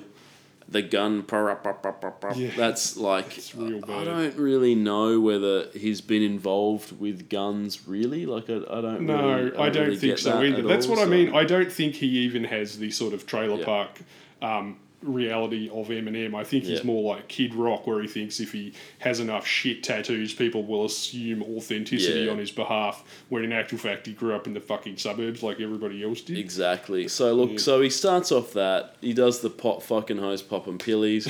he's going parappa papa pop pa like fucking like he's a little drummer boy or some shit. It's like fucking man I mean. It's like It's fucking garbage. and then Twenty One Savage shows up and sings about getting into a pool with a chick not wearing a bra. It's like, Mm. fu- yeah, of course. Like she's probably wearing a bikini top or something. She might be going topless. I, I No. don't. I don't know Twenty One Savage, but it's like It's less yo, sexy than it's, Despacito. Jesus, it's Daddy fucking- Yankee yeah. would be think this So was bullshit. it's pretty bad. I, I don't know. this is off the album Tom um, Beer Bongs and Bentleys, which is a clever title if you think juxtaposing two very different socio-economic interests is interesting. I don't know. Again, as I said, that's like Kid Rock. It, it's a, it, it, it assumes that you'll read that and go, "Oh, he's come a long way He from is, the," yeah. but it doesn't actually mean anything. Like No. every fucking frat boy does beer bongs. It doesn't mean that you were poor. Half of those frat boys' parents are fucking trust. You know, You went rich. to you, you drove to college in a Bentley to get the beer Yeah. box. I don't know. His dad ran a con- ran the concessions for a major American fucking football franchise, so I Okay. doubt that he grew up in a fucking trailer park. Yeah. I did have a bit of a look, but I couldn't find much about it. Look, in August 2016, the year before this, Malone issued an apology for his previous album, Stoney, being late. Malone later went on to call the album mediocre. Uh, still waiting for the apology for his subsequent four albums and contributions to Pokemon 25 colon the album and XXX colon the Return of Xander Cage soundtrack, which were apparently. Jesus So I can only imagine Stoney must have really sucked shit. Good lord. Yeah. Fucking oath. So look, yeah, I respect that he um, apologized for his first album, but um, where the, is that the the Triple X sequel? When Uh, did that come out? there's three. Is there three? Okay. Yeah, there's the there's the first one, then there's the one with Ice Cube playing Oh. Vin Diesel Oh, because of their incredibly close physical resemblance. And then I think Vin Diesel came back Did he? for a third. Let me just one, check that. I don't want to. I don't want to get wrong with my Triple X. I think um, most, and I think almost all listeners of the podcast are very big Triple X fans, so they wouldn't want any sort of um, incorrect Triple X action there. But um, yeah, Yeah, so- no, that was 2017. That was this this year. Okay, so So, yeah, so Post Malone dropped dropped some um some some knowledge on that. He did he sure well? did, Fucking yes. fantastic. Good And see. also Pokemon the movie. Good to see. Now, look, the thing about Post Malone is, though, I do like the fact that he keeps you off guard, Tom. You, you, you don't know what's going to happen. Mm. So, as we saw with DJ Khaled and his posse in that song, Yeah. a lot of tequilas. A lot of Yeah. G, like it's all it's spirit based, Yeah, isn't it? It's all spirits. Whereas Post Malone, uh, he launched his own line of French rosé called uh, Maison Number Nine, named after his favourite tarot card, the Nine of Swords. So um, sold out in two days, and um, look, obviously shows that he's classier than just the beer bongs, Tom. So he said, "I'm going to release some alcohol. It's going to be French rosé." That's what I demand. I'm not going to do beer. I'm not going to do a fucking cheap ass whiskey. Has to be French rosé. And to keep it classy, to keep it as classy as it gets, I'm going to name it after a tarot card, the Nine of Swords. So respect to that. And look, I think what I like about Post Malone, Tom, is that in this day and age, authenticity can be difficult. Sure. You know what I mean? Like it can be sort of. How do you know that someone is really committed to the music and hasn't just sort of discovered, you know, mumble rap and sort of? I guess Hmm. sort of because the barrier to entry for some things is quite low. yeah. So someone might just go, "Oh, I hear this is popular now. I'm going to get in there. Hmm. I'm going to go on TikTok, do a video, go on YouTube, and people are like, oh wow, you know." So how do we know that they're authentic? How do we know that they're really committed to the cause? How do we know that they haven't just you know knocked out something over the weekend and then you know next month they'll be on to the Yeah. next thing? So look, how much you know has an artist put into the art, so to speak, Tom? I think so. Look, Yeah. um, and look, Post Malone's name comes from a rap name generator. So God I think you can assume that he might not have it- be that invested in hip hop. The fact that he Hmm. just typed in his name, Austin Post, into a hip hop generator, spat out Post Malone, and went, I'm going to run with that. God, so you might think that, you know, he's not that invested Hmm. in hip hop because of the fact that he has just done that sort of, he's doing like a sort of cloud. Um, sort of SoundCloud rap where you know maybe he's just put it together Sure. really quickly on the weekend, put it out there. His name's through a hip hop generator. But the one way I think that you show that you really are committed to the cause of hip hop um, is to get about 25 face tattoos. It definitely seems to be the way of doing it now. Because Uh, there's yeah. no fucking way back from that, is there? You're, so- No. you're committed to the cause then. It's like, I'm a rapper. Yeah. My whole face is face tattoos.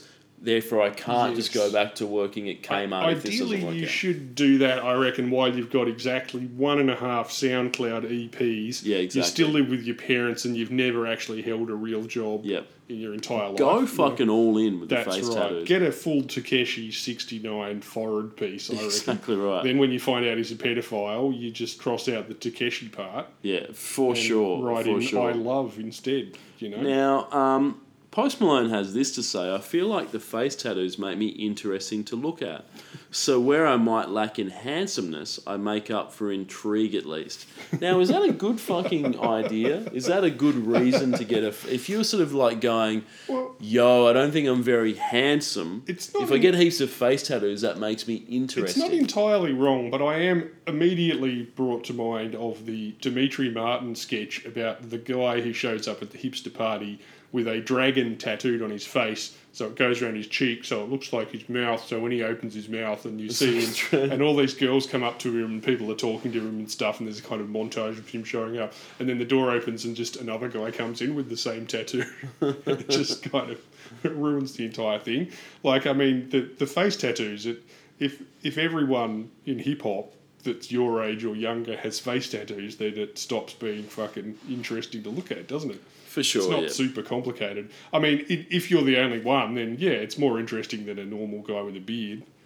yeah, but you're, you're sort of. Um, I suppose you could try wearing an outfit that doesn't look like hot dog shit, but you know, I'm just Yeah. throwing ideas out there to Post Malone. Yeah, look, I mean, I guess he could get sort of a full Rihanna tattoo down the side of his face, but unfortunately, Aaron Carter's done that. But he's in the ground now, so he can sort of, you could probably definitely take that on. But look, it's it's an interesting reason, I think, to say I don't think I'm very handsome. I'm going to go face tattoo. Yeah. Here, here's the thing: if you don't think you're very handsome, that's okay because he's getting wealthier. I'm sure he'll get a stylist. you know, maybe hit the gym or something. You know, get someone to do the hairstyle. You know what you can't do though?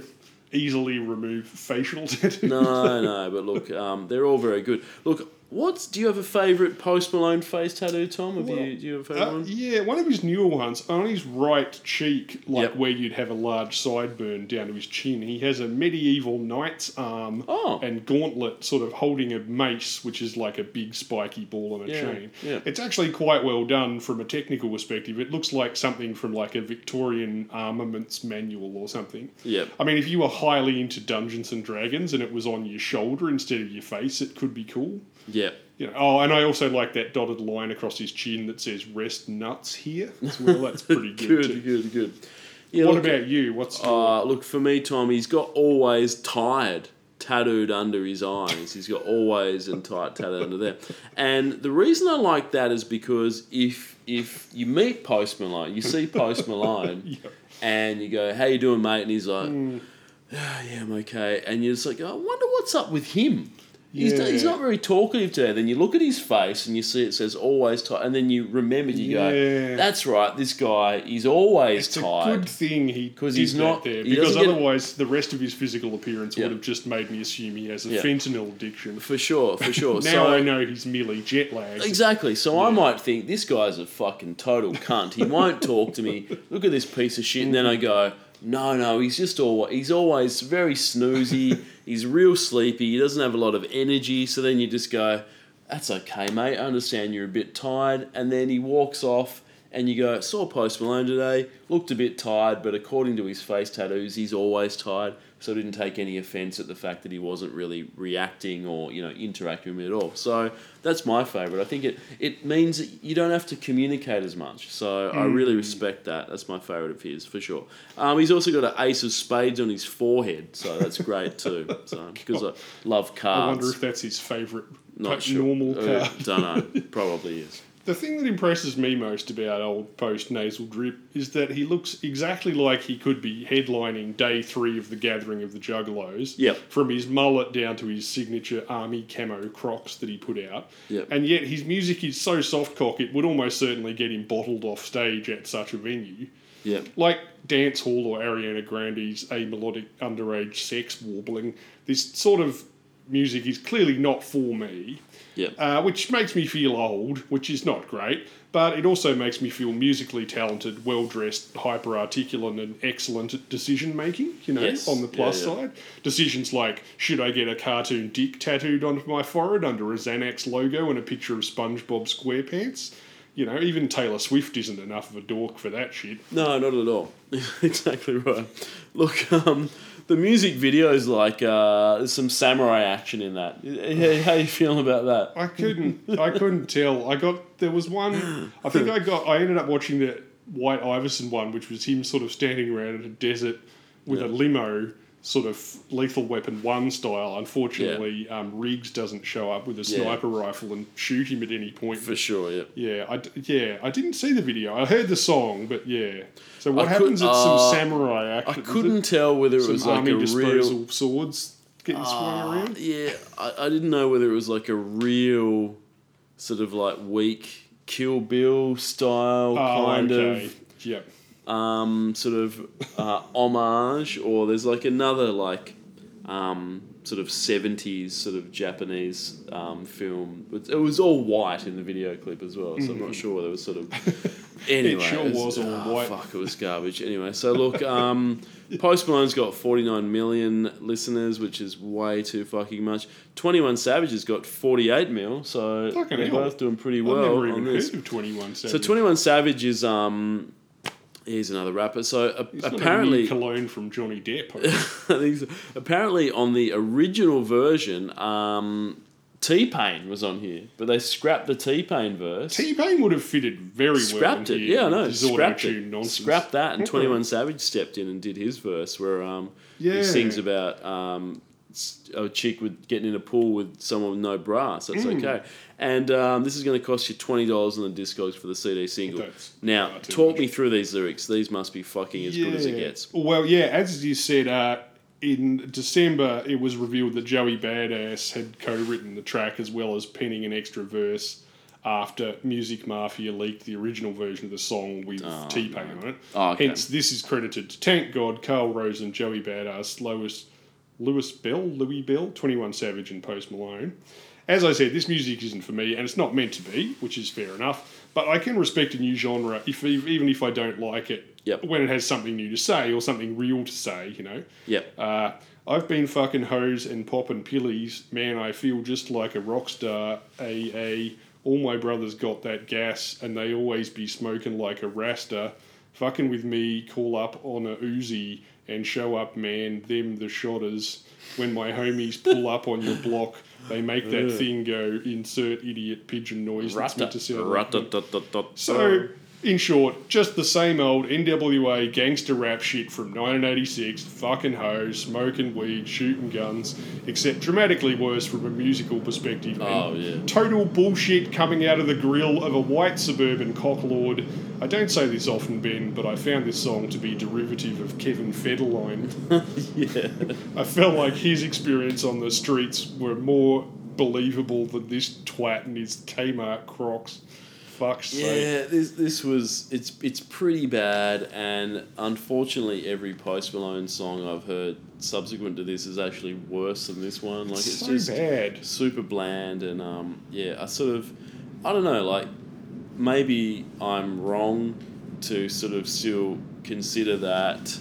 You know, the whole point of being an MC and being a rapper is to sort of maybe have something to say and trying to come I up with interesting, so, right? And look, and I think in underground hip hop that sort of still exists, but certainly in the pop charts, Yeah. no one seems to care about that. It's like, yo, it's he's a rapper, but it's like, but what's he talking about? Like I know. popping pills and banging chicks and I mean, shooting guns. It's kind of like the loose frame. You could write a song about, you know, I'm not a fucking rapper, but you could write a song about, hey, look at me, I'm a weird looking guy from the suburbs. Now all of a sudden I'm fucking getting famous and people want to know who I am and it's weird and it makes me kind of uncomfortable. So I deal with it by getting off my face and having meaningless sex with chicks, but I don't think they really are into me. I think maybe they just like me because I'm famous, you know.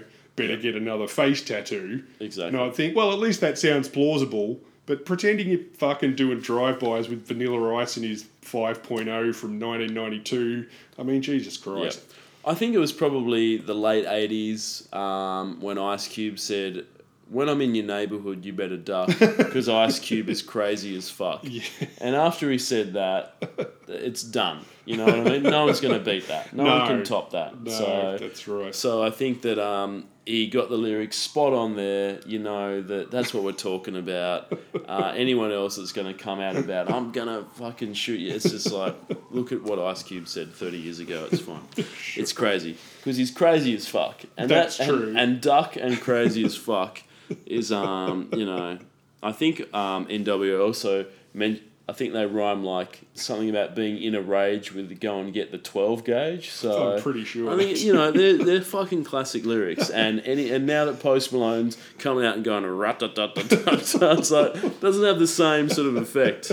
I'm um, pretty sure NWA were exaggerating shit. But Of I guarantee course they one were. of them probably did own an Uzi. I mean, Oh, fucking well. Axl Rose owned an Uzi. Did Post Malone own an Uzi? No. No, I don't believe he moved out of his mum's basement, frankly. Like, Yeah, it's it's probably is um yeah you know ob- yeah like you sort of you look at that sort of NWA stuff and you know Easy E was sort of I think you know sold drugs to sort of get money to Oh, yeah. to I you mean- know make the records and whatnot Yeah. but yeah you're right like I don't really think you know doc a lot of the a lot of the dudes in NWA they weren't out there like popping caps in people's. I mean, asses, you know. authentically murdering people doesn't make you a better Of rapper either. Nor not, do you have to not. talk about that stuff. It's just the question is, well, if that's true, then why are you doing that? Like, why are you pretending to be this tired old cliche? Yeah. You know, for fuck's sake. But sake. with NWA, it was like it was gangster rap was a new thing. Yes, and it was yeah. brand new, and, And the imagery of like the danger their of yeah. reality, For yeah. sure, they grew up in you know the the, the in Compton and that sort of reality. You know, and it, and it created an image. But now, sort of having Post Malone coming That's out right. to sort of do a similar thing, twenty five years later. Yes. And if you're um, going to be that unoriginal, then you would think, oh, well, then they must be compensating for that with Musical skill and production. But no, or a really catchy song. No. Terrible now. Anyway, all sorry. right. Uh, Tom, up next is um, Camila uh, Calebo, uh, sorry, Cabello featuring Young Thug with Havana.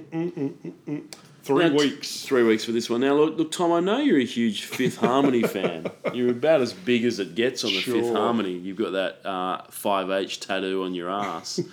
How did you feel when Camilla announced that she was leaving Fifth Harmony to go solo? Oh, look, it was like when I heard that Zayn was leaving One Direction. Yeah, uh, pretty much the same thing. I know you've said to me the thing about Fifth Harmony was that the whole is so much greater than the sum of the parts. Um, you know, so was it, you know, oh no, this is the end of Fifth Harmony, or I guess some excitement to see what Camilla would, would offer up solo? Probably the latter, I guess. or- Yeah, well, much like when Zayn left One Direction, but then Harry did too. Yep. Originally, I was more of a Normani fan, but after I realised that the basketball she hits with her ass in the video for Motivation was CGI, I, Oh. I lost a lot of respect for Oh, her. then, really? You know, Okay. so- yeah, for, yeah. Look, definitely. I mean, not for me, obviously, because I'm a huge fan, but could you remind our listeners uh, one of Fifth Harmony's many massive hits? Um, there's there's too many to mention, Tom. There's so many. But look, um, Camilla. Not here- for me, No, no, not for you. But for the look, I'll let I'll let the general public do their own googling. Um, there's, there's there's so many. It's sort of they're they're sort of um, the Destiny's Child of the modern era. Some would say. So look, Sure. um, this is more more Latin flair, Tom. Uh, yes, this song. yeah, So- that was having a moment. Uh. I'm, I'm not. Would this have been a hit without the success of Despacito? Do you think that um, you know Daddy Yeah. Yankee paved the way for you know sort of artists such as Ricky Martin um, and whoever fucking sung Amigos Para Siempre? uh, do you think? I think that sort of that Despacito was big, and then people were saying, "I need more Latin influence in my life," and then they sort of came across Havana. Do you think, or do you think it's, this is just a song that stands alone as being a, a, just a great pop song? Well, I think a lot of that sort of I don't even know what it's called, but the that Miami club sound, the Derulo, Yep. your um, yeah, bit- Derulo, Flo Rida, Timbaland. Yep. Stuff that sound from the last five years that has Latin flavour to it Oh, as yes. well, and this kind of this sort of just seems to be like a cross, you know, a, a- a blend between that. You've got the start and the um, chorus, which has that sort of real Latin sound, but then the verses are very much sort of club kind Yep. of uh, that that that particular production style. Yep. So yeah, I mean, it makes sense to me that someone would go, "Hey, why don't we just try this with a bit more?"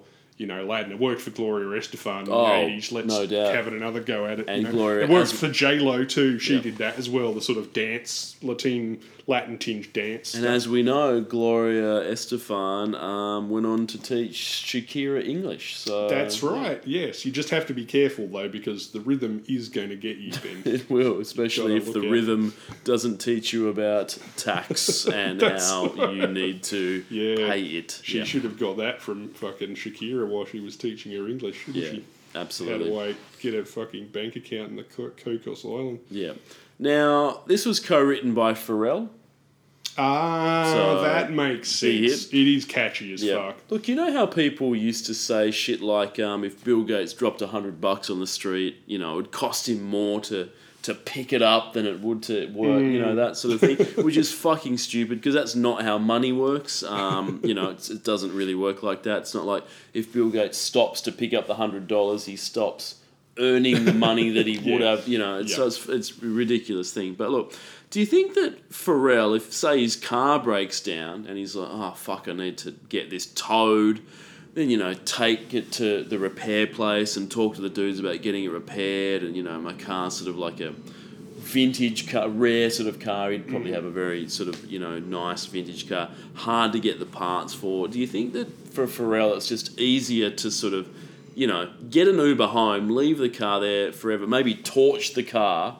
Just sort of get home immediately, write a new song, and then you know offload it to someone like say Camilla, Camilla, and then use the proceeds to, to buy a new car. Do you think that's sort of where Pharrell is, where it's somewhat easier to just write a song hmm. and get the money from that to do something than it is to repair some broken bullshit? Well, maybe like five years ago when he was when he when Ed Sheeran was going around to his house to write number ones, and he was doing two other number ones at the same time Yep. by putting on a false moustache, pretending to have diarrhea, going up and down in an elevator, Yeah. etc. Oh, I gotta go. Um, Charles in charge style. for shit. Like maybe then, but at this point, it does seem like he might possibly be on the downslope a Okay. bit. You know, like I mean, like so many things in the world today, can we blame Ed Sheeran for that? do you think? Probably. Yeah, I think so. Yeah. I think so. I mean, Pharrell's still a big name. Don't get me wrong, but I feel like he's might have peaked a bit. Yeah, or maybe the sound that he was best at. But he's always reinventing himself, Tom. We don't know what's going to happen next he? year. I don't know. That's true. Maybe he is. I, I'm I am only familiar with mainly the one style plus his one style plus that time when he heard Daft Punk and started doing things a bit more Daft Punk. But I think the last time he appeared on these charts was doing the song for Despicable Me. Yeah, So for sure. yeah. Anyway, look, uh, Havana is about Camille uh, falling in love with this bad boy from Havana. Is also an ode to her hometown. Uh, Camila was. Am I pronouncing her name right? Camila or Camilla? I'm just going to say Camilla. If it's something else, then I think it's yeah. Camilla, isn't it? Yeah. She was born in uh, Kojima, which I'm also probably pronouncing wrong, Kohima, which is a district of Havana.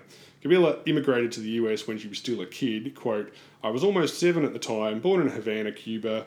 My papa is puro Mexicano, and we lived back and forth between the heat of Havana and the concrete jungle of Mexico City. I didn't realise it then, but boy, does it hit me now. I realise how scary it must have been for them. Uh, not sure how much nightclubbing Camilla was doing in grade two, but those steamy Havana nights clearly made an impression on her. Um, either way, this stuff definitely does well in Australia, even when it's not in English. Uh, Despacito was the first Spanish language Billboard number one since uh, the Macarena. But on the ARIAs, we also had the unforgettable The Ketchup song. Oh, yeah. And of course, La Bamba, a song which is in Spanish the same way the Swedish chef from the Muppets speaks Swedish, but still, big hit. You know, I mean, yeah, it's like Pink. We clearly have an affinity with those fiery Latinos, Ben. Oh, absolutely, yeah, no doubt. But I mean, the question is, do you think this song evokes, you know, steamy Latin American nights south of the border, Both look- metaphorically and literally? Look, Tom, I'm a big fan of um, Dirty Dancing 2 Havana Nights, and uh, I think it's probably the the superior film in that sort of um, you know in that the Dirty Dancing universe, if I can say Hmm. that. And this song's probably better than anything off that soundtrack. So yeah, I dare say that this, how do you feel about good. the forbidden dance, Ben? Oh, the La Bamba, yeah, it's it's The I, I, the the, Lambada. the Lambada, not the La. It's the easy to confuse the, The two. As a kid, yeah. I'm pretty sure I thought they were the same Look, thing. I, I do like yeah, exactly yeah. No, it's it's it is forbidden for good reason, um, but I do enjoy it's so that forbidden well. that I think at the time there were perhaps three uh, movies, full length motion About pictures it, made yeah, in exactly. Not in Exactly a right. cheesy attempt no, cash in on it. no, no, no, not at all. That's right. Um, look, this was used in a Mastercard commercial, Tom. Shame. Where um, what happened was we saw uh, Camilla walking through Manhattan. Oh, okay. paying for people's cupcakes and coffee Yep. um, using the, her MasterCard, and the spot ran during the Grammy Awards shortly after she opened uh, the What an imagination. And what I like most about Incredible, isn't it? yeah, what I like most about that ad placement is that it so effortlessly matches perfectly with a song about meeting a guy in Havana, doesn't it? So because Yeah. it's just like, what's the tie in here? Oh, I'm in New York City. I'm paying for people's cupcakes and, and coffee. Oh, great! Mirrors perfectly on Imagine how much some fucking cocaine nostril twat got paid to come up Oh, with that. exactly right, exactly. So look, um, Look, by comparison, the video for this I quite liked. Oh, I yeah. have to admit. Did you see this? I one? did, I did, yeah. It's uh, Dave Meyers directed it. It starts off for quite a while looking like There's a, a- telenovela. Yeah, the, yeah, yeah. the Mexican sort of uh, soap soapy, and it's pretty elaborate as well. It's not terrible. There's like I think I don't know if it's someone from the band or maybe it's uh, what's his face, Young Thug, playing a sort of stereotypical South American mother Yeah, yeah. just was just a guy wearing a moo basically, but he's quite amusing, and it's Yeah. got and then it sort of cuts to this other bit, which is like this alternative life featuring um, uh, Cabela as a sort of um, kind of uh, what what do you call it? Um, uh, You get about five a minutes Cinderella of action figure, yeah. before There's the before the video. yeah, the song there's like the in. yeah. joke telenovela, then there's the her real life, which is living this, and then the song actually starts, which is unfortunately it then immediately kind of ruins all that fun premise by setting up this ridiculous meet cute where she bumps into a guy Ah. who runs into her on a ten speed on the footpath, and then oh look, let's go out and be in a romance. And I guess that was sort of trying to sort of connect into the first bit about the sort of telenovela thing, but it didn't quite work. Yeah, I couldn't. I couldn't tell whether it was supposed to be bad on purpose or whether it was like supposed to be realistic by comparison.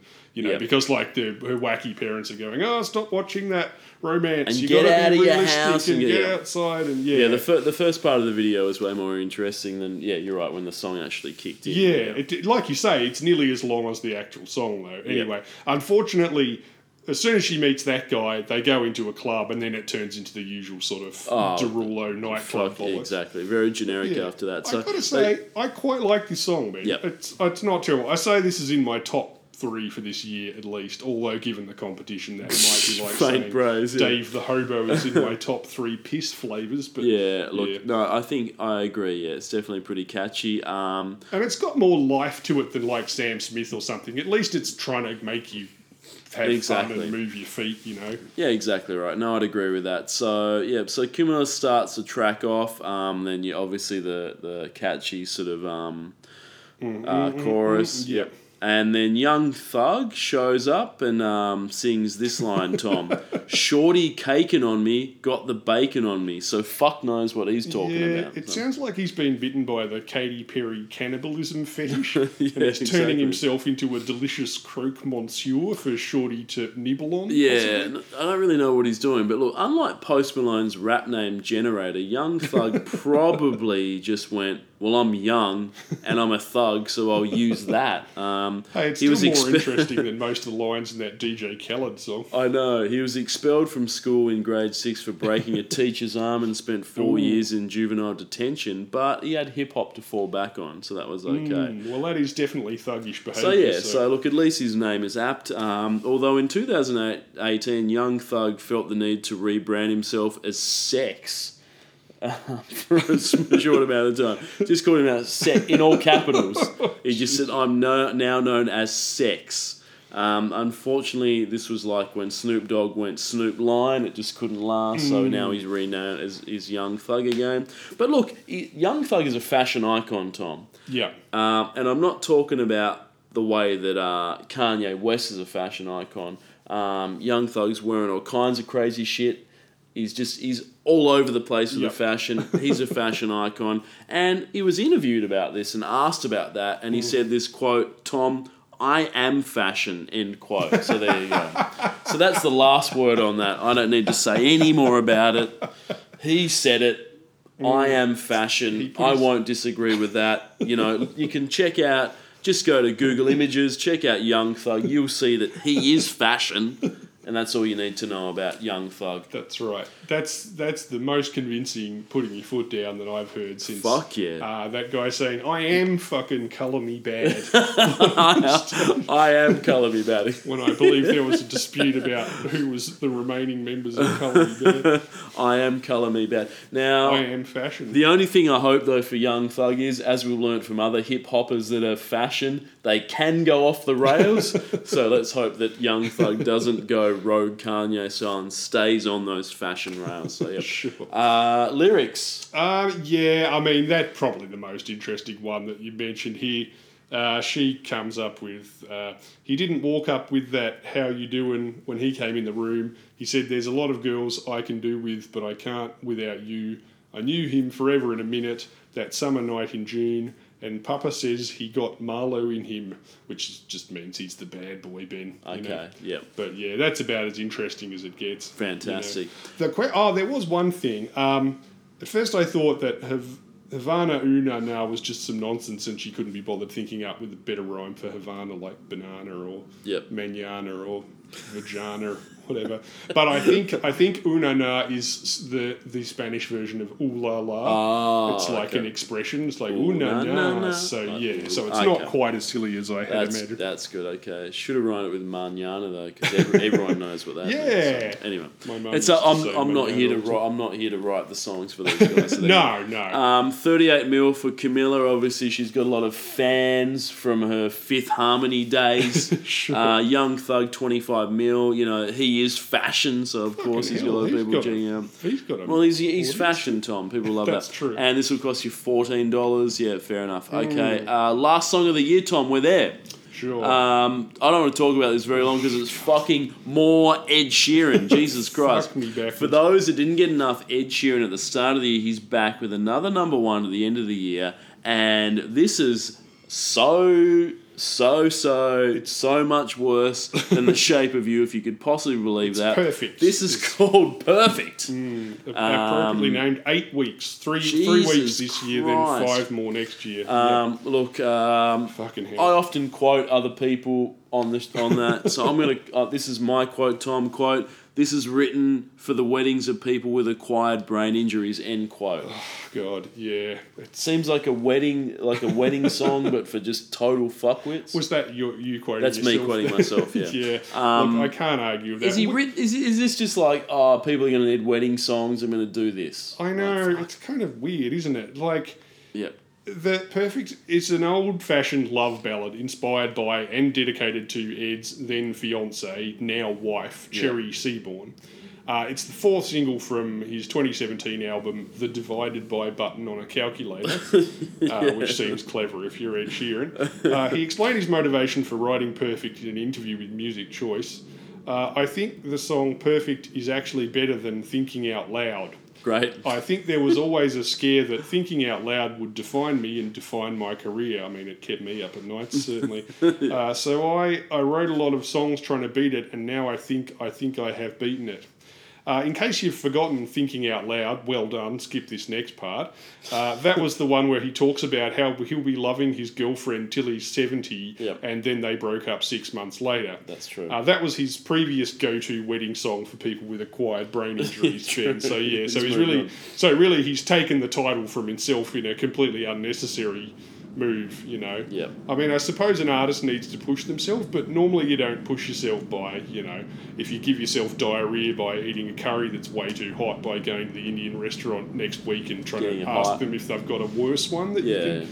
Yeah. I mean, also, what aspect of Ed Sheeran is perfect, Ben? Did this remind you of the film starring Perfect, starring Jamie Lee Curtis and John Travolta? it did, yeah. Did that remind you of the video for Call on Me and make you wish you were talking about that instead of this fucking hot dog shit? Yeah, yeah, yeah. It um, it reminded me of um, uh, I think that Hoobastank song where it starts off with the lyric, "I'm not a perfect person." if you remember that, which is um, fucking. Remember when? Uh, remember there was a period where alleged even new metal, which was weak to begin with. Remember when it got to the point where it's like was just like soft rock, Yeah. but they were still like going, Yeah. bro, we're in. A, I'm in a, like a fucking hard as nails new metal Yeah. band. Just dudes with like pants that were like those the with the flared things that were wider than regular flared. It just reminded me of that fucking fucking song Delilah, which is theoretically supposed to be a punk song, but in actual fact just sounds like the dodgiest, Oh, creepiest, stalkeriest yeah, shit. And it also manages to wank on about how good he is in the song as well, like that. There's all these kind of un, unasked questions and statements Yeah, about, you know, garbage. I'll be making history and stuff like that. And yeah, yeah, you'll be making history with this song about how shit you are at writing songs. Exactly right. Exactly. Look, you're right, Tom. Though about when Ed talked about um, thinking out loud. You may recall that was co-written um, with Amy Wadge. Remember, Remember Amy Wadge? Fabulous. Oh, was that the one where she Yeah, couldn't did, afford yeah. the mortgage payments and went round to his Yeah. house and yeah, He's, she's like, "Yo, um, I can't, yeah, can't pay my mortgage. Can you put some old song we wrote together on your album as like a bonus track so I can get Yeah, some songwriting?" and he credits?" managed to- and then they wrote, story. and then they wrote a song together, and it was real big. And so, so I think, yeah, as you said, like Ed's. So at the that was his biggest song, but he had there was like a co-writing credit on that. Yeah. So he was like, "I actually want the biggest song of my career to be." Just me, just Yeah. Ed, just uh, just me on the songwriting thing, no co-writing. But unfortunately, um, the biggest song of his career ended up being um, something that he co-wrote with TLC.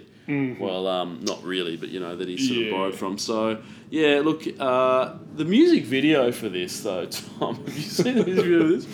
Um, like a Richard fucking Curtis movie. this is ridiculous. He said, I came up with the idea uh, for the video because I like Christmas. You boring, Um, boring cunt. There's God. not enough Christmas music videos out nowadays. So yeah, I wanted snow and romance. The song, uh, but, but this is the best part, Tom. The song's cheesy anyway. No shit. So I thought we may as well go like full blown Swiss cheese on it. So look, at least he's willing to admit that it is just some fucking garbage cheese fest. I like the idea that he thinks the cheese level in this song is any kind of deviation from the songs he normally does. Of course, Which are yeah. like diving face first into an Olympic swimming pool full of fondue. Yeah, oh, yeah. yeah. you're right, Ed. Now there's fake snow in the music video. You've really sprinkled an extra handful of parmesan into the deep Yeah. end there. So yeah, backwards. so despite the song having no references to Christmas or snow whatsoever, he opted for a wintry theme from the video. But he did say this. Um, he revealed that 1990s boy band East 17's hit "Stay Another Day" inspired the clip. Quote. That's not a Christmas song, but it has snow in the video. Mm. They're all in their puffer jackets in the snow, and it's become a Christmas song. I'm like, that's really clever. Oh, So God. it gets played every year because it's got snow in the video. So with Perfect, I thought, right, let's put snow on it. So every what we've what I've learned today about Ed Sheeran is that every decision he makes appears to have some sort of financial end goal. Yeah. I.e., Galway Girl. Song's garbage, but fuck, they're going to play it all the time on, you Yeah. know, Pat St. Patrick's Day. So let's get that in there.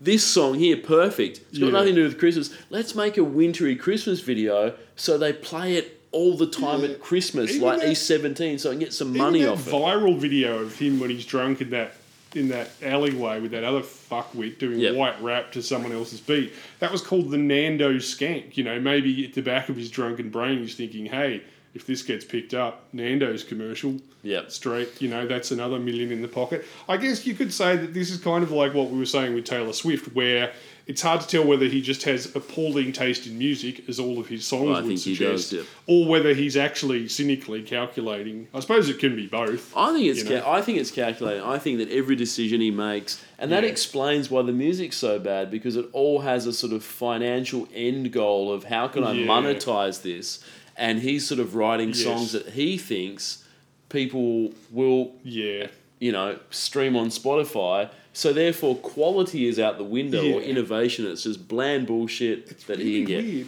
It, it's like he's got the sort of mind, personality, and physical appearance Yep. of someone who should be in an office writing songs for other people. Yeah, You know, he churns out songs, and you know, if he writes ten a week and one of them's half decent, or a hundred a year and one of them's half decent, Yep. then you know that's enough to get money. You know, but instead of doing that, he's somehow become a fucking front of the stage performer. Yep. You know, just sort of gormlessly slouching, playing it acoustic at a weird angle. It, yeah, and then doing interviews where he says shit like that. Where like I was trying to write a better wedding song to beat my other shit boring wedding song, and then I thought, hey, if I put snow in the video, maybe it'll be They'll a play it at Christmas time. wedding song as well. Fuck off! I mean, you don't just listen to a recording of yourself and thinking, gee, I sound really, I sound like a really basic as fucking Yeah. vanilla as shit in this. yeah. Yeah. Anyway. Why'd you? What sort of artistic decision inspired you to make this video? Oh, I hope they'd play it at Christmas time all the time. Once again, money off it. once again, as well, if you had a sense of humour Yeah. and you realise they have the self awareness to go, hey, I'm really famous, it literally doesn't matter what I say. Yeah. In fact, the weirder I say, the more publicity I'll get. Then he could have said, that's supposed to be cocaine Mm. or something. Like, you know, what, you're going to lose. Like some twelve-year-olds, parents aren't going to like you anymore. Yeah, people have been talking about that for you know. Ugh. But no. Anyway, this sucks. the dullest possible answer to a dull question about a dull video for a dull song. What Oh, lyric Lord. highlights you got, Tom? You got something? Hit me with it. Oh, God. Okay. Baby, I'm dancing in the dark with you between my arms. That's shit writing. Jesus. Barefoot on the grass, listening to our favourite song, presumably not this pile of shit. when you said you looked a mess, I whispered underneath my breath, but you heard it, darling. You look perfect tonight. Great. Again, very heavy emphasis placed on the physical appearance of his partner. Yeah. Obviously, an 11 like Ed, the Nando skank, Sheeran can't settle for any old butterface off the street, Ben. Yep. Yeah, that's why he's in love with the shape of you. Yep. Mm. Look, I don't know what else to say. Apart from anything else, it reminds me of that fucking. What's that incredibly saccharine Ed Clapton song? That Darling, You Look Wonderful Tonight. Oh, one yeah, that- from that. like 50 years ago, which is Yeah. basically this song anyway. Oh, man. It's just this kind of thing. I read that thing you said about E seventeen, and I was like, man, I wish I was listening to the best of East 17. Oh right yeah. now instead of this. Alright. Oh, yeah. Gonna I'd be take 10 alright. listens to that over one of this, for fuck's sake. Yep, for sure. No, absolutely. Um, 75 mil, as you mentioned at the top of this episode with the shape of you. This will cost you $3. So this is half this this song is half as good as the shape of you based on the, the resale value on discogs um, Yeah. so look anything else to say about that No, no, this year was tough. I mean, there was not, There- there, wasn't many songs, but you know the quality level. there were well there were you know um, an Ed Sheeran song at 15 weeks we had Daddy Yankee and uh, Luis Despacito. Fonsi at 13 weeks we had a seven week um, Post Malone song Yeah. so what's that 15 13 28 and se- yeah so 35 weeks out of the year were taken Yeah, up by three pretty shit songs Yeah. so Yeah. look 2018 should be will it be better there'll probably be more Ed Well, Pink it- will probably fucking show up again It starts Ah. off with five weeks of perfect by Ed Sheeran, so it really can only go uphill from there. exactly right. Yes, very much so. Yeah. Look, there's there's must be better songs than that. So cool. All right. Well, thank you for listening. Um, check out the uh, YouTube playlist. You can watch all the music videos. There's an Instagram where I don't do anything on there at all. But please sign up. I'll probably post something on there one day. Uh, yeah, and we will see you next week for 2018. Um, I should just mention real quick that um, Castle on the Hill by Ed Sheeran was the top song of the year to reach not number one. So that Oh, only made it to number two. So more Ed Sheeran the videos to talk about. Um, but also uh, something like this, the Chainsmokers and Coldplay also only reached number two. Terrible. And also, um, I should point out Thunder by Imagine Dragons, which is one of the worst songs I've heard probably of the whole 2010s. Lightning and the Thunder, if you know that one, Tom. I know that one. Oh, it's it's absolute dog Yeah, shit. this So is tough times, it's e- yeah. So I'm just looking at the songs that didn't hit number one. Um, Quavo shows up again, so good on Quavo. Um, but yeah, just just I, a bunch I of garbage. I was so, legit yeah. keen to do a special with the uh, the last the last four decades most played songs. Oh, we might do a Tom. Spotify, which We're- we're which running- don't, we're running which out. bear almost no resemblance to the charts Yep. at all. Which just goes to show, you know, uh, there was the, the there was a UK version published. We've been trying to find the Australian one, but yeah, it's We'll track it down. Anyway, we'll uh, we'll try and do that. Um, enjoy your holiday festive season. We might not have another podcast up to the new year. Um, so take care and happy holidays. Yeah, listen to that Mariah Carey song. Just give up. You're going to hear it anyway. Lean into it, I say. Exactly. And wham. Farewell. See ya.